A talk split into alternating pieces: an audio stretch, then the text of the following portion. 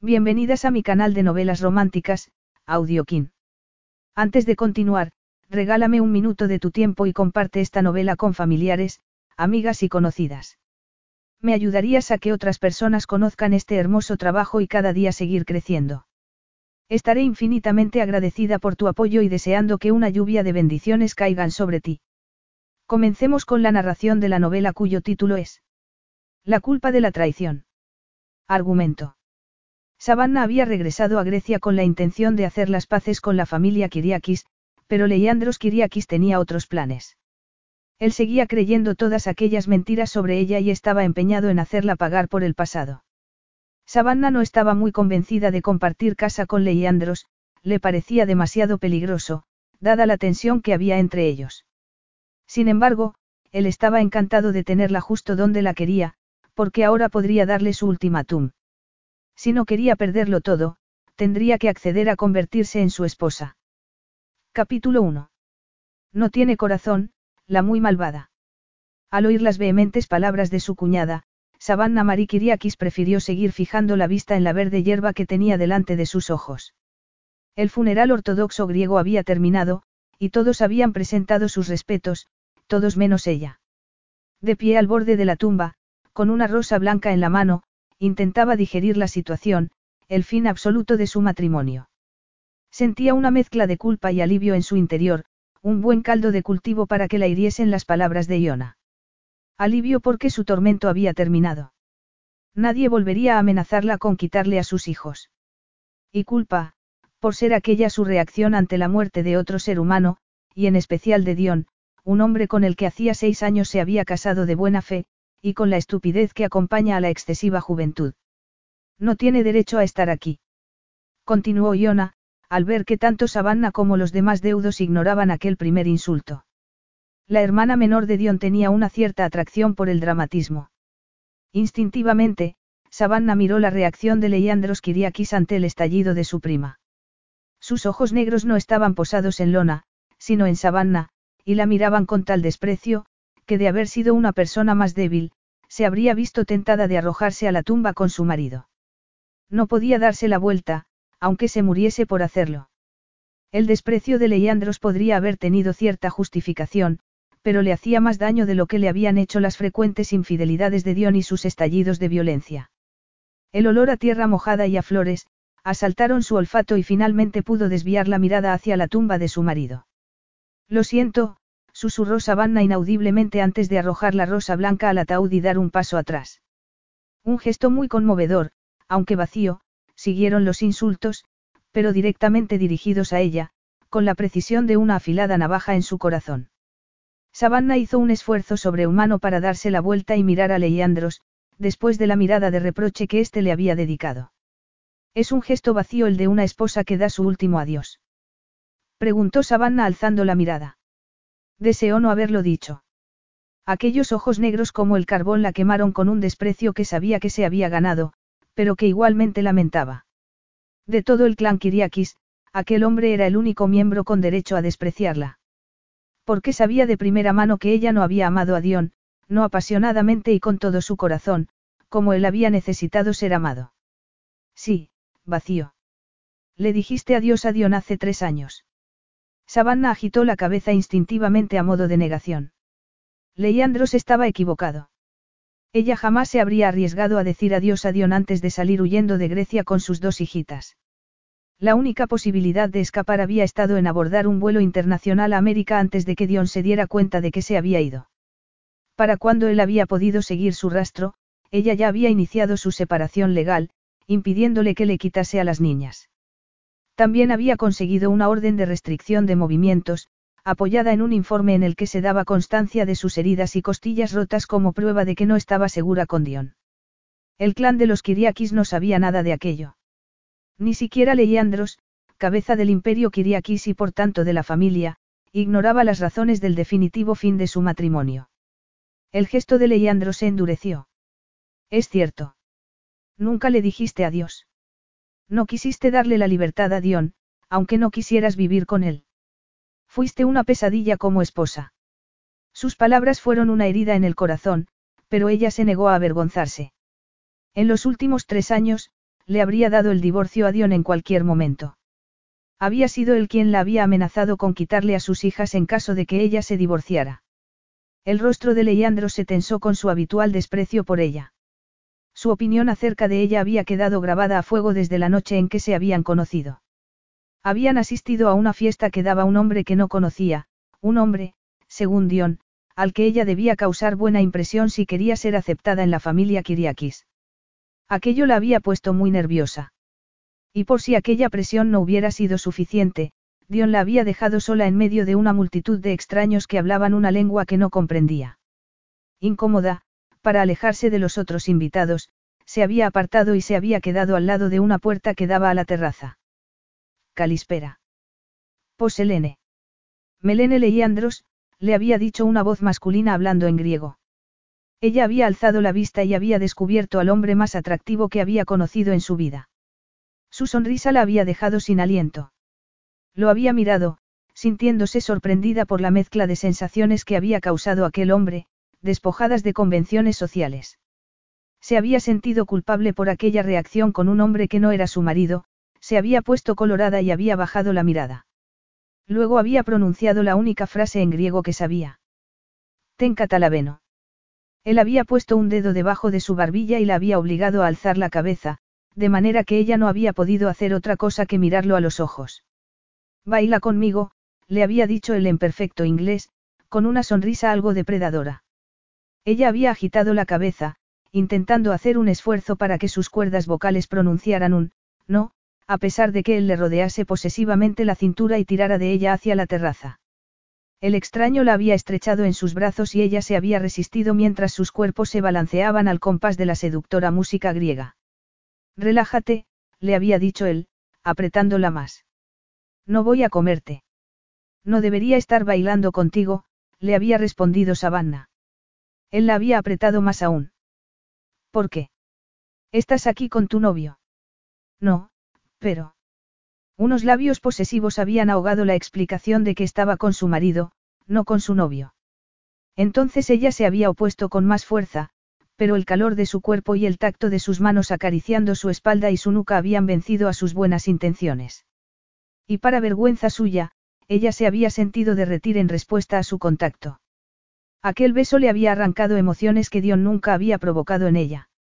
Hubiera querido que aquello durase toda la vida, pero aún bajo los efectos de una pasión tan arrebatadora, había sabido que tenía que separarse de sus labios. Las manos masculinas que habían estado acariciando su espalda se habían movido hacia adelante y se habían apoderado de sus pechos como si tuviera derecho sobre ellos. El hecho de saber que él la estaba tocando tan íntimamente la sorprendió menos que su propia reacción a sus caricias. Sus pechos parecieron erguirse más allá de los confines de su sujetador de encaje, y sus pezones se pusieron duros y anhelantes. Jamás había sentido algo así con Dion. Aquel pensamiento fue suficiente para apartarse de Leiandros, con el sentido del honor mancillado, mientras su cuerpo vibraba con la necesidad de volver a estar en sus brazos. Estoy casada, dijo. Él le había clavado los ojos y la había inmovilizado por un instante. Leiandros, Veo que has conocido a mi esposa, se había oído decir. Y Leandros, que estaba de espaldas, de manera que Dion no podía ver su expresión, la había mirado con un odio y un reproche en los ojos que no había disminuido nada en seis años. No creas que, como mi primo no está aquí para defenderse, vas a poder justificar tu comportamiento con mentiras. La voz de Leandros la devolvió al presente, a la mujer incapaz de sentirse excitada con un hombre.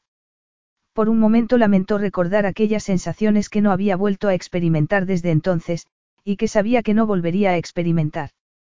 Dion se había encargado de ello. La figura alta de Leandros la hizo sentir pequeña y vulnerable frente a su masculinidad y su enfado. Savannah dio un paso atrás y se refugió en el silencio. Luego inclinó levemente la cabeza antes de darse la vuelta para marcharse. No te marches de ese modo, Savannah. No soy tan fácil de manejar como mi primo. La amenaza en el tono de su voz la detuvo, pero no se dio la vuelta. No necesito manejarte, Leandros Kiriakis. A partir de hoy, no habrá ninguna necesidad de que tu familia y yo estemos en contacto, respondió Savannah, empleando un tono inesperadamente sensual al final, cuando su intención había sido expresar firmeza. En eso te equivocas, Savannah. Savannah se estremeció. Se dio la vuelta para mirarlo, apreciando las deslumbrantes líneas de sus rasgos, el brillo de su cabello negro con el sol, y su aura de poder. Ella intentó interpretar la expresión de su enigmática mirada, pero no lo logró. ¿Qué quieres decir? La habría engañado Dion al final. Eso es algo que tendremos que hablar más adelante. El servicio religioso del funeral de mi esposa comenzará en unos minutos. Conténtate con saber que, puesto que soy el único fideicomisario de la herencia de tus hijas, tú y yo tendremos que hablar ocasionalmente.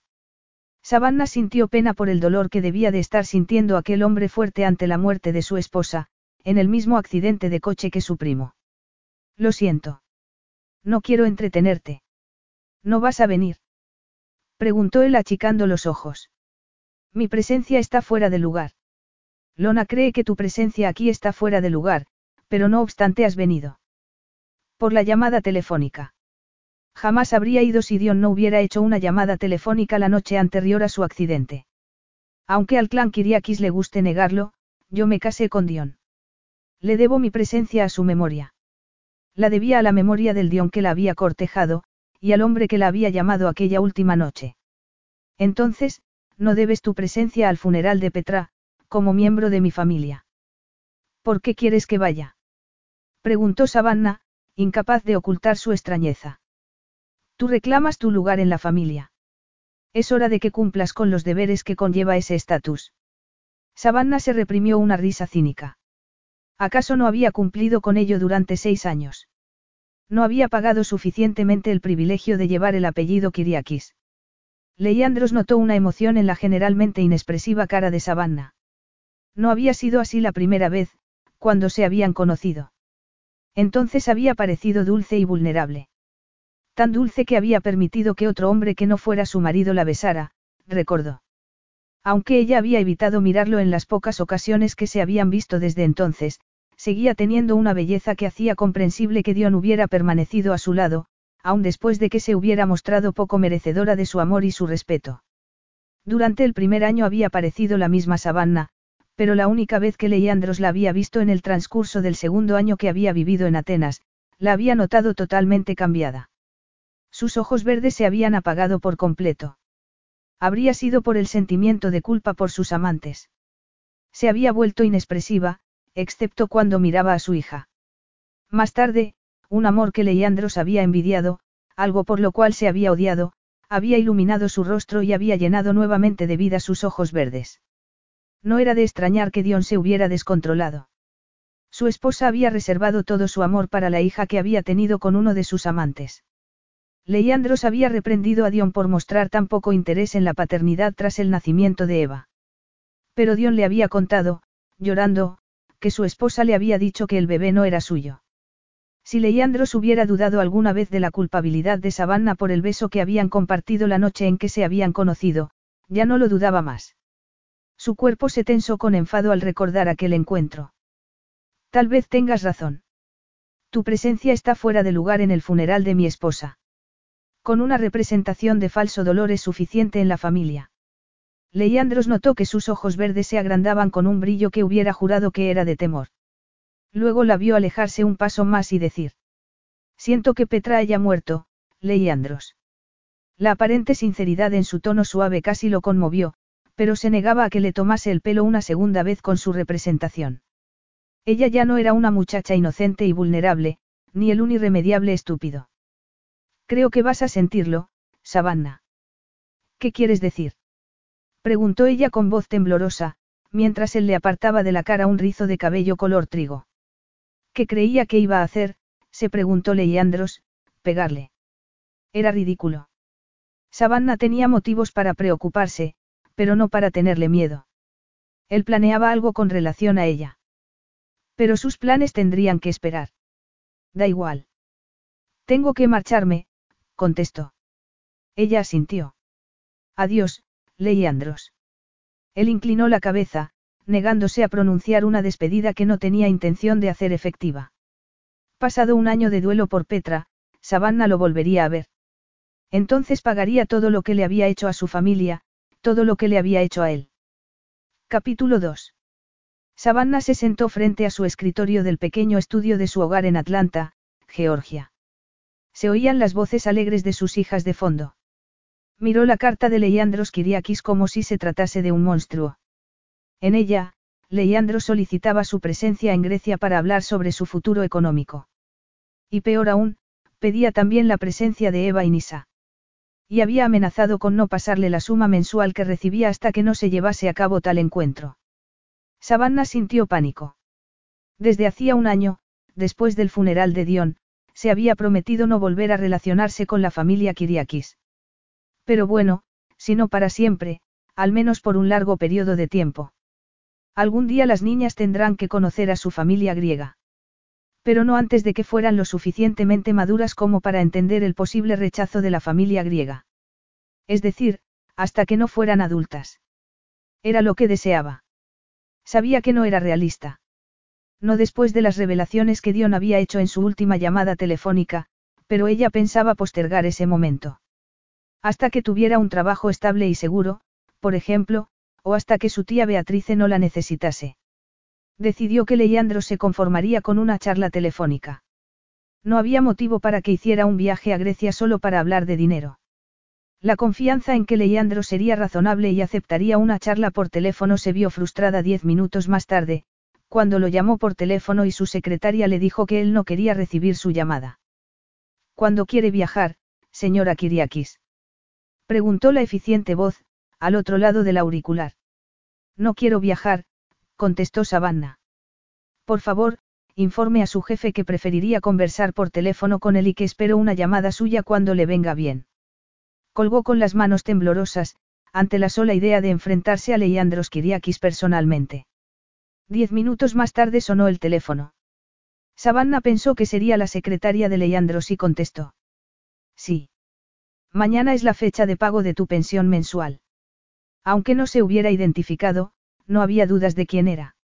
Se trataba de una voz que la hechizaba en sueños, en sueños eróticos que la despertaban en mitad de la noche, sudando y temblando. Era capaz de controlar su mente cuando estaba consciente, pero incapaz de reprimir su inconsciente. Y los sueños no hacían sino atormentarla, porque sabía que jamás volvería a experimentar esas sensaciones fuera de los sueños. Hola, Leandros. Él no se molestó en contestar su saludo.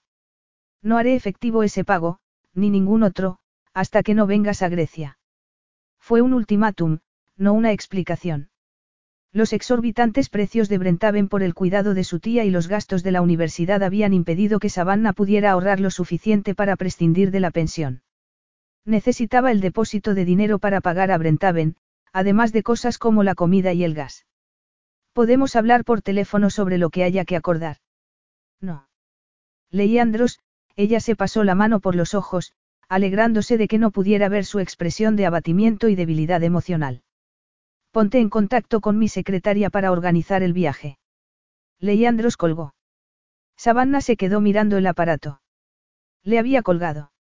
Ella juró como jamás debería hacerlo una dama, y puso el auricular en su sitio. Se quedó inmóvil un momento, hasta que pudo reaccionar y darse la vuelta para marcharse del estudio. Cuando llegó a la puerta, el teléfono sonó de nuevo. Aquella vez no era Leandros ni su secretaria. Era el médico encargado de tía Beatrice. Su querida tía había tenido otro ataque de apoplejía. Savannah acostó a las niñas. Les contó su versión favorita de Cenicienta antes de que se durmieran, y se dirigió al estudio para hacer la temida llamada a Leandros. Antes de hacerlo, miró sus cuentas en el ordenador por si había ocurrido algún milagro. Pero no. Necesitaba el dinero de la pensión. A no ser que consiguiera un trabajo a tiempo total, no podría cubrir los gastos con un sueldo inicial, aunque tuviera un título en administración de empresas. Savannah levantó el auricular y llamó a la oficina de Leandros. Su secretaria contestó inmediatamente. La conversación fue corta. Savannah acordó viajar la semana siguiente, pero se negó a llevar a sus hijas. La secretaria colgó, prometiéndole volver a llamarla una hora más tarde con los detalles del viaje. Minutos más tarde, cuando Savannah estaba preparándose una taza de té, el teléfono volvió a sonar. Se le hizo un nudo en el estómago. Sabía que la secretaria de Leandros no llamaba para hablarle de planes de viaje. Sí, Leandros. Eva y Nisa deben viajar contigo. No. ¿Por qué no? Porque la idea de llevar a sus hijas nuevamente a Grecia le aterraba. A Eva le quedan dos semanas de colegio todavía. Entonces, ven dentro de dos semanas. Prefiero ir ahora. Necesitaba el dinero inmediatamente. Además, no veo motivo para desbaratar el ritmo normal de sus vidas para hacer un viaje tan corto y agotador. Ni siquiera para presentarles a sus abuelos. Savannah sintió miedo. Sus abuelos no quieren saber nada de ellas. Elena lo dejó muy claro cuando nació Eva. Había echado una ojeada al cabello rubio y los ojos azules del bebé y había afirmado que la criatura no podía ser una Kiriakis. Los ojos de Eva se habían oscurecido al año de edad y eran verdes, y su fino cabello de bebé había sido reemplazado por unas ondas de cabello castaño a los cuatro años. Y cuando había nacido Nisa, Elena ni siquiera se había molestado en ir a verla. La niña había nacido con el cabello negro y los ojos marrones de su padre. Una Kiriakis, no había duda. La gente cambia. Su hijo ya no está. ¿Te parece tan raro que Elena y Sandros quieran conocer a sus descendientes? Savannah respiró profundamente para controlarse. Reconocen a Eva y a Nisa como hijas de Dion. Lo harán cuando las conozcan. Sin duda. Sus hijas tenían suficientes rasgos de los Kiriakis como para certificar su parentesco, pero eso no quería decir que ella estuviera dispuesta a presentarles a su familia de Grecia. ¿Cómo estás tan seguro? Preguntó Savannah, con curiosidad por saber cómo sabía que sus hijas se parecían a sus parientes. He visto fotos. No hay duda alguna de que Eva y Nisa son Kiriakis, sus palabras sonaron como una acusación. Las fotos de Dion, quieres decir. Savannah había enviado a Dion fotos de sus hijas para mostrarle cómo iban cambiando y con la esperanza de que algún día las reconociera como suyas. Ella lamentaba no haber tenido una familia y no haber podido conocer a su padre, y no quería que sus hijas sufrieran esa pena. Sí, yo registré los efectos personales de Dion en su apartamento de Atenas, Leandros volvió a emplear un tono de censura, como si hubiera debido hacerlo ella. Pero después de tres años de separación y de vivir vidas diferentes en dos continentes, a ella ni se le había pasado por la mente hacerlo. Comprendo. Sí. Han expresado Elena y Sandros el deseo de conocerlas.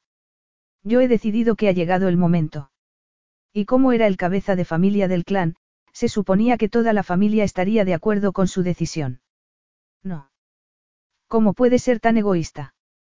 Le reprochó Leandros. ¿Egoísta? Preguntó, irritada. ¿A ti te parece que es ser egoísta que una madre quiera proteger a sus hijas del rechazo de la gente que se supone que debería quererlas desde su nacimiento, pero que decidió no hacerlo. Sabía que no era totalmente justa. Durante seis años Savannah había pensado que la familia de Dion la odiaba por no ser la adecuada esposa griega que ellos habían elegido para él, y que como consecuencia habían rechazado a sus hijas. La llamada de Dion, la noche antes de su muerte, borraba por completo aquella teoría. Además de otras revelaciones que había hecho, su querido esposo había admitido haber estado envenenando la mente de su familia con sus enfermizos celos, acusándola de infidelidad casi desde el principio de su relación. Elena y Sandros creían tener razones legítimas para dudar del parentesco de las hijas de Savannah, pero eso no era suficiente para exponer a Eva y a Nisa a que les hicieran daño con su rechazo. Sandros y Elena recibirán a las niñas con los brazos abiertos. ¿Quién te crees que eres? Dios. Savannah casi sintió la furia de Leandros a través de la línea. No estaba acostumbrado a que le cuestionasen nada. Estaba a cargo del imperio financiero de los Kiriakis desde la inesperada muerte de su padre, 12 años atrás. A sus 32 años, su arrogancia y su sentido de poder estaban tan fundidos con su personalidad como su capacidad para hacer millones. No blasfemes. No queda bien en una mujer. Savannah casi se rió en voz alta. No he querido ofenderte, contestó.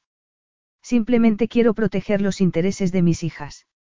Si crees que dentro de sus intereses está el recibir ayuda económica de la familia Kiriakis, tienes que traerlas a Grecia.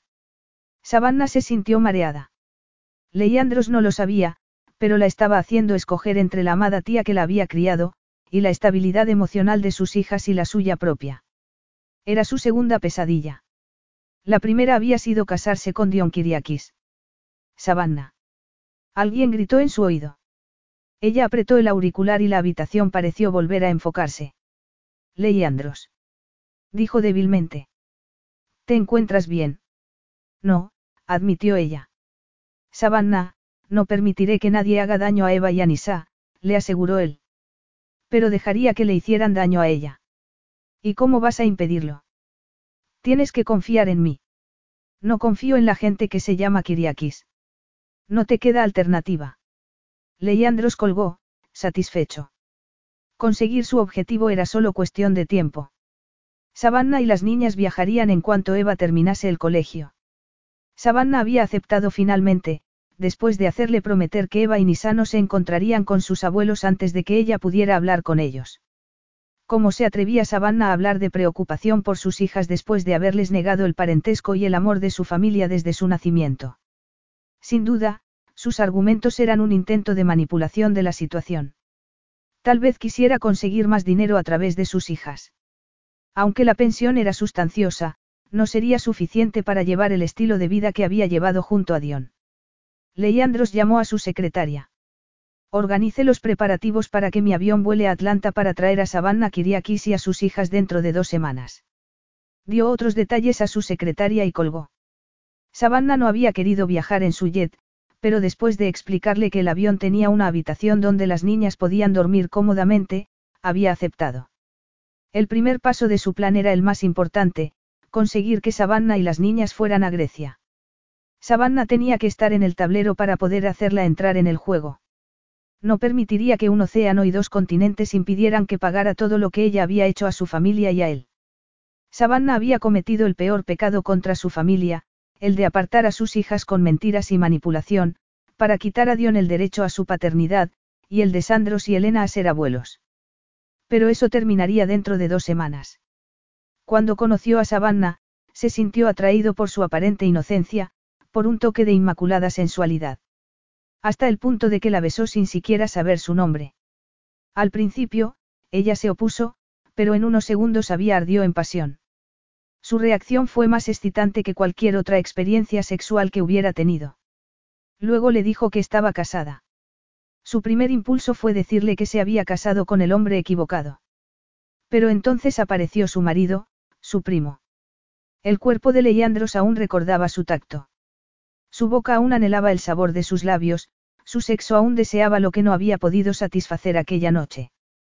Por más que había intentado olvidar el deseo prohibido de la mujer de su primo, ella siempre estaba allí, en sus sueños, en su mente. Aun sabiendo que era una bruja, una mujer calculadora y sin corazón, la deseaba. Y ahora la tendría. Ella le devolvería lo que había perdido, y en el proceso, satisfaría el deseo de su cuerpo de poseerla. Capítulo 3. Nisa iba dormida en brazos de su madre. Esta seguía a la azafata particular de Leandros, quien llevaba de la mano a Eva, con cara de cansada, y apenas despierta. Savannah estaba agotada. No veía la hora de ducharse. Hubiera podido hacerlo en el avión, pero no había querido despertar a las niñas antes de tiempo. Excitadas con la idea del vuelo, no se habían acostado en la habitación hasta una hora antes de aterrizar. Cuando llegaron a la aduana, le dieron tratamiento de VI e era una muestra del poder de Leandros y de su influencia.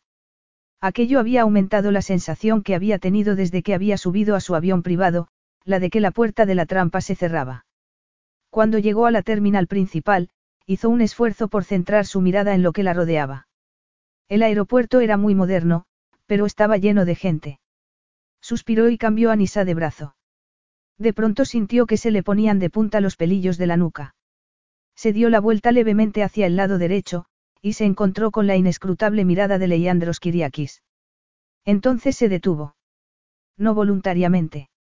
Simplemente, sus piernas dejaron de moverse.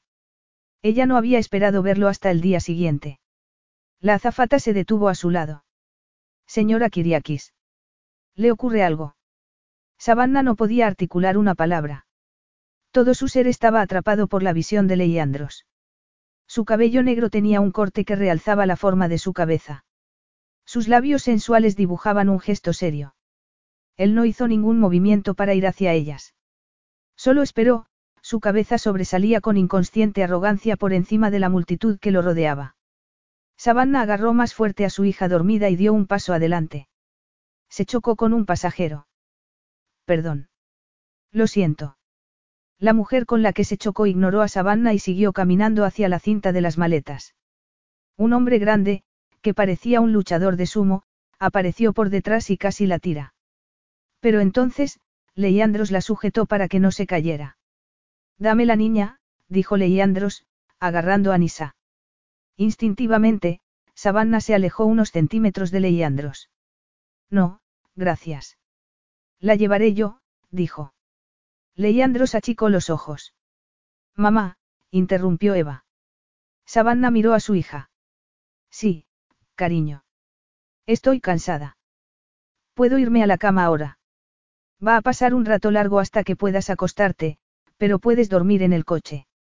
Los asientos son muy grandes y para una niña pequeña como tú serán como una cama, dijo Leandros. Tengo cinco años, respondió Eva. Leandro sonrió. Si tienes cinco años, debes de ser Eva. Yo soy Leandros Kiriakis. Eva lo miró con ojos soñolientos pero directos.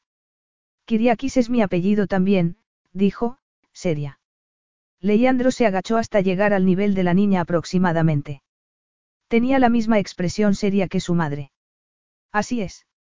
Eso se debe a que somos familiares. Eva soltó la mano de la azafata, se acercó a Savannah, y se agarró de la seda de los pantalones de su madre. Es familia mía, mamá.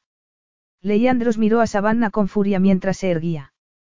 Parecía estar desafiándola a que negase el lazo familiar con su hija, algo que Savannah no tenía intención de hacer. No había sido ella quien había negado los lazos familiares de sus hijas con su familia. ¿Se parece a mi padre? Preguntó Eva. Leandros volvió a mirar a Savannah con ojos de censura. ¿Tú has visto fotos? ¿Qué crees? Contestó Savannah. Sintió el movimiento de la cabeza de la niña en su pierna, asintiendo. Pero quizás sea más grande. Eva puso una mano encima de la pierna de Nisa, que colgaba del brazo de Savannah. Esta es Nisa. Tiene cuatro años, dijo. Leandro sonrió. Ahora que nos hemos presentado, debemos marcharnos. Félix se ocupará del equipaje, dijo Leandros, haciendo un gesto hacia un hombre fuerte y bajo que estaba de pie, a unos pasos de él, cerca de otro hombre musculoso, unos centímetros más bajo que Leandros. Leandros las acompañó afuera. Hacía mucho calor. Aunque el calor no era muy distinto al de Georgia, el impacto del sol era más fuerte. Se acercaron a la limusina de ventanillas oscuras y el chofer abrió la puerta de atrás mientras otro hombre se quedaba custodiando el lado del conductor. Debía de ser personal de seguridad de Leandros. Savannah ayudó a subir a Eva. Esta tomó la palabra de Leandros y se puso cómoda para dormir, a un extremo del asiento, dejando suficiente lugar para que Savannah pudiera acostar a Nisa también. Savannah sintió otra oleada de cansancio, y deseó poder dormir como sus hijas. Duerme, si quieres. No me sentiré ofendido, comentó Leandros. El viaje es largo. Savannah se reprimió un bostezo y dijo. No creía que estaba tan lejos de la ciudad. No lo está, pero están construyendo calles. Tardaremos al menos dos horas en llegar a la mansión. Savannah se había relajado, pero al oír aquel comentario se puso erguida y preguntó. ¿Qué mansión? Creí que nos íbamos a quedar en un hotel. Eres de la familia. Te quedarás con la familia. Savannah había tenido suficiente con su primera experiencia en Grecia, como para desconfiar de la cercanía de los Kiriakis. Me prometiste que las niñas no verían a sus abuelos hasta que yo hubiera hablado con ellos, lo acusó en voz baja, para no despertar a las niñas. Insisto en que nos lleves a un hotel. No. No. No. ¿Cómo te atreves a hacer esto? Me lo prometiste, Savannah se echó hacia atrás en el asiento y se cruzó de brazos. Sabía que no podía confiar en un Kiriakis. Eso pareció hacer efecto, porque Leandros apretó los puños y la miró con ojos asesinos.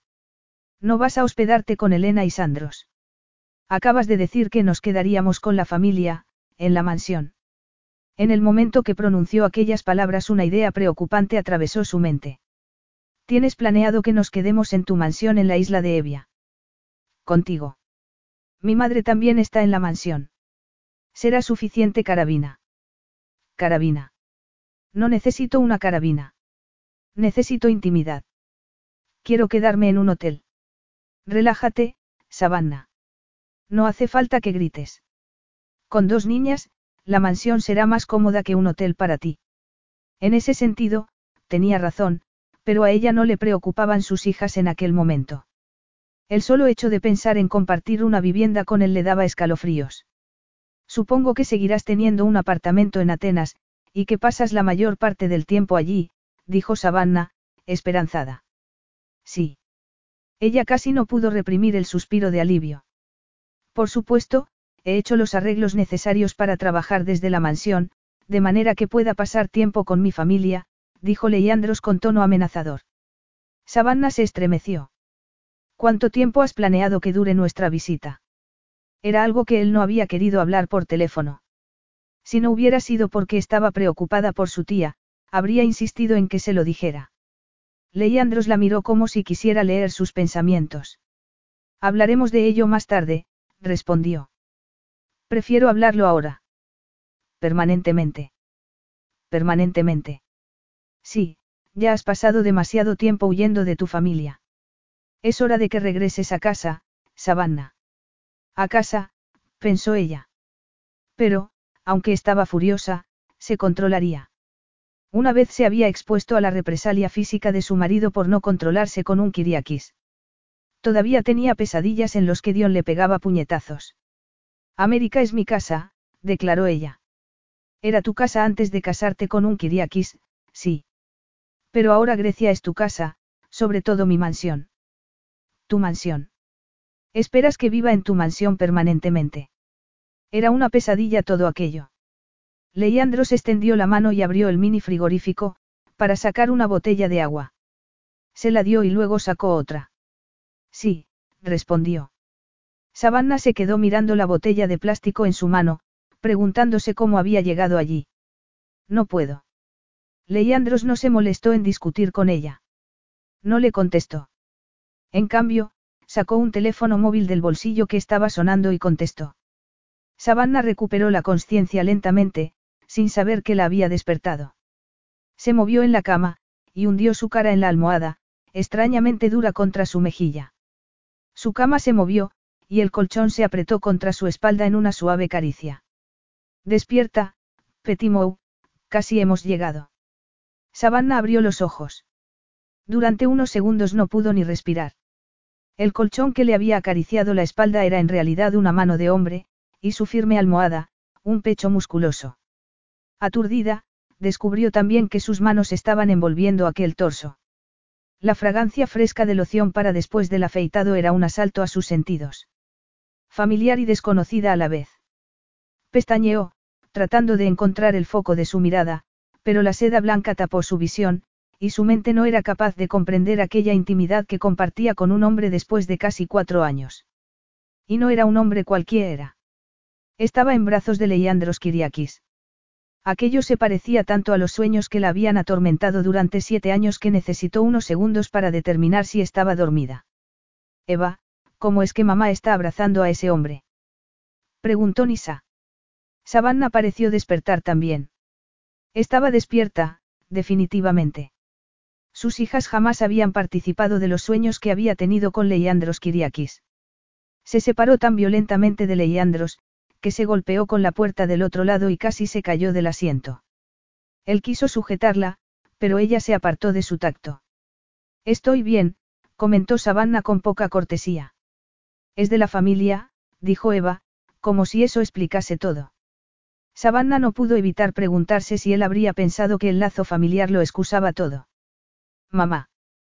Preguntó Nisa. Savannah se acomodó mejor en la limusina, lejos de Leandros. Sí, cielo. ¿Por qué has abrazado a ese hombre? No lo estaba abrazando, miró a Leandros. Él tenía la culpa. Estaba dormida. Se sintió incómoda. No sabía cómo había terminado durmiendo apretada a él, y temía descubrir que había sido ella quien lo había instigado. Lo último que recordaba era haber echado hacia atrás la cabeza. Evidentemente se había dormido. Estaba muy cansada del viaje, y en las últimas semanas había dormido muy poco debido al agotamiento emocional que le causaban las visitas a su tía. No obstante, no podía creer que se hubiera permitido estar tan cerca de aquel hombre, estuviera dormida o no. Su subconsciente soñaba con Leandros Kiriakis, pero conscientemente ella rechazaba la intimidad con cualquier hombre. Pero la prueba era irrefutable. Su piel aún se estremecía al recordar su tacto. Antes de poder responder a Nisa, su hijita sonrió a Leandros y dijo. A veces me siento en el regazo de mi mamá para dormir, pero ella dice que ya peso mucho. No es demasiado grande mi mamá para tu regazo. Savannah hubiera gruñido al oír la lógica de su hija. Al parecer, su hija se había despertado renovada y fresca de la siesta. Savannah hubiera deseado que a ella le pasara lo mismo. Su mente estaba confusa, y su traicionero cuerpo se moría por aquel cuerpo musculoso y duro sobre el que había descansado. Creo que tiene un tamaño adecuado, dijo Leandros con voz sensual. Ella se estremeció. Un calor recorrió su cuerpo. Era increíble. Se había pasado los últimos cuatro años pensando que jamás volvería a sentir deseo sexual, y allí estaba, deseando a Leandros, pero aterrada al mismo tiempo. ¿Dónde estamos? Preguntó Savannah, para romper el momento de tensión. Muy cerca de la mansión Calosorisma. Acabamos de cruzar el puente que va a la isla Evia, la mirada de Leandros le dio a entender que sabía por qué había hecho aquella pregunta. El coche paró y segundos más tarde se abrió la puerta del lado de Savannah. El chofer ayudó a bajar a Eva primero, luego a Nisa. Cuando Savannah sacó las piernas para bajar, Leandros ya había salido del coche y estaba a su lado para darle la mano. El calor de su mano fue eléctrico. Las niñas se quedaron mirando el frente de la mansión, fascinadas. Savannah compartía aquella sensación. No había estado nunca en la mansión, Calosorisma. Dion la había alejado de su familia todo lo que había podido, hasta de sus padres y hermana. Al principio le había dicho que era el modo de protegerla de su rechazo hasta que ellos aceptasen su matrimonio. Ahora sabía que no había sido así. Había tenido miedo de que descubriesen todas las mentiras que les había dicho acerca de la moralidad de su esposa. El blanco inmaculado de la mansión cegó su vista, contrastando maravillosamente con el rojo de las tejas del tejado. Tenía terrazas en tres niveles diferentes, perfiladas con arcos, que formaban el frente de la mansión rodeada de jardines inmaculados y árboles verdes, a través de los cuales podía ver atisbos de un mar azul, la mansión era simplemente deslumbrante. Es realmente un hotel muy bonito, comentó Nisa. No es un hotel, le aclaró Savannah. Es mi casa, dijo Leandros, que estaba de pie, detrás de Savannah, sin que ella lo supiera. Volvió a sentirse turbada por su presencia, y se apartó de él. Estaba acostumbrada a que la cercanía de un hombre la inquietase, pero esa sensación mezclada con una inconfundible excitación sexual, era algo que amenazaba con volverla loca. Creí que íbamos a quedarnos en un hotel, mamá, dijo Eva. En Grecia, la familia lo es todo. Sería una ofensa que yo no ofreciera mi casa a tu madre, e igualmente que ella no aceptase mi invitación, le explicó Leandros a la niña, con un tono de advertencia que hizo que Savannah se diera la vuelta y lo mirase. Intentaba intimidarla. ¿Por qué? Ella ya había aceptado quedarse en su casa. De hecho, agradecía no tener que enfrentarse a Elena y a Sandros, puesto que no estaba dispuesta a aceptar quedarse en casa de ellos, aunque se ofendieran. Nuestra casa es mucho más pequeña, porque solo vivimos mamá, Eva y yo. Tú debes de tener muchos hijos. Tu casa es como el castillo de Cenicienta, dijo Nisa. Eva solo observó a los adultos y luego dirigió su mirada a la mansión. No tengo hijos, dijo Leandros con un ápice de amargura. Oh. ¿No te gustan los niños? Preguntó Nisa antes de que Savannah pudiera hacer callar a su hija. Me gustan mucho los niños, respondió él con más pena que antes. Debía de haber sido un golpe muy duro perder a su esposa tan pronto después de casarse, pensó Savannah. Llevaban casados un año solamente cuando Dion había chocado el coche en compañía de Petra. Savannah se sintió un poco culpable al pensarlo. Su esposo había sido el responsable del accidente y de la muerte de ambos. Eva dio un paso adelante y puso su manita en el brazo de Leandros. No te preocupes. Algún día tendrás niños. Mamá dice que hay que creer en los sueños para que se hagan realidad. Leandro se agachó y acarició la mejilla de la niña. Gracias, Petimou. Tu presencia y la de tu hermana en la mansión será como tener hijos propios. Eva acarició la mejilla de Leandros, un gesto que sorprendió a Savannah. Jugaré a las damas contigo, si quieres. Los papás hacen eso con sus hijas algunas veces. También puedes ayudar a mamá a arroparnos cuando nos vamos a la cama, agregó Nisa. Savannah observó la escena con una sensación de irrealidad intensificada por su cansancio. Sus hijas habían pasado muy poco tiempo cerca de hombres, lo que hacía que la extrovertida Nisa y su hermana fueran muy tímidas con ellos. Pero las palabras de Leia Andros la sorprendían más aún. Realmente quería que las niñas y ella se mudaran a Grecia para cubrir un vacío que había dejado la muerte de su joven esposa. Jamás se le había ocurrido que Leiandros Kiriakis pudiera ser vulnerable en algún sentido. Aquel hombre se pasaba la vida dirigiendo una empresa multimillonaria. No podía necesitar la compañía de dos niñas para que completase en su vida. Savannah agarró más fuerte su bolso. Era como aferrarse a su realidad, al mundo que había construido lejos de una privilegiada fortuna ejemplificada por la mansión Calosorisma. Una vida a la que ella y sus hijas volverían. Capítulo 4. Leiandros bebió un whisky antes de la cena, mientras esperaba a Savannah en, el salón de recepciones. La mansión, construida por su abuelo, tenía dos salones para recepciones, al igual que dos comedores formales, uno de los cuales había transformado en estudio, después de que su esposa hubiera reformado un estudio en un salón para mirar la televisión. También había un comedor de diario para desayunar, ocho dormitorios con baños incluidos y dependencias de servicio en la planta baja. En otras palabras, había sitio suficiente como para que Savannah encontrase la intimidad que necesitaba, pero eso no incluía la posibilidad de poder evitar la compañía de Leiandros. Aquello no era parte de su plan. Y esa noche pensaba dejar claro a Savannah que él sería parte de su vida desde aquel momento. La deseaba tanto, que no había podido resistir el estrecharla en sus brazos después de que se hubiera dormido. La había observado durante kilómetros antes de ceder a la tentación de abrazarla. No la había abrazado desde aquella vez en que la había besado, cuando ella había pertenecido a otro hombre. Pero Dion había muerto, y ahora Savannah le pertenecía, aunque ella no lo supiera. Su cuerpo sí lo había sabido. Se había apretado contra él como lo hubiera hecho una amante. Y él había deseado quitarle la blusa de seda y ver sus pechos, sentirlos contra su pecho viril, pero hasta los multimillonarios griegos tenían sentido del honor, pensó Leiandros cínicamente. Cuando tocase a Savannah, ella estaría despierta y deseándolo tanto como él. Como había deseado su beso hacía siete años. Estaba terminando su whisky cuando Savannah apareció en la entrada del salón. Se había puesto una túnica verde hasta la rodilla, y se había peinado su pelo castaño dorado con un recogido hacia un lado. Su única joya era un collar de plata a juego con los pendientes. Estaba guapa, pero no era la ropa de diseño que había esperado que llevase, teniendo en cuenta la generosa pensión que recibía, Nisa también había dicho que su casa era pequeña.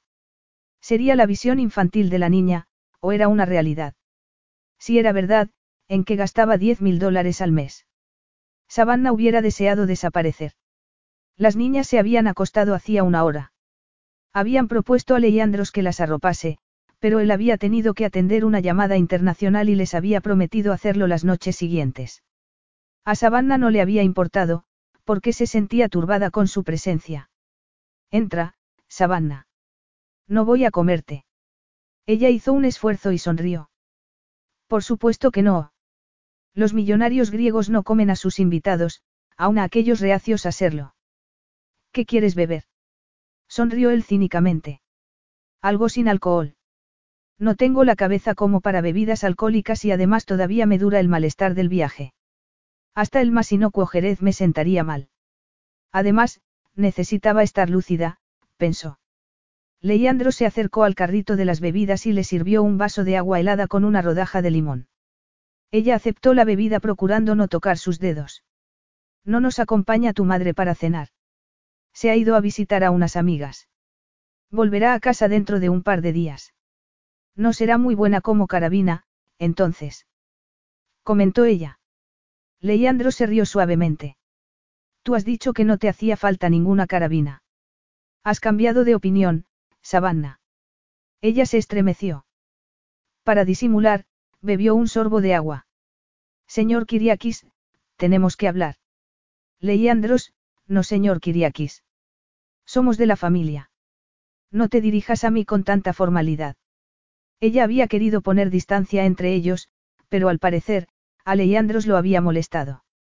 Leandros, entonces. Esta idea de que las niñas y yo nos quedemos de manera permanente en Grecia, como poco, es inviable en este momento. Leandros la quemó con la mirada y le hizo un gesto con la mano para que se sentase en uno de los sofás de piel que había a ambos lados de la chimenea. ¿Por qué? Tengo obligaciones y compromisos en Georgia que no puedo dejar de lado, ella se sentó en el extremo de un sofá, ubicado al otro lado de la habitación. ¿Qué tipo de compromisos? Preguntó él con una sonrisa depredadora, sentándose en el mismo sofá que ella. Los normales, ella se sintió algo intimidada con su presencia. Relaciones, trabajo. El compromiso con el bienestar de Nisa y Eva. Tú no tienes un trabajo. Ella asintió con un movimiento leve de la cabeza. Pero debo tener un trabajo si no quiero depender del dinero mensual que me pasa la familia Kiriakis. Si la independencia es tan importante para ti, ¿por qué no has hecho nada para conseguir un trabajo en estos cuatro años? Preguntó él. He pasado los últimos cuatro años estudiando en la universidad.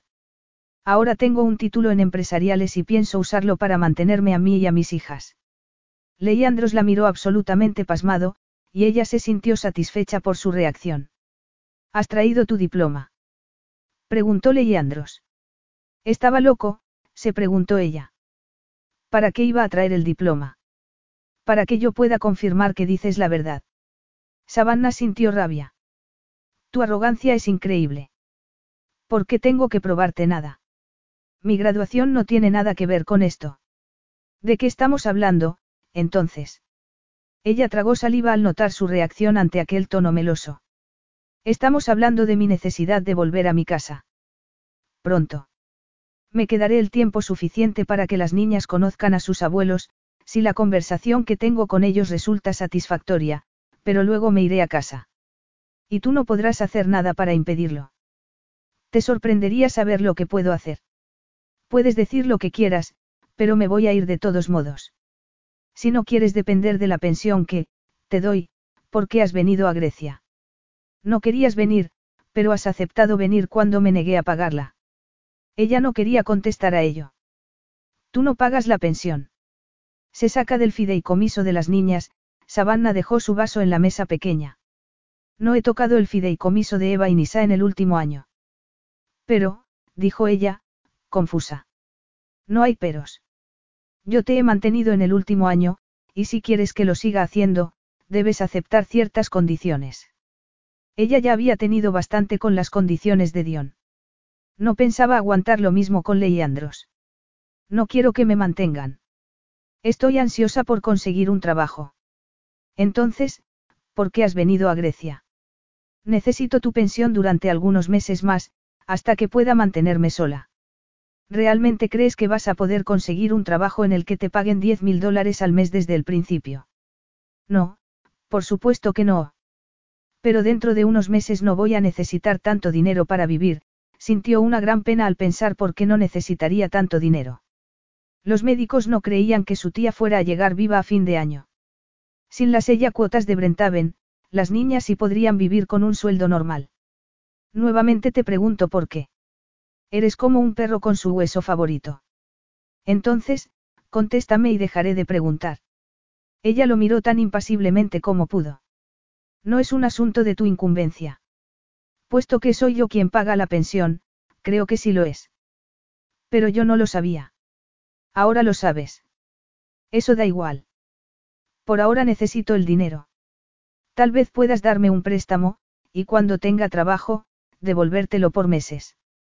Savannah había gastado todos sus ahorros en el cuidado de su tía desde el último ataque, pero tenía que pagar otra cuota dos semanas más tarde. Brentaven exigía el pago por adelantado. Si no pagaba, transferirían a su tía al geriátrico estatal más cercano. Aunque lo lamentasen, lo harían. Había sucedido cuando ella se había separado de Dion sin un acuerdo económico de manutención. Antes de que Leandros contestara a su proposición de darle un préstamo, Félix les anunció que la cena estaba lista. Savannah intentó hacer justicia a la exquisita cena que había preparado la esposa de Félix, pero el malestar del viaje no la dejó. Debiste llevarte una bandeja a tu habitación. Estás muy cansada para disfrutar de una cena completa. Necesitábamos hablar sin que nos interrumpieran, respondió Savannah. No quería que sus hijas se enterasen de los planes de Leandros de que ellas se quedaran allí. Entonces, habla. Puedes empezar por contarme qué cambios va a haber en tu vida que te permitan pasar de vivir con 10 mil dólares al mes a vivir con una fracción de esa cantidad. A Savannah no le gustó la mirada de especulación de Leandros. Si se enteraba de la historia de tía Beatrice, tendría un arma para extorsionarla, como había ocurrido con Dion. Mis necesidades económicas es un asunto de mi incumbencia. Si no quieres prestarme el dinero, hipotecaré mi casa. No quería que se enterase de que sin unos ingresos probablemente no pudiera hacerlo. Tenía la esperanza de que el orgullo de Leandros no permitiese que una Kiriakis tuviera que pedir dinero a un banco para cubrir los gastos que la familia había cubierto hasta entonces. Leandros no contestó. Mientras, el ama de llaves retiró los platos de la cena y sirvió fruta con nata en unos cuencos de cristal. Esto lo comerá, ¿verdad? Sonrió el ama de llaves. Savannah le devolvió la sonrisa. Sí, parece muy refrescante. Comieron el postre en silencio. Cuando terminaron, Leandros le dijo a la mujer que tomarían el café en la terraza, y acompañó a Savannah hasta allí. La vista desde la terraza de la parte trasera de la casa era tan espectacular como la que ofrecían las ventanas de los dormitorios. El mar brillaba con destellos dorados y rojos, y hasta la piscina reflejaba el color exótico de la puesta de sol. Savannah suspiró involuntariamente, expresando aquella fascinación. No hay nada más hermoso, dijo Leandros, e hizo sentar a Savannah en una silla de hierro forjado de la terraza.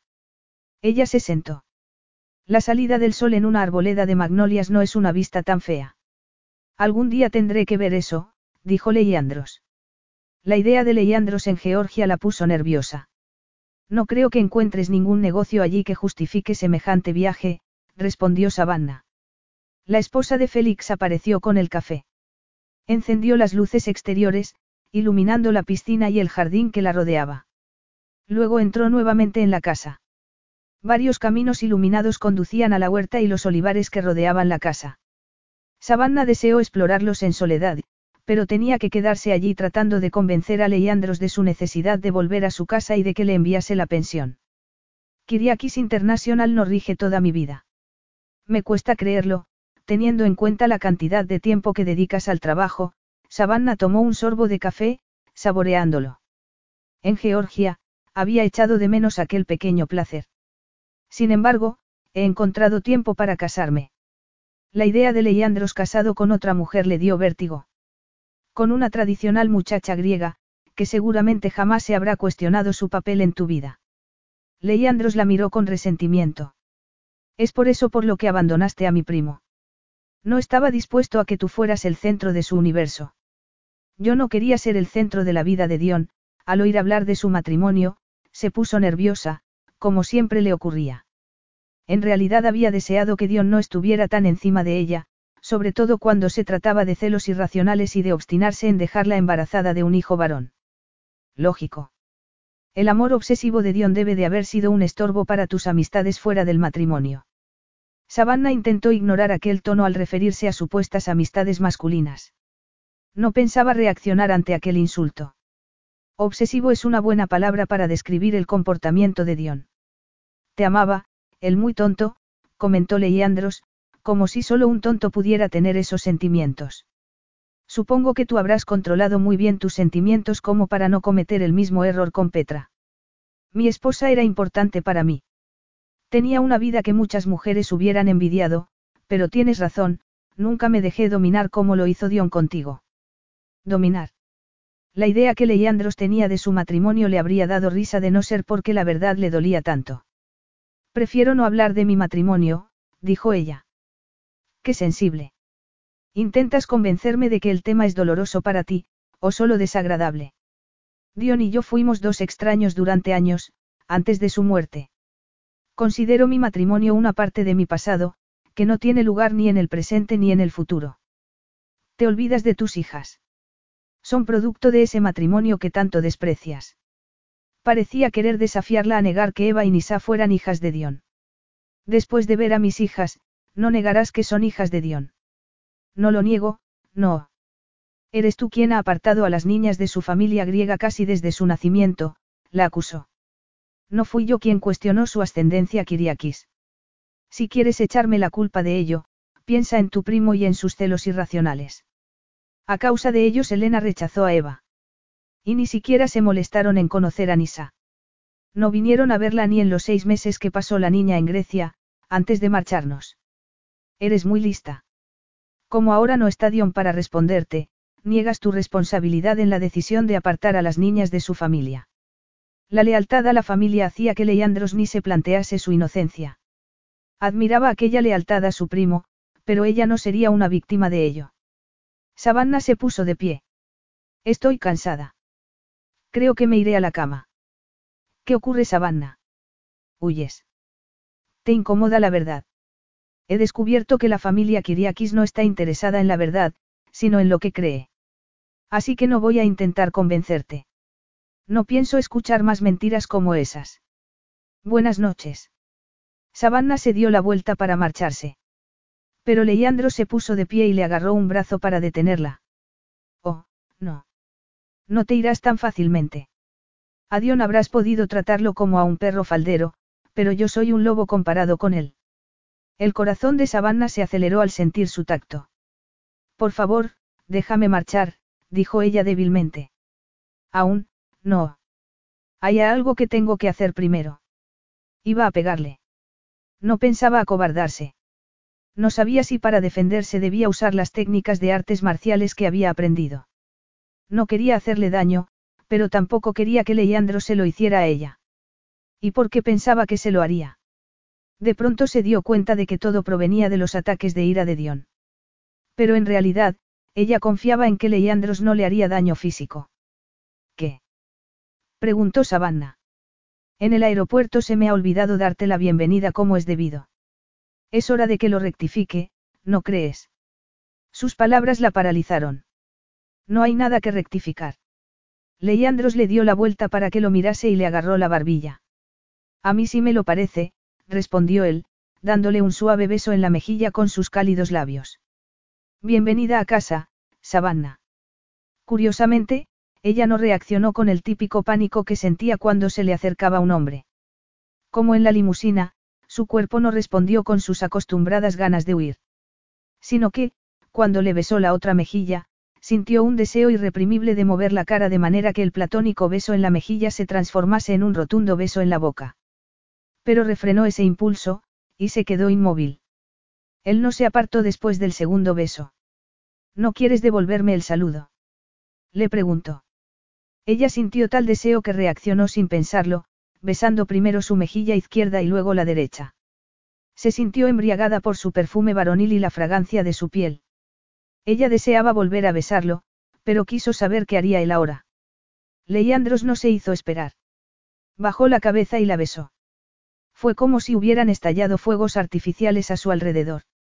Savannah se apretó contra él y rodeó su cuello con sus brazos. Sin dudarlo un instante, abrió su boca para que él la invadiera. Era como si su cuerpo no pudiera resistirse a la fiesta de sentir su tacto después del hambre a que lo había sometido durante años. Era tan delicioso estar cerca de él.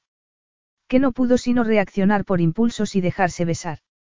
Leandros deslizó sus manos y apretó su trasero. Soltó un gemido de placer al sentirlo. La alzó unos centímetros y la apretó contra su erección. Ella no pudo evitar arquearse de placer mientras él la besaba apasionadamente. Fue más devastador que el beso que habían compartido aquella noche en que se habían conocido, porque esta vez la voz de su conciencia no le advertía que era una mujer casada. Dion se había ido, y su cuerpo lo sabía. Deseaba a Leandros con una fuerza que la turbaba. Ni siquiera sentía el instinto de autoconservación que la había acompañado durante cuatro años. Sus pezones se endurecieron debajo de su sujetador y sintió calor en su sexo. Leandros la apretó contra él sujetándola por su trasero para que sintiera la dureza de su sexo en su feminidad, mientras jugaba con su lengua eróticamente, mordisqueando sus labios, su lengua. Ella se rozó contra él, abrumada por el placer que su cuerpo le daba. Estaba asustada por su reacción ante aquellas nuevas sensaciones que no dominaba. Leandro siguió besándola, devorándola, pero alzó una mano de su trasero para acariciar su pezón derecho a través de la seda de su blusa y del encaje de su ropa interior. Y entonces, algo estalló dentro de ella. Se puso rígida mientras su cuerpo se convulsionaba en sus manos. Su gemido de temor se mezcló con el de placer, pero él la acalló con un ardiente beso. Ella se agitó más y más hasta que su cuerpo se derritió. Si él no la hubiera sujetado, se habría derretido por completo y desintegrado en un charco. Jamás había sentido tal placer, y no había podido evitar imaginar que sentiría teniéndolo dentro. Leandros la envolvió con sus brazos y ella se sintió protegida. Luego le besó los párpados, las mejillas, la nariz, incluso la barbilla. Ella empezó a llorar, con extraños gemidos. Y él respondió secando sus lágrimas con besos en las mejillas. Sin duda nuestro lecho de casado será muy satisfactorio, dijo. Capítulo 5. Savannah lo miró, incrédula. Acababa de decir que se casarían. Agitó la cabeza, pero su mente se negaba a aclararse. Sin advertencia, Leandros levantó sus piernas y con ella a horcajadas, la llevó al dormitorio. La dejó al lado de su cama. Le agarró la nuca y la besó. Buenas noches. Mañana hablaremos de los planes para el futuro, le dijo. Ella asintió y, aturdida, lo observó marcharse de la habitación. Se quedó inmóvil durante diez minutos, mirando la puerta que había cerrado Leandros. Y entonces por fin pareció darse cuenta de lo que acababa de hacer. Había dejado que Leandros la besara y la acariciara íntimamente en una terraza iluminada, donde podría haberlo visto cualquier persona. Y lo peor, su cuerpo la había traicionado disfrutando con su tacto. Ni siquiera se le había pasado por la cabeza resistirse a él o impedirle el acceso a su feminidad. Si la hubiera desvestido y le hubiera propuesto puesto compartir su cama, ella lo habría aceptado. No creía que pudiera mirarlo a la cara nuevamente. ¿Cómo iba a hablarle de dinero o de su regreso a Estados Unidos después de aquello? Pero no podía negar que la esencia de su feminidad, aquella parte que su esposo había destruido con su violencia la última vez que se habían visto, estaba viva aún. La había recuperado con Leandros Kiriakis. Y eso le daba mucha satisfacción. Se puso de pie respirando la fragancia de Leandros. Se quitó el vestido, sintiendo una sensación erótica al hacerlo. Pero no fue nada comparado con el efecto de quitarse la ropa interior. Estaba excitada, y una ducha caliente no sería recomendable, pensó. Se puso un camisón blanco de algodón con bordados en el pecho. Siempre había considerado aquel camisón, como una prenda inocente, pero aquella noche, le recordó a una virgen esperando que le robaran su virginidad. Enfadada con aquellos pensamientos sin sentido, se metió en la cama de sábanas perfumadas de jazmín. Hundió la cabeza en la almohada, pensando que no sería capaz de dormir después de lo sucedido. Pero lentamente sus párpados se fueron bajando, pesados, y su cuerpo se sintió satisfecho, como nunca. Su último pensamiento fue que Leandros era más efectivo que una pastilla para dormir. A Leandros le había costado dejar a Savannah sola, en la cama. Quizás había sido la tarea más dura que había llevado a cabo hasta aquel momento. Pero no quería hacerle el amor cuando ella aún estaba con el malestar y el cansancio del viaje. Y no quería darle la excusa de que no estaba en sus cabales cuando se entregase a él. Además, necesitaba hacer algo primero. Descolgó el teléfono y llamó a un número conocido. Soy Rayen. Soy Leandros Kiriakis, necesito una información. ¿Persona o empresa? Persona.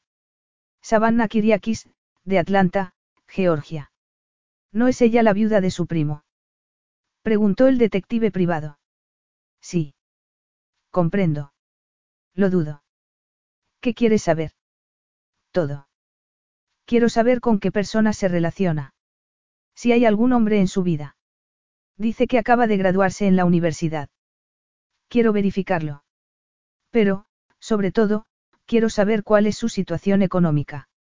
Ha estado recibiendo 10 mil dólares mensuales de pensión, pero no se viste de acuerdo a esa suma. Según su hija, viven en una casa modesta. Quiero saber a dónde se está yendo ese dinero, y porque cree ella que no lo necesitará dentro de unos meses. ¿Es todo? Preguntó Ryan sarcásticamente con su acento británico. Y supongo que quiere la información para ayer. Sí, Leandros no explicó por qué. No tenía por qué hacerlo. Le pagaba bien a Ryan para que consiguiera información y no solía contarle las razones para pedirla.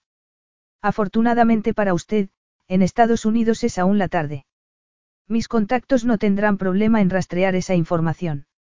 Bien. Quiere que se la enviemos por fax o que lo llamemos por teléfono cuando la tenga. Por fax. Podría haber fotos, estaba pensando en la posibilidad de que Savannah estuviera saliendo con un hombre. Lo había dado por hecho, desde su primer encuentro cuando aún estaba casada con Dion. Pero después de ver cómo se había encendido en sus brazos, se preguntaba si su vida social sería tan activa como él se había imaginado. Bien, Rayen colgó. Leandros dejó el teléfono y fue a su habitación a darse una ducha fría. Después de lo que había compartido con Savannah en la terraza, estaba más decidido aún a casarse con ella y tenerla en su cama. No volvería a dejarla escapar. Mira, mamá. Mira, mamá. Gritó Nisa. Savannah dejó de mirar el mar y dirigió su mirada a la piscina de agua cristalina. Nisa estaba de pie, al otro extremo de la piscina, mientras Casia, la niñera que había contratado Leandros para ayudarla con las niñas, nadaba a unos centímetros de la pequeña. Al parecer, Leandros había hablado en serio cuando le había dicho que quería que las niñas y ella hicieran de su casa su propio hogar. Hasta había contratado a una niñera a tiempo completo. Cuando el ama de llaves le había presentado a la niñera durante el desayuno, la primera reacción de Savannah había sido rechazar cualquier ayuda. Pero la joven griega se había ganado su simpatía con su deseo de complacer, y Savannah finalmente había aceptado. En cuanto se dio cuenta de que Savannah estaba mirándola, Nisa se tiró a la piscina, cerca de Casia. Savannah aplaudió al verla bajar al fondo del agua, tocarlo y salir nuevamente a la superficie, antes de nadar hacia el borde y salir de nuevo. Savannah miró a Eva, animándola. Eva, que había estado esperando a que su madre se diera cuenta de que quería hacer una demostración, se tiró al agua de pie en la parte poco profunda, e hizo una voltereta en el agua. Yo también quiero hacerlo, dijo Nisa. Eva salió a la superficie. Lo has hecho muy bien. Gritó Savannah. Estoy de acuerdo, se oyó una voz masculina. Aquel sonido fue como una inyección de adrenalina para los sentidos de Savannah, y reaccionó dándose la vuelta. Pero no lo miró. Leandro se puso de pie detrás de ella, tan cerca que sentía su magnetismo. Les gusta mucho el agua, comentó. Ella asintió, mirando distraídamente la terraza del primer nivel, sin fijar sus ojos en él. Pero pronto se dio cuenta de su error, porque aquella terraza evocaba la escena de la noche anterior. Y sintió deseo al recordarlo. Sí. A Eva y a Nisa siempre les ha encantado el agua. Recibieron clases de natación cuando Nisa cumplió los dos años, comentó Savannah. Leandros levantó el libro que ella tenía en el regazo, rozándole los muslos. Ella se tensó. ¿Qué? Empezó a decir. Leandros ni siquiera miró el libro. ¿Qué pretendía con su gesto, entonces? No me gusta estar hablando contigo sin que me mires. ¿Te cuesta tanto mirarme? Ella intentó controlarse y se preparó para mirarlo. Estaba más atractivo que nunca, con un polo blanco y unos pantalones de lino color caqui. Su ropa realzaba cada línea de sus músculos. Y ella hubiera deseado tocarlo. Deseó poder disimular el calor que sentía, y se cruzó de brazos como para que sus pezones no expresaran lo que ella quería ocultar. ¿Qué quieres? Hablar. No me parece un buen momento ni un buen lugar para hacerlo, contestó ella, indicando a Casia y a las niñas jugando juntas en la piscina. Estoy de acuerdo en que el lugar no es adecuado. Nos interrumpirían. Pero sí es el momento ideal de hacerlo. Casia está al cuidado de las niñas. Seguramente se alegrarán de poder jugar un rato más. No quiero que las niñas se expongan demasiado al sol, respondió Savannah, desesperada por encontrar una excusa para posponer una conversación entre ellos. Casia puede llevarlas adentro a ducharse y a tomar un tentempié cuando sea el momento. Es una niñera experimentada. Una niñera que contrataste sin mi consentimiento. ¿Hay algún problema con Casia? Si lo hay, podemos encontrar otra niñera. Es contigo con quien tengo un problema, el de que quieras dirigir mi vida. Leandro se rió suavemente. Vienes. Savannah se dio por vencida. No serviría de nada posponer una conversación con él. De acuerdo, Savannah se puso de pie. Déjame que hable con Casia, y seré toda tuya. De pronto se dio cuenta de lo que acababa de decir. Leandro simplemente sonrió. Ya lo eres, respondió. Savannah le hubiera soltado una retaíla de juramentos nada propios de una dama. No lo soy, dijo ella, poco convencida, como si fuera una niña de seis años.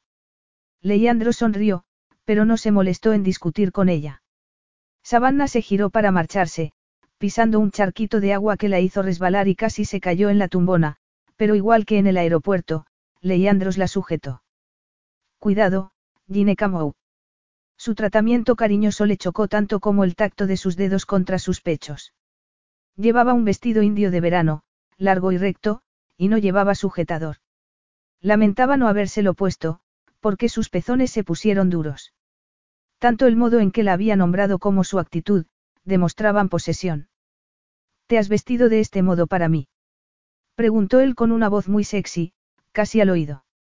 No, contestó inmediatamente. Hace calor. No soy muy grande, así que generalmente no hay problema en que no lleve, en ir sin, no podía pronunciar la palabra. Era increíble, pensó Savannah. Un día reaccionaba con él como una ninfómana y al otro se ponía colorada por decir, sujetador. Leandros le tocó brevemente el pecho y luego volvió a poner los dedos en la posición anterior. Tienes razón. Savannah reprimió un gemido. Casia y las niñas estaban de espaldas a ellos, jugando en la parte baja de la piscina. No hagas eso. Leandros, al parecer, tenía el don de controlar su cuerpo y excitarlo cuando quería. Tu cuerpo es tan sensible a mi tacto. Cualquier hombre lo encontraría irresistible. Y yo no soy una excepción. Savannah hubiera deseado pegarle. A Leandro solo le importaba cómo reaccionaba ella ante sus caricias. Ni siquiera se molestaba en decirle que era atractiva. Déjame marchar. Puedo ponerme de pie yo sola ahora. Sorprendentemente, Leandros la dejó. Savannah se acercó a Casia y le dio instrucciones de qué hacer con las niñas durante la siguiente hora aproximadamente, con la esperanza de que la conversación con Leandros no durase más. Leandros la acompañó a su estudio y cerró la puerta. Le he dicho a Félix que no nos molesten. Comprendo, respondió Savannah. Siéntate, le indicó una silla de piel que había frente a un gran escritorio de nogal. Ella se sentó. ¿Quieres beber algo? preguntó él, abriendo el frigorífico de un minibar, disimulado como si fuera uno de los armarios de nogal que formaban parte de la biblioteca que cubría la mayor parte de las paredes de la habitación. Sí, por favor. Un vino. Como no sueles beber alcohol, supongo que crees que te hace falta algo que te dé fuerzas para nuestra conversación, dijo él sardónicamente. Sabía que estaba nerviosa, vociferó ella. Me daría igual beber agua mineral.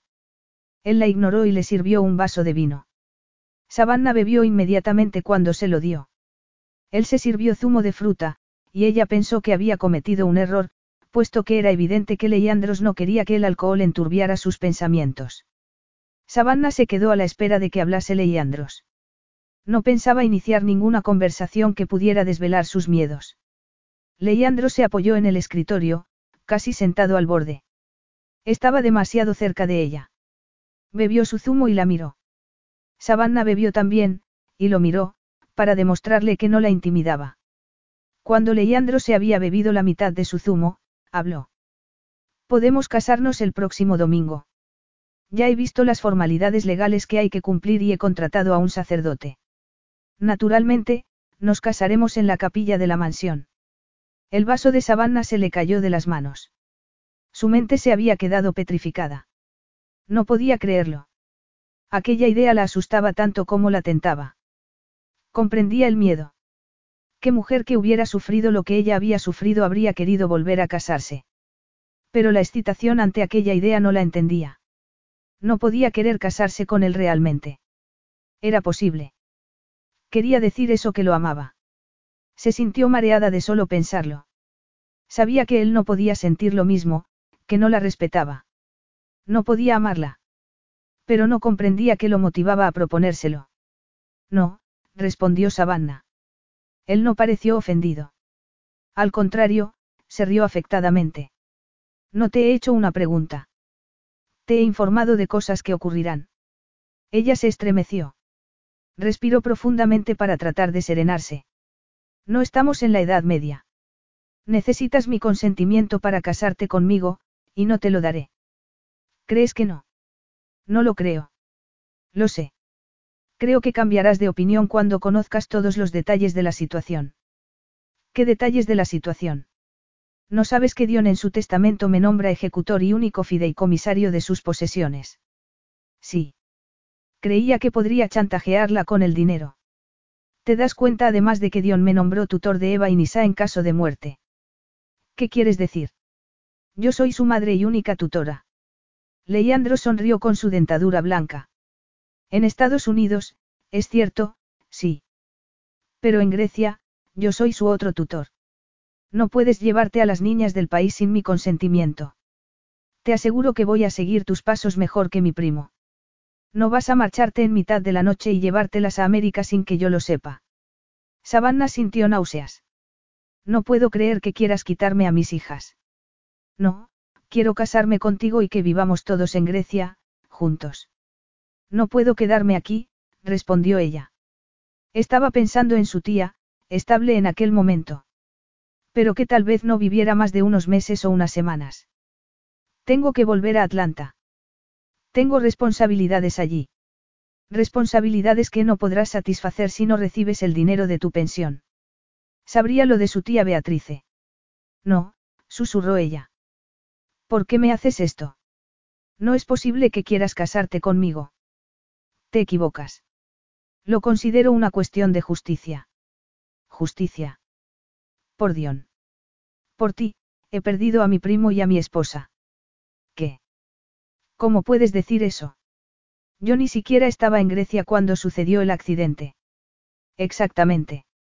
No estabas aquí cumpliendo con tu deber de esposa. Robaste a sus hijas. Le robaste su hombría. Dion perdió el juicio, buscando consuelo en fiestas y en una vida descontrolada. Se llevó a Petra con él. Savannah agitó la cabeza. Si Dion era tan inestable, ¿qué hacía tu esposa con él? Eran amigos. Él era mi primo. El accidente tuvo lugar porque había bebido para ahogar el dolor que le había causado tu negativa a traer a las niñas a Grecia. ¿Cómo podía creer aquello? ¿Crees que Dion era un santo, verdad? Preguntó, desesperada. Un santo, no, pero sí un hombre maltratado por su esposa, la acusó, furioso. Le dije que podía visitar a las niñas, Savannah entrelazó sus dedos en su regazo, para disimular su nerviosismo. No hacía falta que ahogase su dolor. ¿Y pretendes que te crea? Si crees que soy tan odiosa y embustera, ¿por qué quieres casarte conmigo? Me lo debes. ¿Qué? ¿Qué te debo? Le debes tus hijas a la familia Kiriakis para reemplazar la pérdida de su padre. Me debes una esposa. Y me debes un hijo. Un hijo. Petra estaba embarazada de cuatro meses cuando murió. Fue un shock para Savannah. No, dijo. Sí. Vas a casarte conmigo y me darás un hijo para reemplazar al hijo que perdí. No, respondió ella. Sintió un frío que la recorría, y vio luces rojas con destellos frente a sus ojos. Sí, dijo él, implacable, decidido.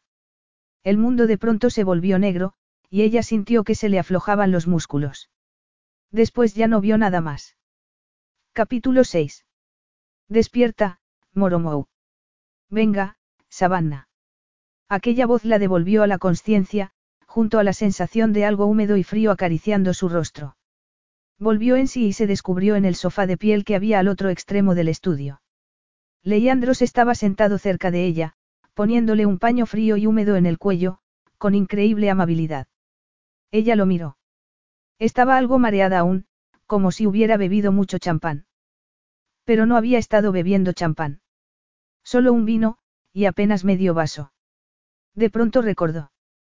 Se puso rígida y quitó la mano de Leiandros. Tú me acusas por la muerte de tu esposa y de tu hijo, dijo. Leiandros dejó el paño en la mesa. La delimitación de culpas no importa ahora.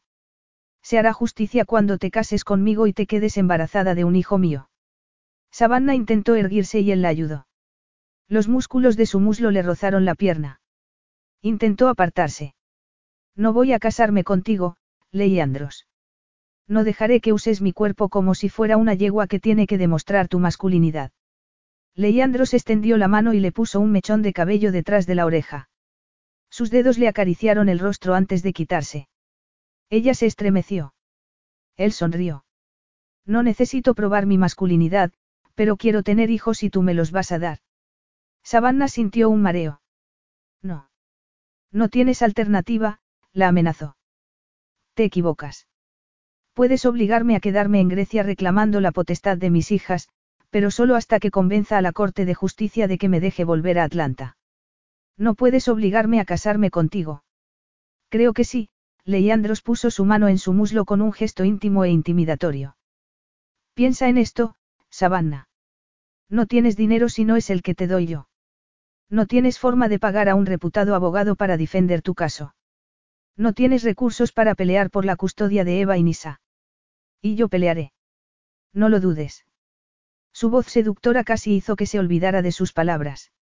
No, no vale la pena para ti. No. Ella no podía pensar, teniendo su mano puesta encima, aun con una tela entre medio. Su mirada iba de la mano de Leandros a su rostro. Debería de haber quitado su mano, pero en realidad lo que deseaba era que esa mano se posara en el lugar donde su carne ardía por él. Su cuerpo había estado muerto durante cuatro años. ¿Cómo podía resucitarlo un hombre que amenazaba su paz y estabilidad? Eva y Nisa pertenecen a Grecia.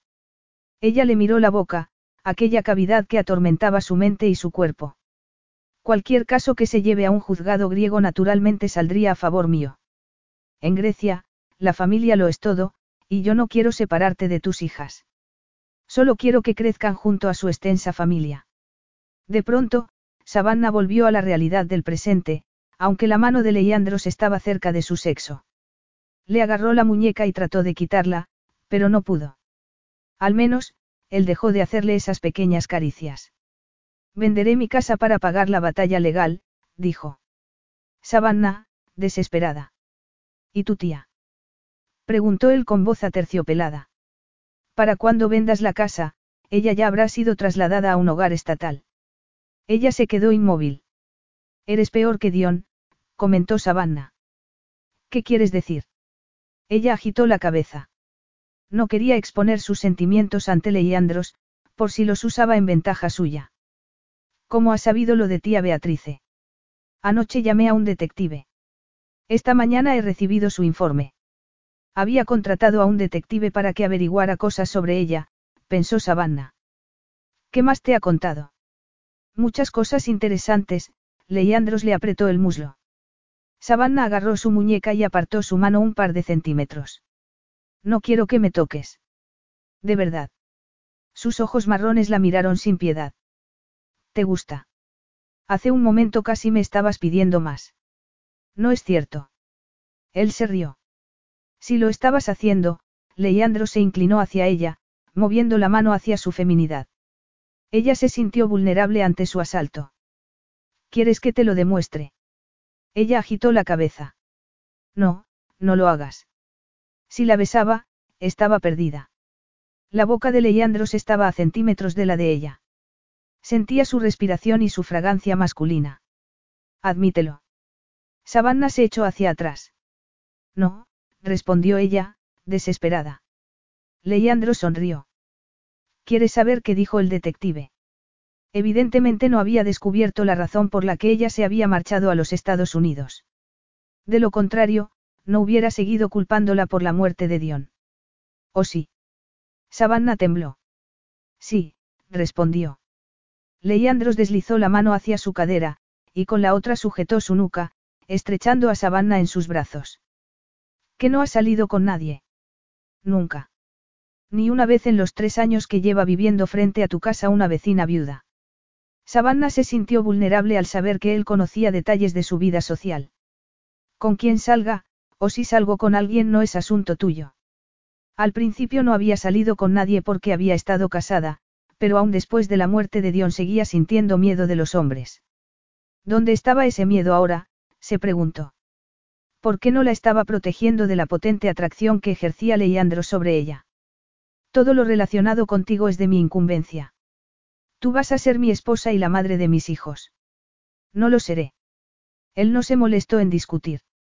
También dijo que estabas a punto de un ataque de nervios. Qué ridículo. Leandros agitó la cabeza.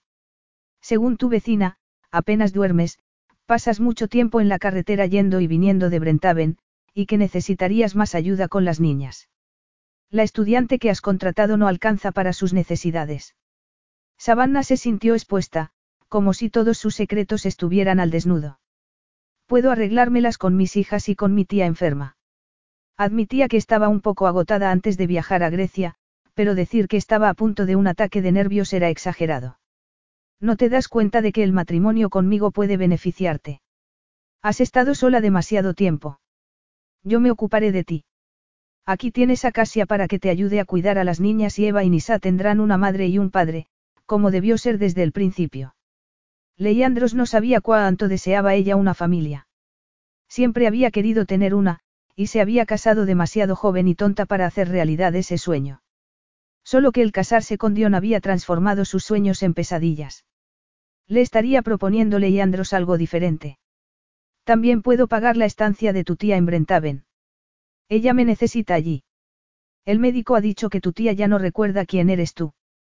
Necesita cuidado, pero no de ti. Sus palabras la hirieron, porque era verdad. Sintió ganas de llorar. Pero ella no lloraba nunca y no iba a hacerlo en aquel momento, frente a su enemigo. Necesitas un periodo de descanso. Estás cansada y agotada emocionalmente. Hasta yo me doy cuenta. Y no llevas en Grecia más de 24 horas. Ella se rió amargamente. Así que ahora eres considerado conmigo, dijo ella burlonamente. Tu sed de venganza parece demostrar algo muy distinto, y mi agotamiento emocional se debe a ti a Beatrice. No tiene nada que ver contigo y con tu intento de chantaje. En realidad, lo que más le pesaba era la idea de que Leandros la considerase una incubadora humana. No podía pasar nuevamente por ese dolor. Cada mes que no se quedaba embarazada, Dion se lo echaba en cara, y la había acusado de ser un fracaso como mujer, de tomar algo para no quedarse embarazada. Y sabía que la humillación no terminaba ahí. Tenía que tener un hijo varón. Un heredero de los Kiriakis. Leandro sería igual. Él había perdido un hijo y esperaba reemplazarlo. Leandros le acarició la oreja, y luego finalmente quitó la mano. Se hará justicia, Savannah. No estoy buscando venganza. Pero la justicia no impedirá que tú te beneficies también de nuestro matrimonio. Beneficiarme, susurró ella, débilmente. Gine Camou. Otra vez el tratamiento cariñoso. Pero ella no era su mujer. No era su esposa. Tu cuerpo se enciende cuando te toco.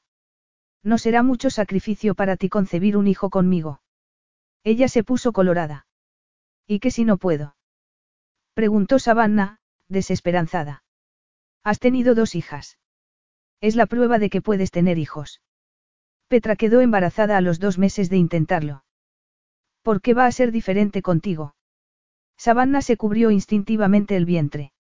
¿Y qué pasa si es diferente? ¿Por qué te preocupa eso? ¿Te has hecho alguna operación o algo así? Preguntó con rabia Leandros. Savannah suspiró. No me he hecho ninguna operación. Jamás he tomado la píldora, ni me he puesto algo para no quedar embarazada, dijo, recordando las acusaciones de su marido, mes tras mes cuando le venía el periodo, durante el primer año de casados. Entonces, no hay nada de qué preocuparse. Savannah recordó la sensación de humillación que había sentido por no concebir tan fácilmente aquella primera vez. Se había sentido menos mujer. No quiero casarme contigo. Leandros agitó la cabeza. Eres muy cabezona. Sí.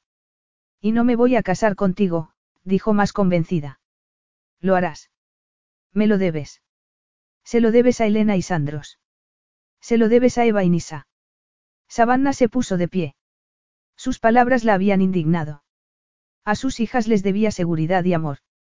No les debía un lugar en una familia que las había rechazado una vez. No le debo nada a nadie. exclamó Savannah. No digas nada. Tú ya has hablado bastante. Ahora me toca a mí, estaba furiosa. No es culpa mía que Dion condujera bajo los efectos del alcohol. Él tomó esa decisión. Tú tomaste la decisión de dejar que tu joven esposa tuviera amistad con un hombre inestable. Si no hubo más que amistad. Ella conocía bien la forma que Dion tenía de probar su masculinidad al ver que ella no quedaba embarazada. Leandros pareció indignado. Estás dando a entender que mi primo tenía una aventura con mi esposa. Es posible. ¿Cómo sabes que no era así? Tú mismo has dicho que no la amabas.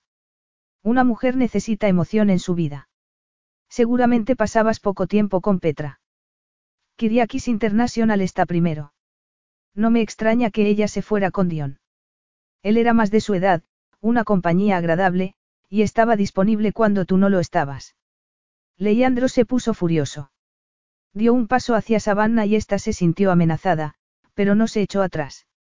Él hizo una maniobra con la mano, y ella se apartó rápidamente. Pero él no había estado a punto de pegarle. Leandro señaló la puerta y le dijo. Sal. ¿Por qué? Es duro escuchar la verdad. ¿Quieres culparme por tu fracaso? Bien.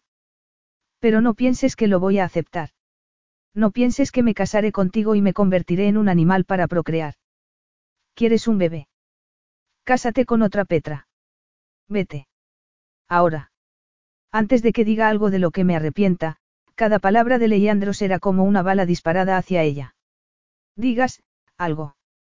No querrás decir, hagas, algo de lo que yo pueda arrepentirme.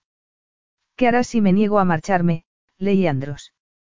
¿Qué vas a hacer si mantengo mi creencia de que tu esposa y mi marido podrían haber sido más que amigos? Leandro se cegó de furia.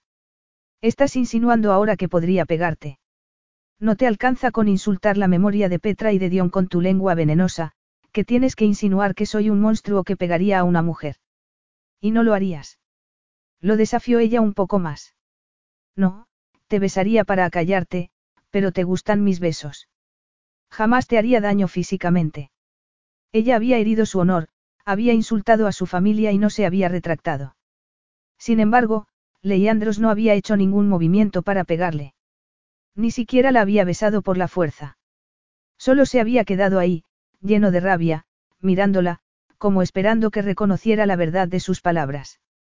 Savannah sintió que algo que la había estado oprimiendo en aquellos cuatro años la liberaba. Y dijo. Te creo. Entonces, créeme también cuando te digo que te vayas. Savannah se marchó.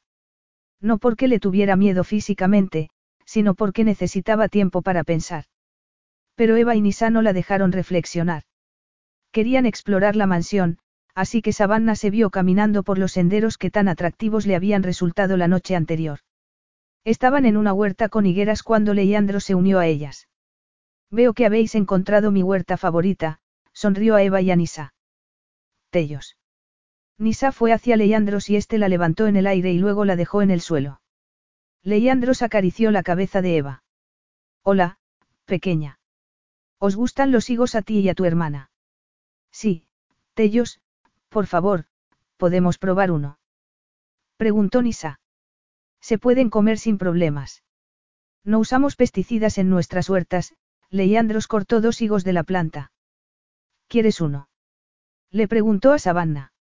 No, gracias, Savannah lo miró. ¿Les has dicho que te llamen tío? Sí.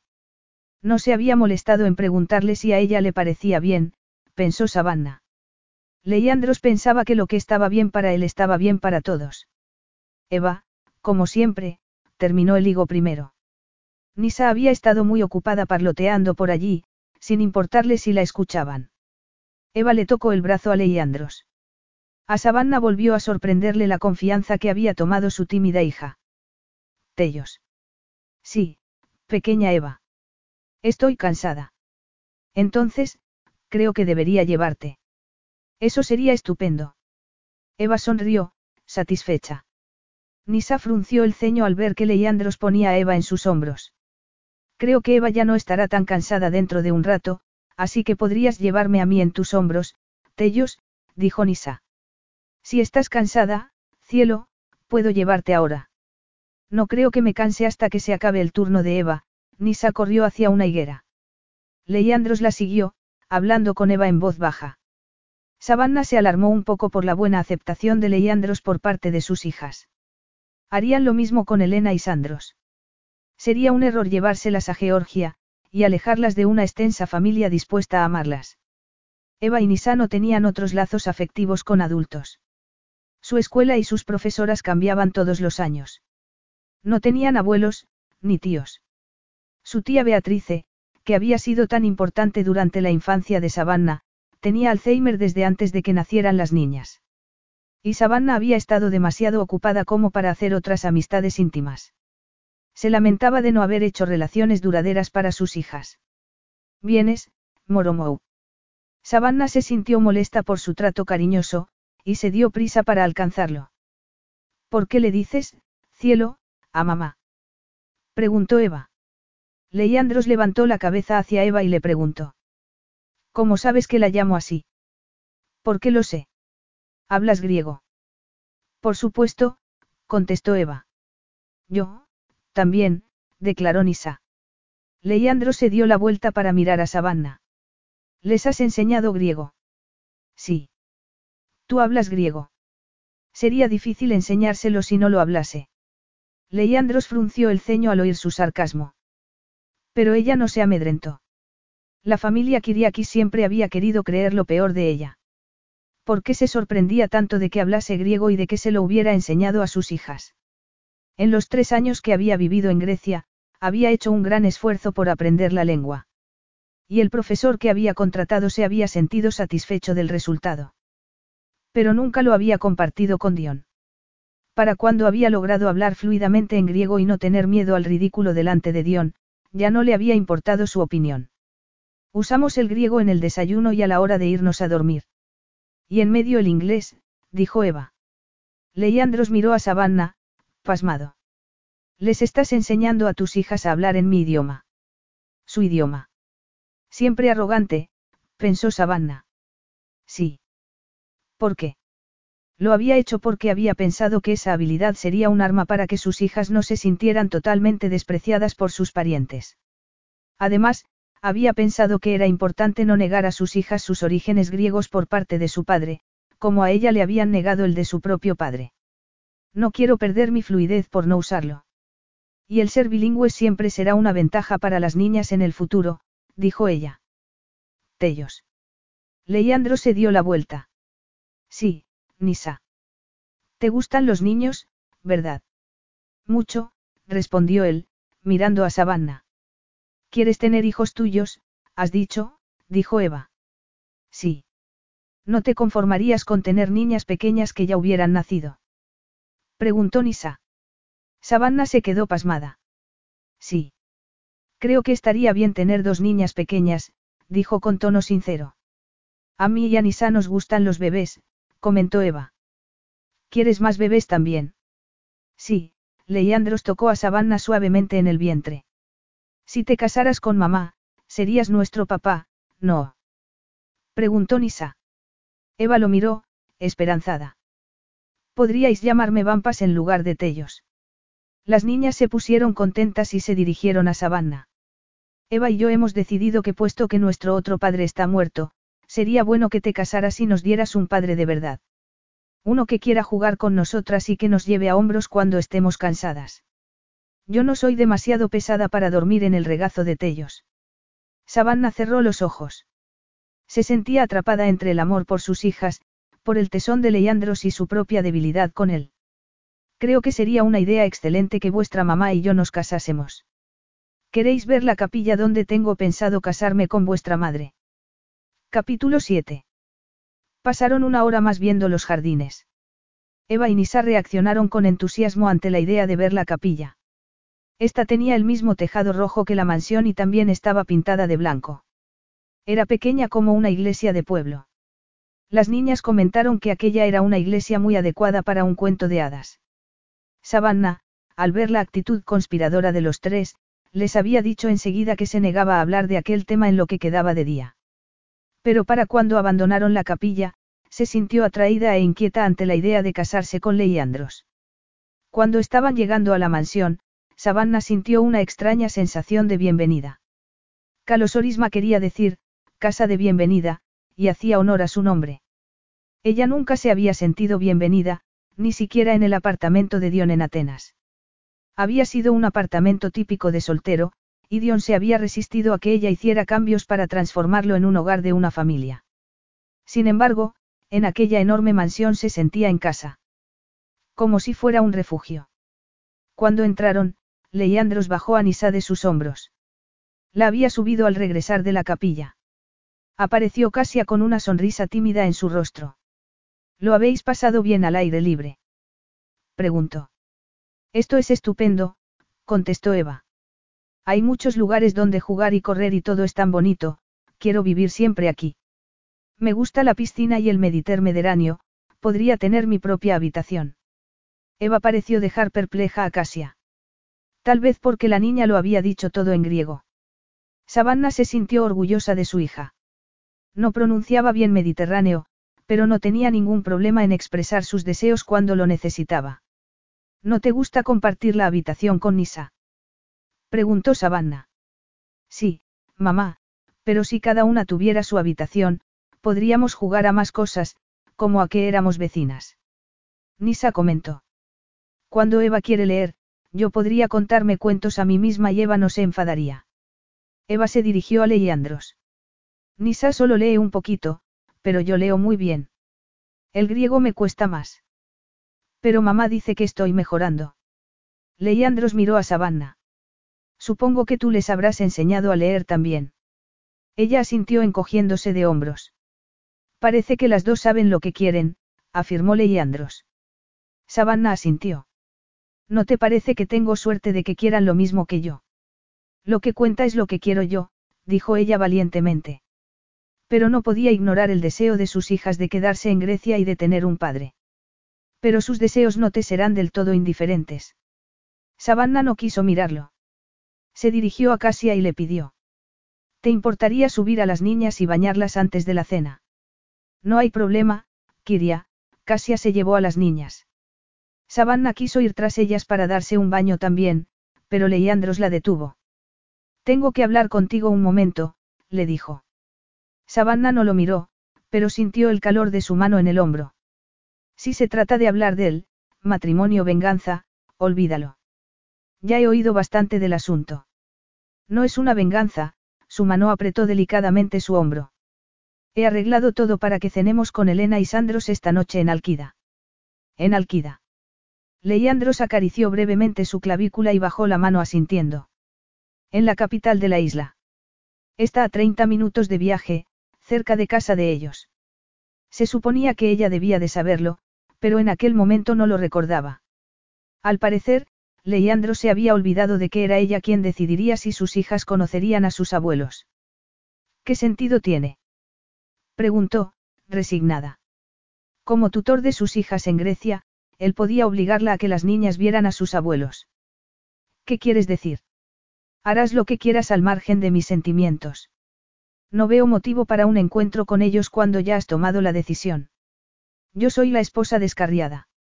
La madre que se llevó a sus bebés a vivir a otro país. A tus ojos, soy despreciable, y debo de serlo para Elena y Sandros. Te he dado mi palabra, dijo él, tenso. Nuevamente, ella había insultado su orgullo. También me amenazaste con todo tipo de represalias si no aceptaba tu venganza de casarme contigo. No se trata de venganza. Se trata de justicia. Ahora aquello era justicia, pensó ella. Ni siquiera le importaba si ella lo amaba. El amor no tenía cabida en sus planes. ¿Y si ella lo amase? Si lo hubiera amado desde hacía siete años y él fuera el único hombre al que podría entregar su cuerpo. Sintió pánico. ¿Quieres decir que si decidiera que es mejor que Eva y Nisa no vean a sus abuelos tú lo aceptarías?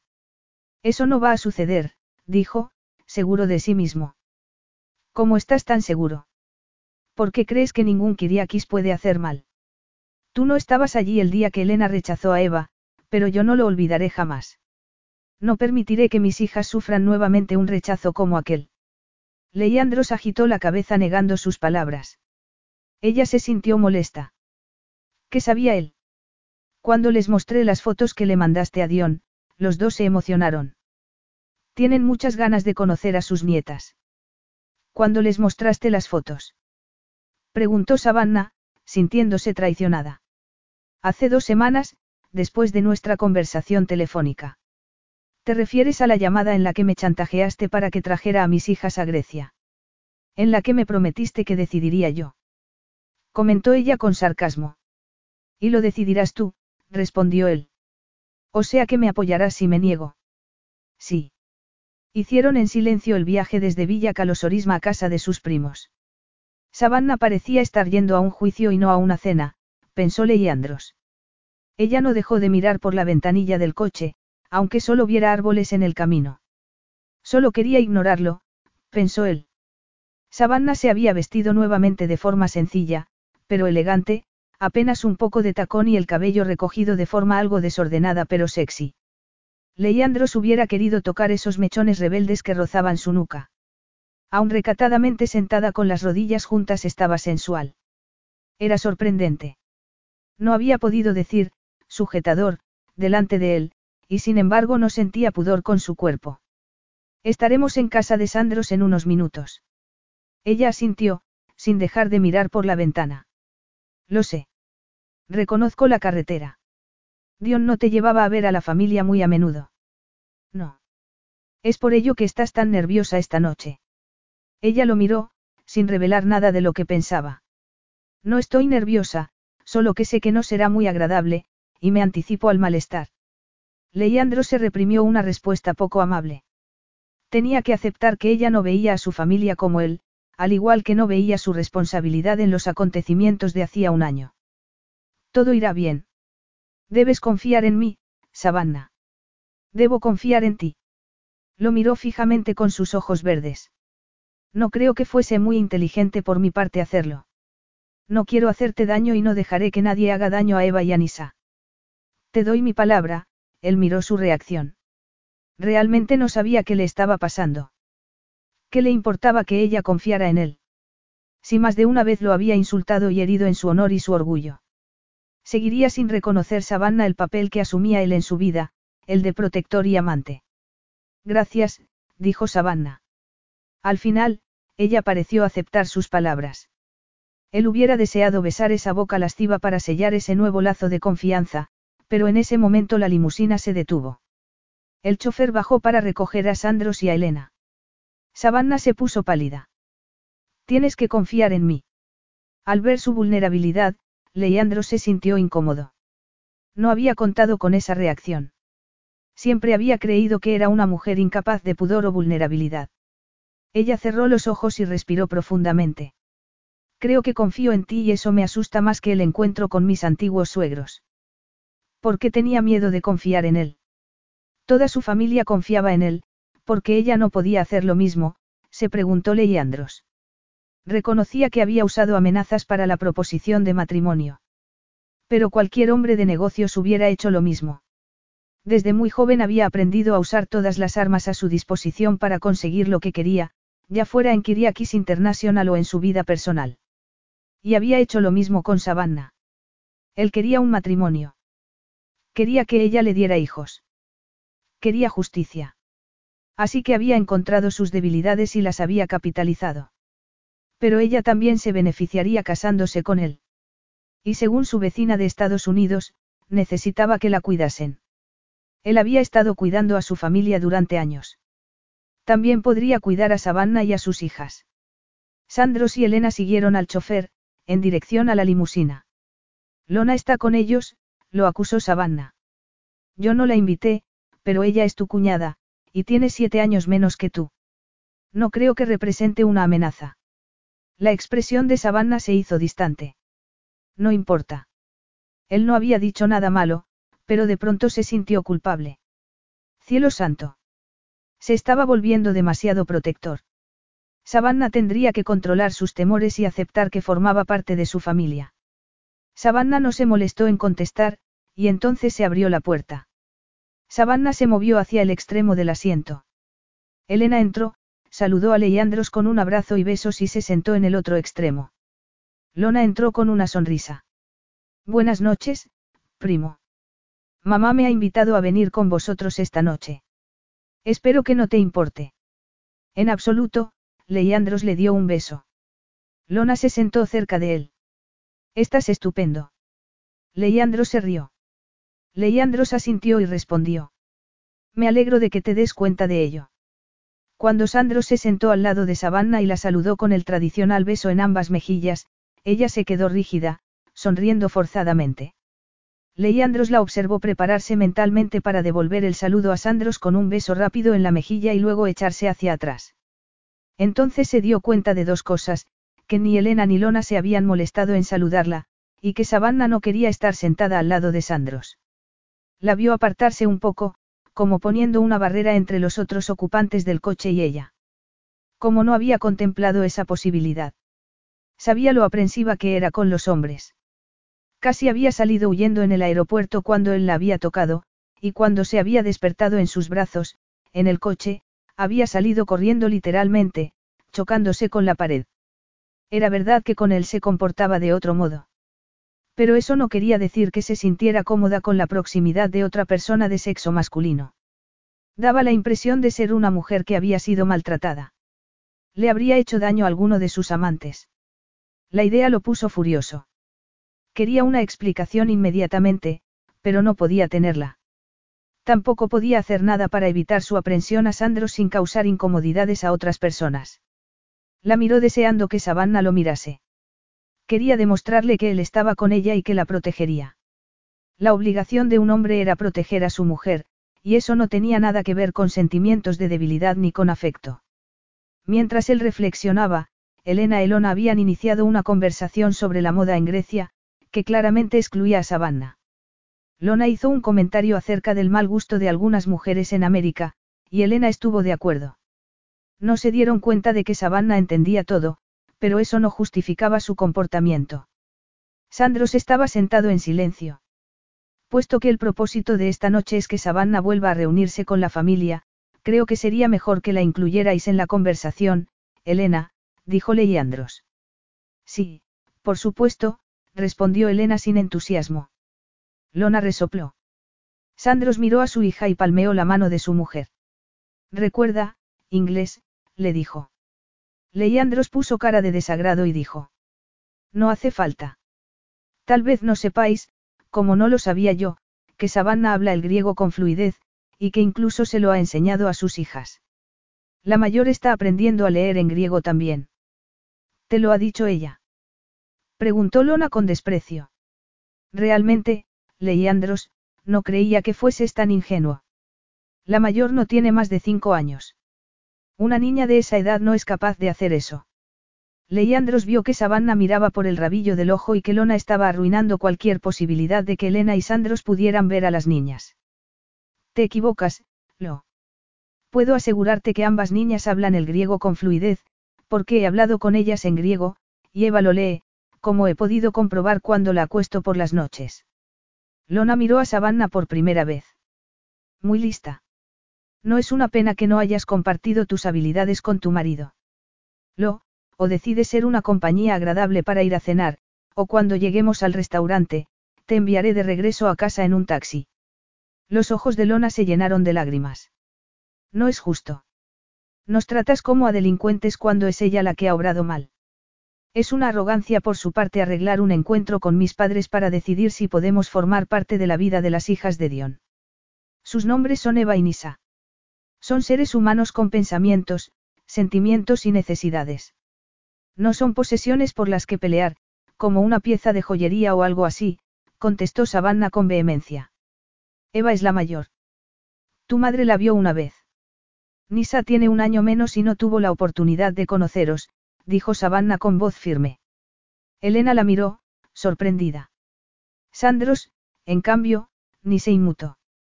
Lona abrió la boca, pero Leandros la acalló. Dejemos algo claro. Savannah no es la responsable de este encuentro. Yo soy el responsable. He sido yo quien invitó a tus padres. Soy yo quien he aceptado que nos acompañes y no sé si no ha sido un error.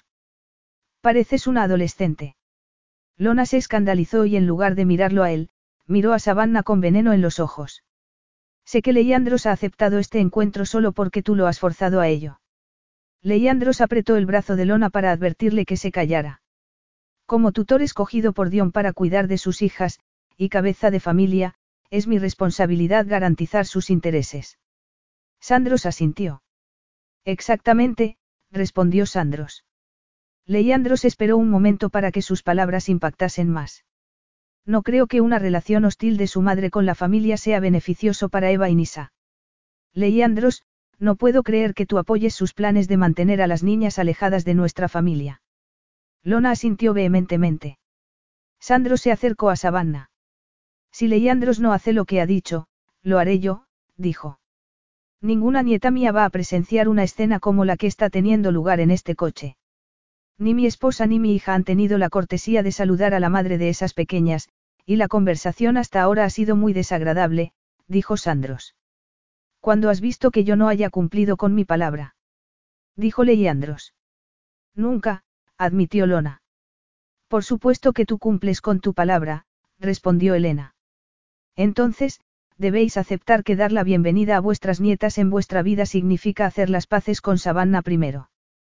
Lona se alejó de él y cruzó los brazos, en un gesto infantil de desafío. Leandros miró a Elena. Haré todos los esfuerzos necesarios, dijo Elena. Sandros volvió a palmear su mano. Gine Camou, eres una esposa digna de respeto. Lona, cambia el asiento con Savannah. Es evidente que es mejor que estés sentada al lado de tu padre.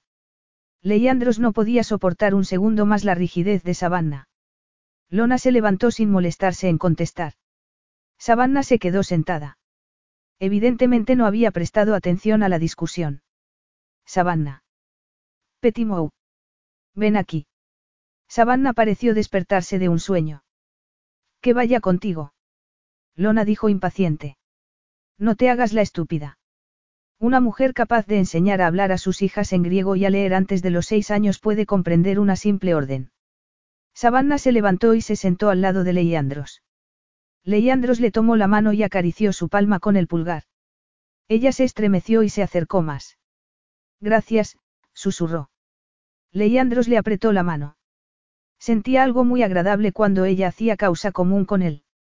Su gratitud podría convertirse en adictiva. Capítulo 8. Sandros había elegido un restaurante de un hotel de cinco estrellas, y se notaba. Todo era elegante y lujoso. No dudaba que la comida estuviera a su altura.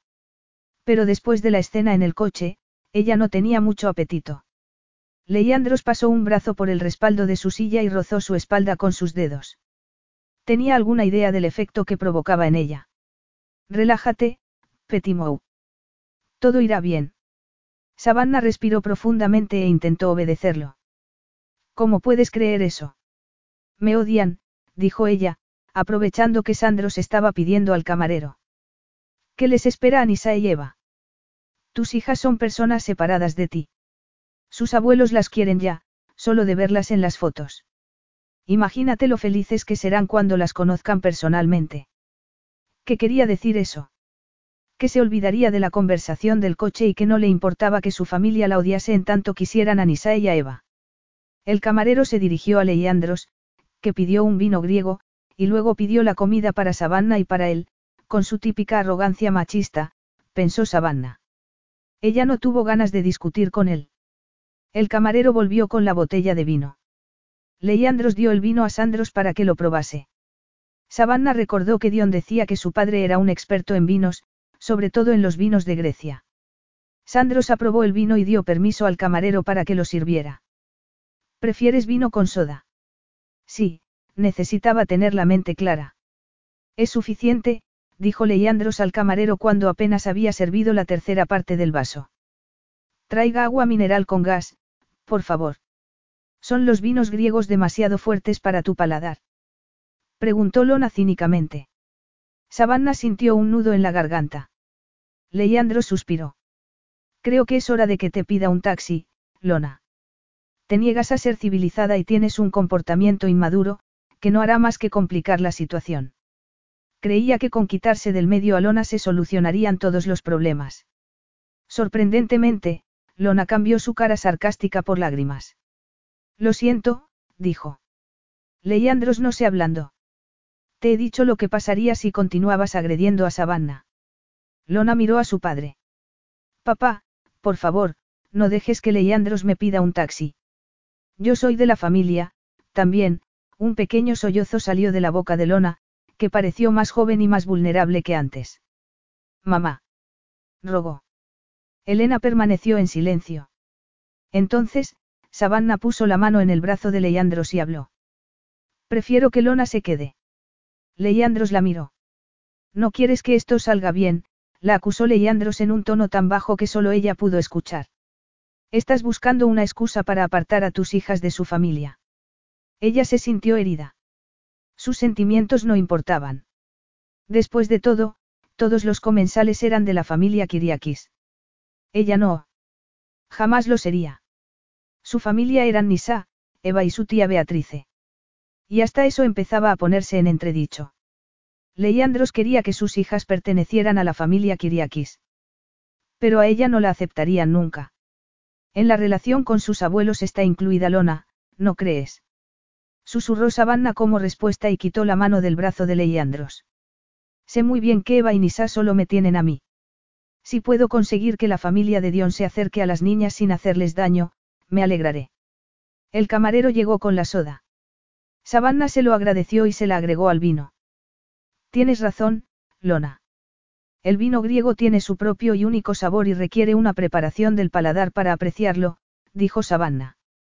Lona, que pareció sorprendida por el hecho de que Savanna quisiera que se quedase, sonrió débilmente. Leandros atendió el teléfono móvil y empezó a hablar en un idioma que parecía italiano. Segundos más tarde, se disculpó por tener que atender la llamada, y se alejó. Lo siento. Luego se inclinó y dijo al oído a Savanna, sé buena, Petimou. Sandros le hizo señas con la mano de que estaba disculpado. Ella se puso nerviosa al sentirse abandonada. Prefería tratar con Leandros, aunque estuviera enfadado, que con la familia de Dion. Elena dejó la comida sin probar y miró a Savannah, herida. ¿Por qué? ¿Por qué le dijiste a mi hijo que tus niñas no eran suyas? Él se perdió algo muy importante. Todos nosotros nos perdimos algo muy valioso. Savannah sintió resentimiento por Dion.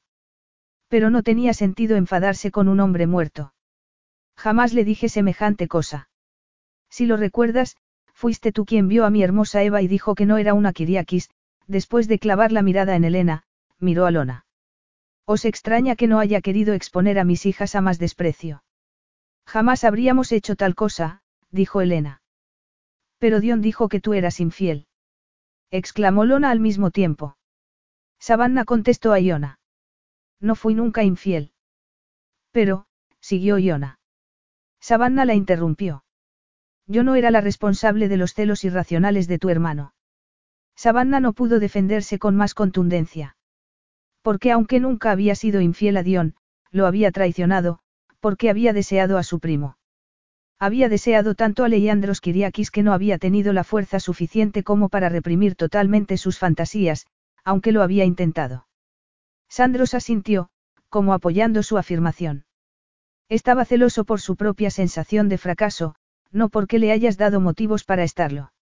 Sandro sabía que Dion tenía problemas de bajo recuento de semillas, se preguntó Savannah. Savannah no podía creerlo. Dion había puesto tanto empeño en que no se enterase nadie, que la había vuelto loca tratando de conseguir un hijo para probar su virilidad. Y después de todo eso, se lo había dicho a su padre. Sandros. ¿Qué estás diciendo? preguntó Elena, irritada. Mi hijo vino a verme la mañana del accidente. No me lo habías dicho. exclamó Elena. Savannah también estaba sorprendida. No podía, apretó la mano de Elena. Me dijo que había llamado a Savannah la noche antes y que le había pedido que trajera a las niñas a Grecia. Y que ella no había aceptado su propuesta. Lona y Elena reaccionaron con más hostilidad. Yo invité a Dion a venir a Atlanta a visitar a las niñas. Ella no se había fiado de que Dion no quisiera aprovecharse de las leyes griegas para forzarla a que las niñas se quedaran en Grecia. Era una pena que no hubiera hecho lo mismo cuando Leandros le había propuesto viajar a Grecia. Pero la verdad era que había querido volver a verlo, pensó Savannah. Me dijo que había sido generosa. Tengo que admitir que no estuve de acuerdo con él al principio, pero después de decirme que había mentido acerca del comportamiento de Savannah, y de explicarme que la separación había sido culpa suya y el motivo, me di cuenta de lo generosa que había sido Savannah con él. Pero ella se llevó a las niñas a América, lejos de la familia, dijo Elena, con voz angustiada. Sandros le tomó las manos. Me confesó que él nunca había aceptado su papel de padre por su propia inseguridad. Estaba obsesionado con tener un hijo. Sandros miró a Savannah, como rogándole que no dijera nada más explícito. Estaba convencida de que su padre conocía la naturaleza violenta de Dion y que lo avergonzaba. Y quería proteger a Lona y a Elena de esa vergüenza. Savannah asintió casi imperceptiblemente en señal de acuerdo, y vio el alivio en los ojos de Sandros. Dion era joven cuando nos casamos. No estaba preparado para el rechazo de su familia a su esposa, afirmó ella, reflexionando en voz alta acerca de toda la historia de su marido. Es normal que quisiera culparme a mí. No quería ser rechazado por aquellos a los que quería. Ella ya no pensaba que Dion la hubiera amado. Estaba segura de que se había casado con ella en un acto de rebeldía contra un futuro programado para él, incluida la elección de esposa. Eres demasiado comprensiva, suspiró Sandros. Pero mi hijo intentó que te despreciáramos desde el principio. ¿Qué quieres decir? preguntó Savannah. Nos contó que te habías quedado embarazada de otro y que lo habías obligado a casarse a la fuerza, dijo Elena. Savannah no pudo evitar reírse. Eso habría sido muy interesante. La segunda Inmaculada Concepción. Aunque no le extrañaba nada lo que pudiera haber dicho Dion, tenía que admitir que aquello le dolía. No le extrañaba que su familia la odiase. Y que Leandros tuviera una opinión tan baja de ella. Eso no es posible. exclamó Lona. Dion nos dijo que él había sido un tonto. Que no había pedido ninguna prueba cuando tú le dijiste que estabas embarazada. Nos dijo que mentiste para atraparlo. Pero si aún eras virgen, no te habría creído, dijo Lona, confusa. Savannah bebió su vino con soda. Supongo que no quería que se descubriese su primera mentira. Luego, al ver que yo no me quedaba embarazada, debió sentirse desesperado. Solo ella sabía lo desesperado que estaba. Se mordió el labio para no decir más. No le serviría de nada acusar a Dion de manipulador, egoísta, y caprichoso durante su matrimonio. Sí, dijo Sandros. La mañana que vino a verme, le dije que la medida de un hombre era cómo trataba a su familia, no su capacidad de dar hijos. Creo que más tarde debió emborracharse para ahogar el dolor que le hicieron mis palabras. Fue la primera vez que me avergoncé de él, a Sandro se le nublaron los ojos de lágrimas. Mi hijo mintió acerca de su esposa y me confesó esas mentiras. Ha sido vergonzoso cómo hemos tratado a Savannah y a sus hijas. Y todo por las cosas que Dion dijo sobre ella, por sus mentiras. Savannah sintió compasión por Sandros. Evidentemente tenía un gran sentimiento de culpa por la muerte de su hijo. No es culpa tuya, dijo Savannah. Papá, ¿qué estás diciendo? Se sorprendió Lona. No dijiste nada de esto hace un año, reiteró Elena. Sandros asintió. Hay cosas difíciles de admitir para un hombre. Savannah sintió pena por él al ver sus lágrimas. La familia Kiriakis había pagado un alto precio por los pecados de Dion, que no eran culpa suya. El rechazo de Elena a Eva había hecho mucho daño a Savannah. Pero no podía culpar a Elena de su comportamiento ya que era resultado de las mentiras de Dion. Tampoco podía apartar a Eva y a Nisa de una familia que estaba deseosa de amarlas. Tal vez la hostilidad de Elena y de Lona hacia ella cesara. No serían las mejores amigas, tal vez, pero podrían mantener una relación civilizada por el bien de las niñas, que no se merecían la soledad en la que habían crecido. Un día ella misma le contaría la verdad a Leandros. Toda la verdad. Él ya sabía que ella no había salido con ningún hombre durante tres años, así que no podría acusarla de desvergonzada. Savannah bebió otro sorbo de vino y dijo. Olvidémonos del pasado. Tenemos que centrarnos en el presente. Eva y Nisa se lo merecen. Todos nos lo merecemos. Sandros asintió y dijo. Todos hemos amado a Dion. Pero él no era un santo. Nos hemos perdido años de Eva y Nisa por sus mentiras. Dejemos que se terminen las acusaciones y el enfado ahora. Quiero abrazar a mis nietas, afirmó, emocionada, Elena. Lona parecía confusa, y jugaba con el tenedor. No comprendo por qué Dion tuvo que mentirnos, dijo Joana. Savannah no sabía la respuesta, así que no dijo nada. Leandros volvió a la mesa en ese momento y se sentó al lado de Savannah. Disculpadme por ausentarme tanto tiempo, comentó. Apenas lo hemos notado, respondió Savannah, con un tono cínico para sus adentros. Se preguntó si Sandros hubiera hecho aquella revelación en presencia de Leandros. El orgullo masculino frente a otro hombre podría ser más difícil de vencer. De verdad. No has comido nada, dijo Leandros. Hemos estado hablando, declaró Sandros. Luego miró a Savannah. Hemos acordado que es hora de que mis hijas conozcan a sus abuelos y a su tía. Leandros tocó la mejilla de Savannah. Ella reaccionó a su tacto inmediatamente. ¿Te encuentras bien con todo esto? preguntó. Ella quitó la cara. No te molestes en fingir que te importan mis sentimientos, dijo ella en voz muy baja para que los otros no la oyeran. No lo perdonaba por sus palabras de antes. Sí me importa. Creí que te había convencido de eso antes de salir de casa. No te he demostrado mi sinceridad la pasada noche. Me has demostrado que querías una reconciliación, a una costa de proteger a una mujer a la que desprecias, pero sí, estoy bien, si lo quieres saber. Leandros pareció querer decir algo, pero Elena habló. Savannah, ¿crees que podrás traer a las niñas a casa en los próximos días? Estoy impaciente por conocerlas. Savannah se sintió incómoda ante la idea de entrar en esa casa. Pero tenía que dejar sus sentimientos al margen, para no perjudicar a sus hijas. Estoy segura de que se alegrarán de conocerlos mañana.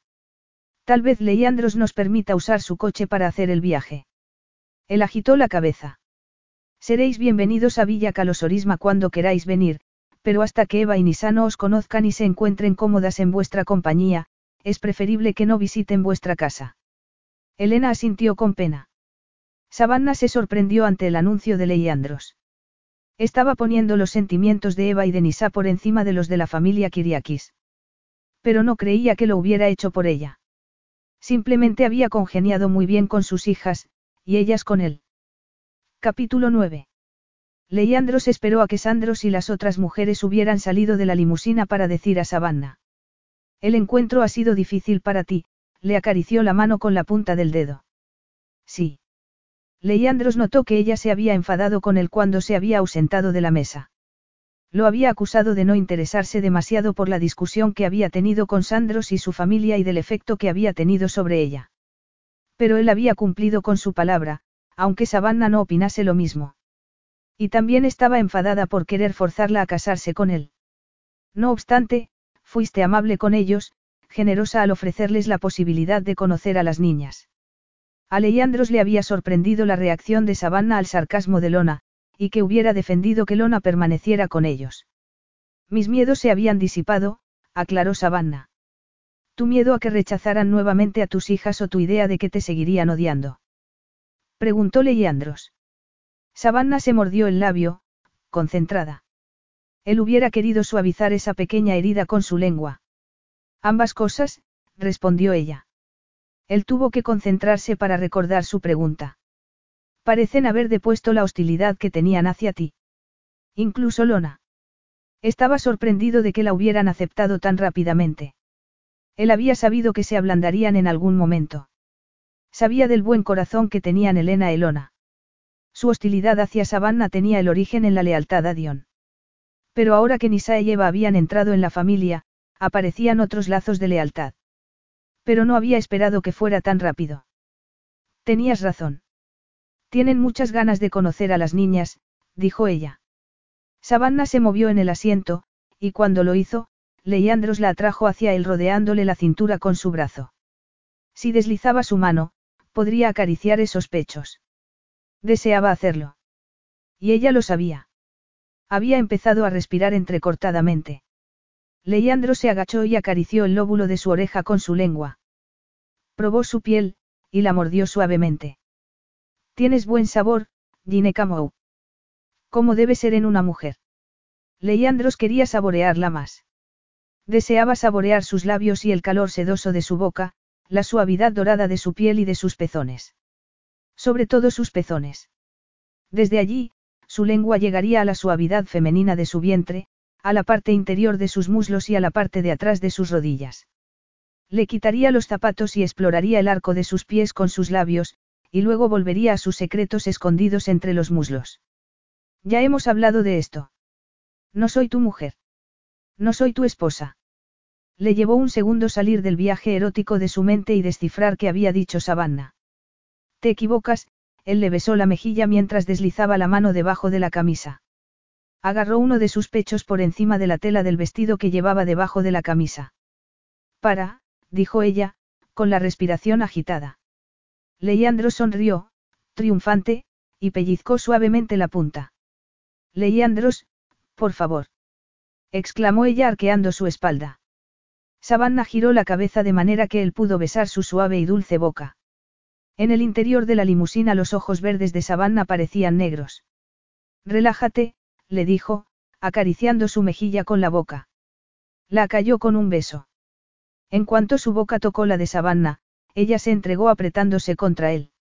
Sus labios se abrieron, permitiendo que su lengua saliera y dibujara los labios de Leandros antes de jugar con su boca. Él la dejó explorarla, y que sintiera el contacto de su lengua con la suya. Ella gimió y él la apretó más, mientras le acariciaba el pecho con la mano. Deseaba tocarla sin la tela del vestido interponiéndose entre ellos.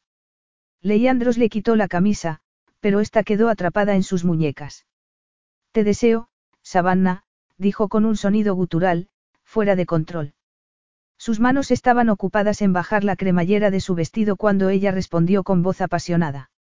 ¿Realmente me deseas, o solo me quieres como incubadora de tus hijos? Aun cegado por el deseo, Leandro se dio cuenta de que la respuesta era importante para ella. Te deseo a ti. ¿Estás seguro?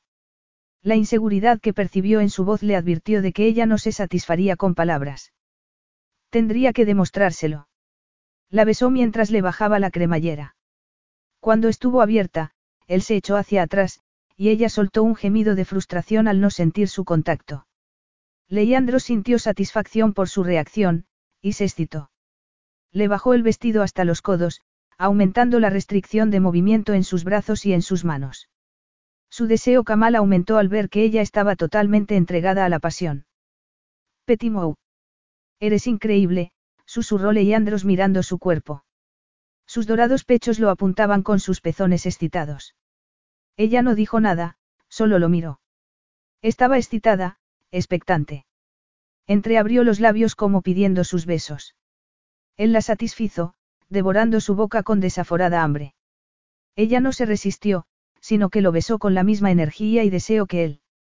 Leandros le acarició los pechos con el pulgar, los pezones, iba a explotar explorándola de aquel modo. Ella se apretó contra él. Sí, Moromou. Así, dijo Leandros, mientras ella se movía de un lado a otro para aumentar la sensación de sus caricias. Savannah era la mujer de sus fantasías, la mujer de sus sueños. Tan sensual, tan solícita. La deseaba. La necesitaba.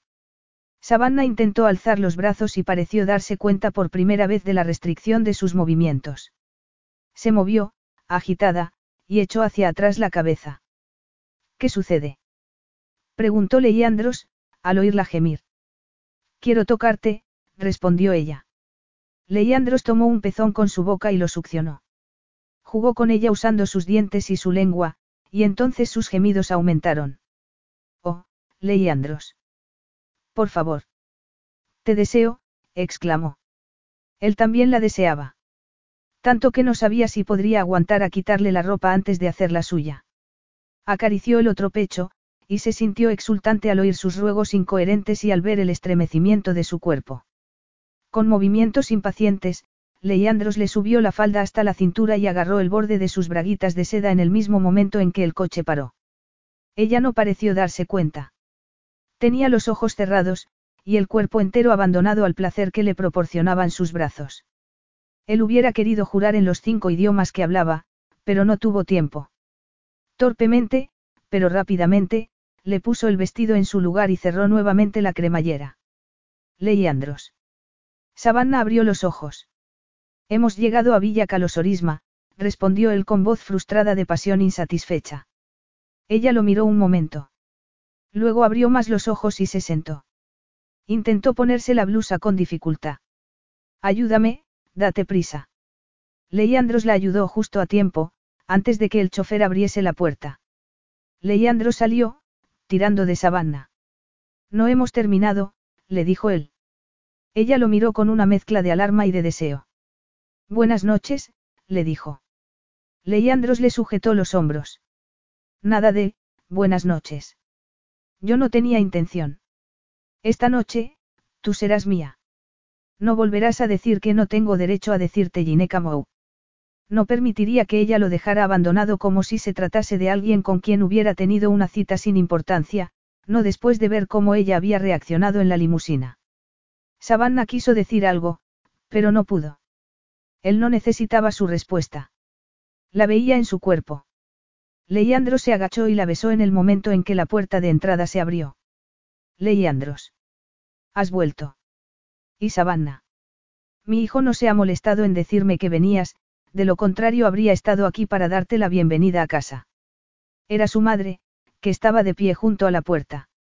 La peor pesadilla que podía haber en aquel momento en que su cuerpo se moría por Savannah. Aquella noche no habría posesión, ni ninguna noche antes de la boda. No, en presencia de su madre. Y ésta se ocuparía de que así fuera. Savannah intentó escuchar y comprender a Baptista Kiriakis hablando en griego rápidamente.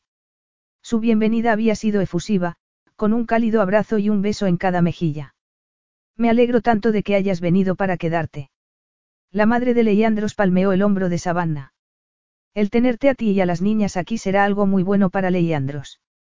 Trabaja mucho, Baptista miró a su hijo con ojos de reproche. Los labios de Leandros se torcieron cínicamente en respuesta.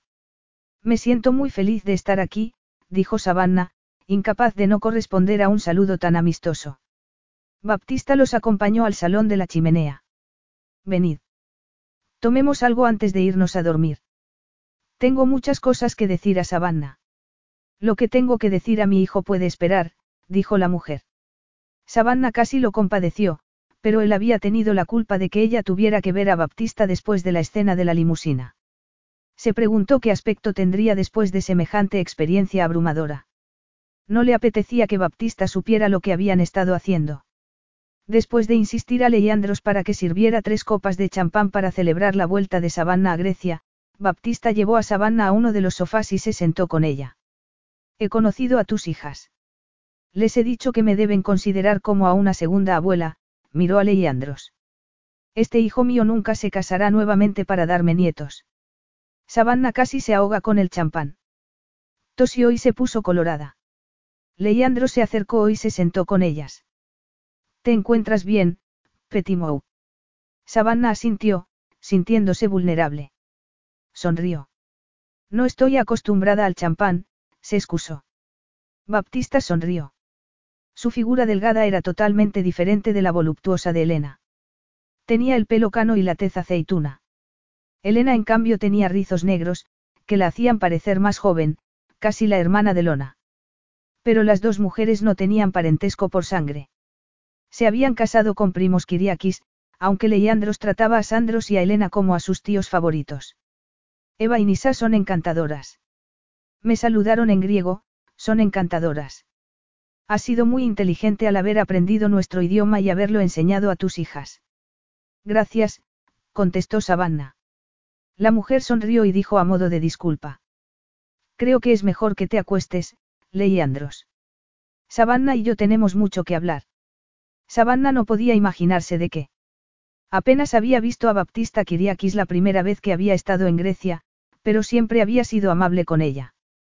Savannah miró a Leandros, no quería quedarse sola con su madre. Él se encogió de hombros y sonrió. Iba a marcharse, y dejarla, seguramente. Leandros le dio un beso en la frente. Hasta ese gesto tan inocente la excitó. Que duermas bien, Savannah. Que tengas dulces sueños, le dijo con doble sentido. Su madre sonrió. Él besó a su madre en la mejilla y le deseó buenas noches antes de marcharse. Bueno, entonces, los ojos de Baptista se fijaron en los de Savannah con satisfacción. ¿Te estás acostando con mi hijo, o todavía estáis en la fase de coqueteo?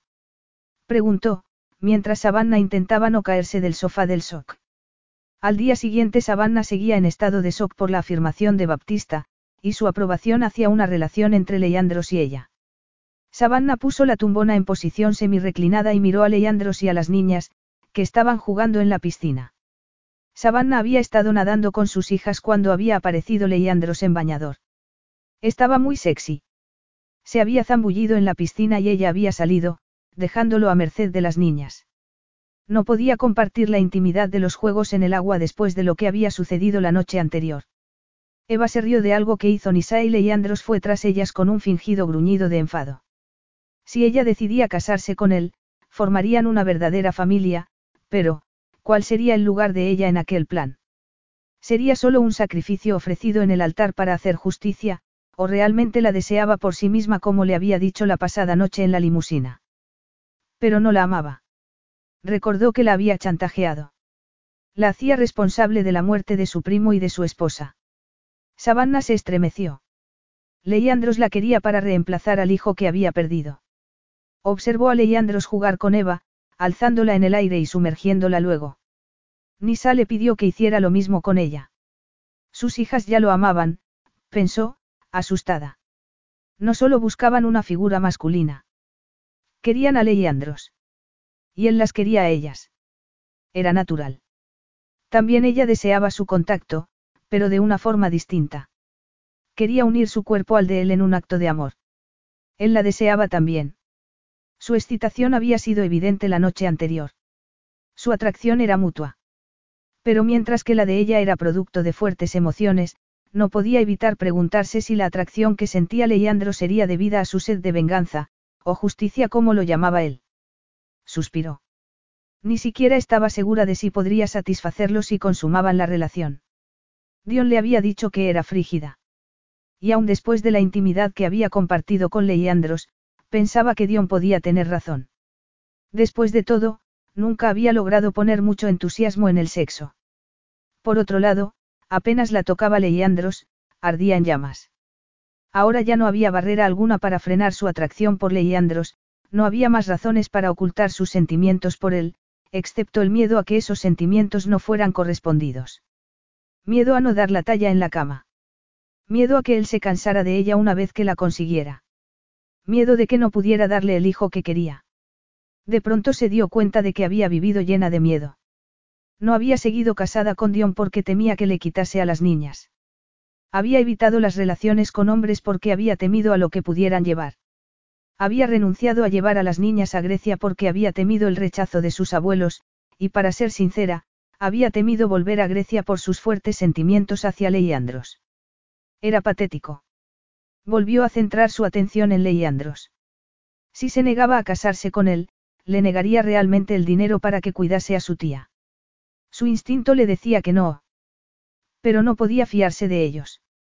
Sus instintos también le habían dicho que se casara con un joven playboy cuando tenía 20 años. Además, no dudaba que Leandros cumpliría sus amenazas en lo concerniente a las niñas.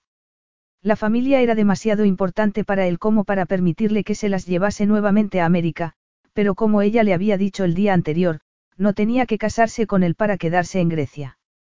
Eva volvió a zambullirse desde los brazos de Leandros. Savannah tragó saliva. Tenía dos opciones, permanecer segura en su pequeño mundo protegido, o dejar que Leandros entrase en su vida y asumir el riesgo de casarse con el hombre que amaba. ¿Qué necesitaba? ¿Qué deseaba? Sus sentimientos por él eran tan fuertes que no le extrañaba que hubiera intentado sublimarlos durante siete años. No había funcionado. Habían aparecido en sueños eróticos que la habían torturado en las horas de vigilia. Podría volver a su pequeña casa de Atlanta, si por algún milagro, Leandros lo permitía. Su corazón latió con una respuesta negativa. Ella amaba a Leandros y la idea de perderlo era peor que ningún otro temor de los que había experimentado. Ese terror la paralizaba. Casarse con un hombre que no la amaba era un riesgo. Pero había un sentimiento que superaba ese miedo, el amor. No perdería un futuro con Leandros por miedo a las consecuencias. Ella lo amaba y él la deseaba. Desesperadamente. Y también quería a sus hijas, y deseaba que fuera ella la madre de sus hijos. El amor sería el sentimiento básico de su vida a partir de ese momento, y no el miedo. Capítulo 10. ¿Qué condiciones?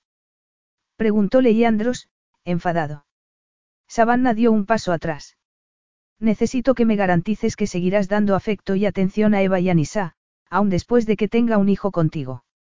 Ofendido por la idea de abandonar a sus hijas. Leandros respondió, molesto. Eso no hace falta ni mencionarlo. No lo creas, contestó Savannah. ¿Por qué pensaba que iba a rechazar a sus hijas? se preguntó él. Eva y Nisa serán mis hijas.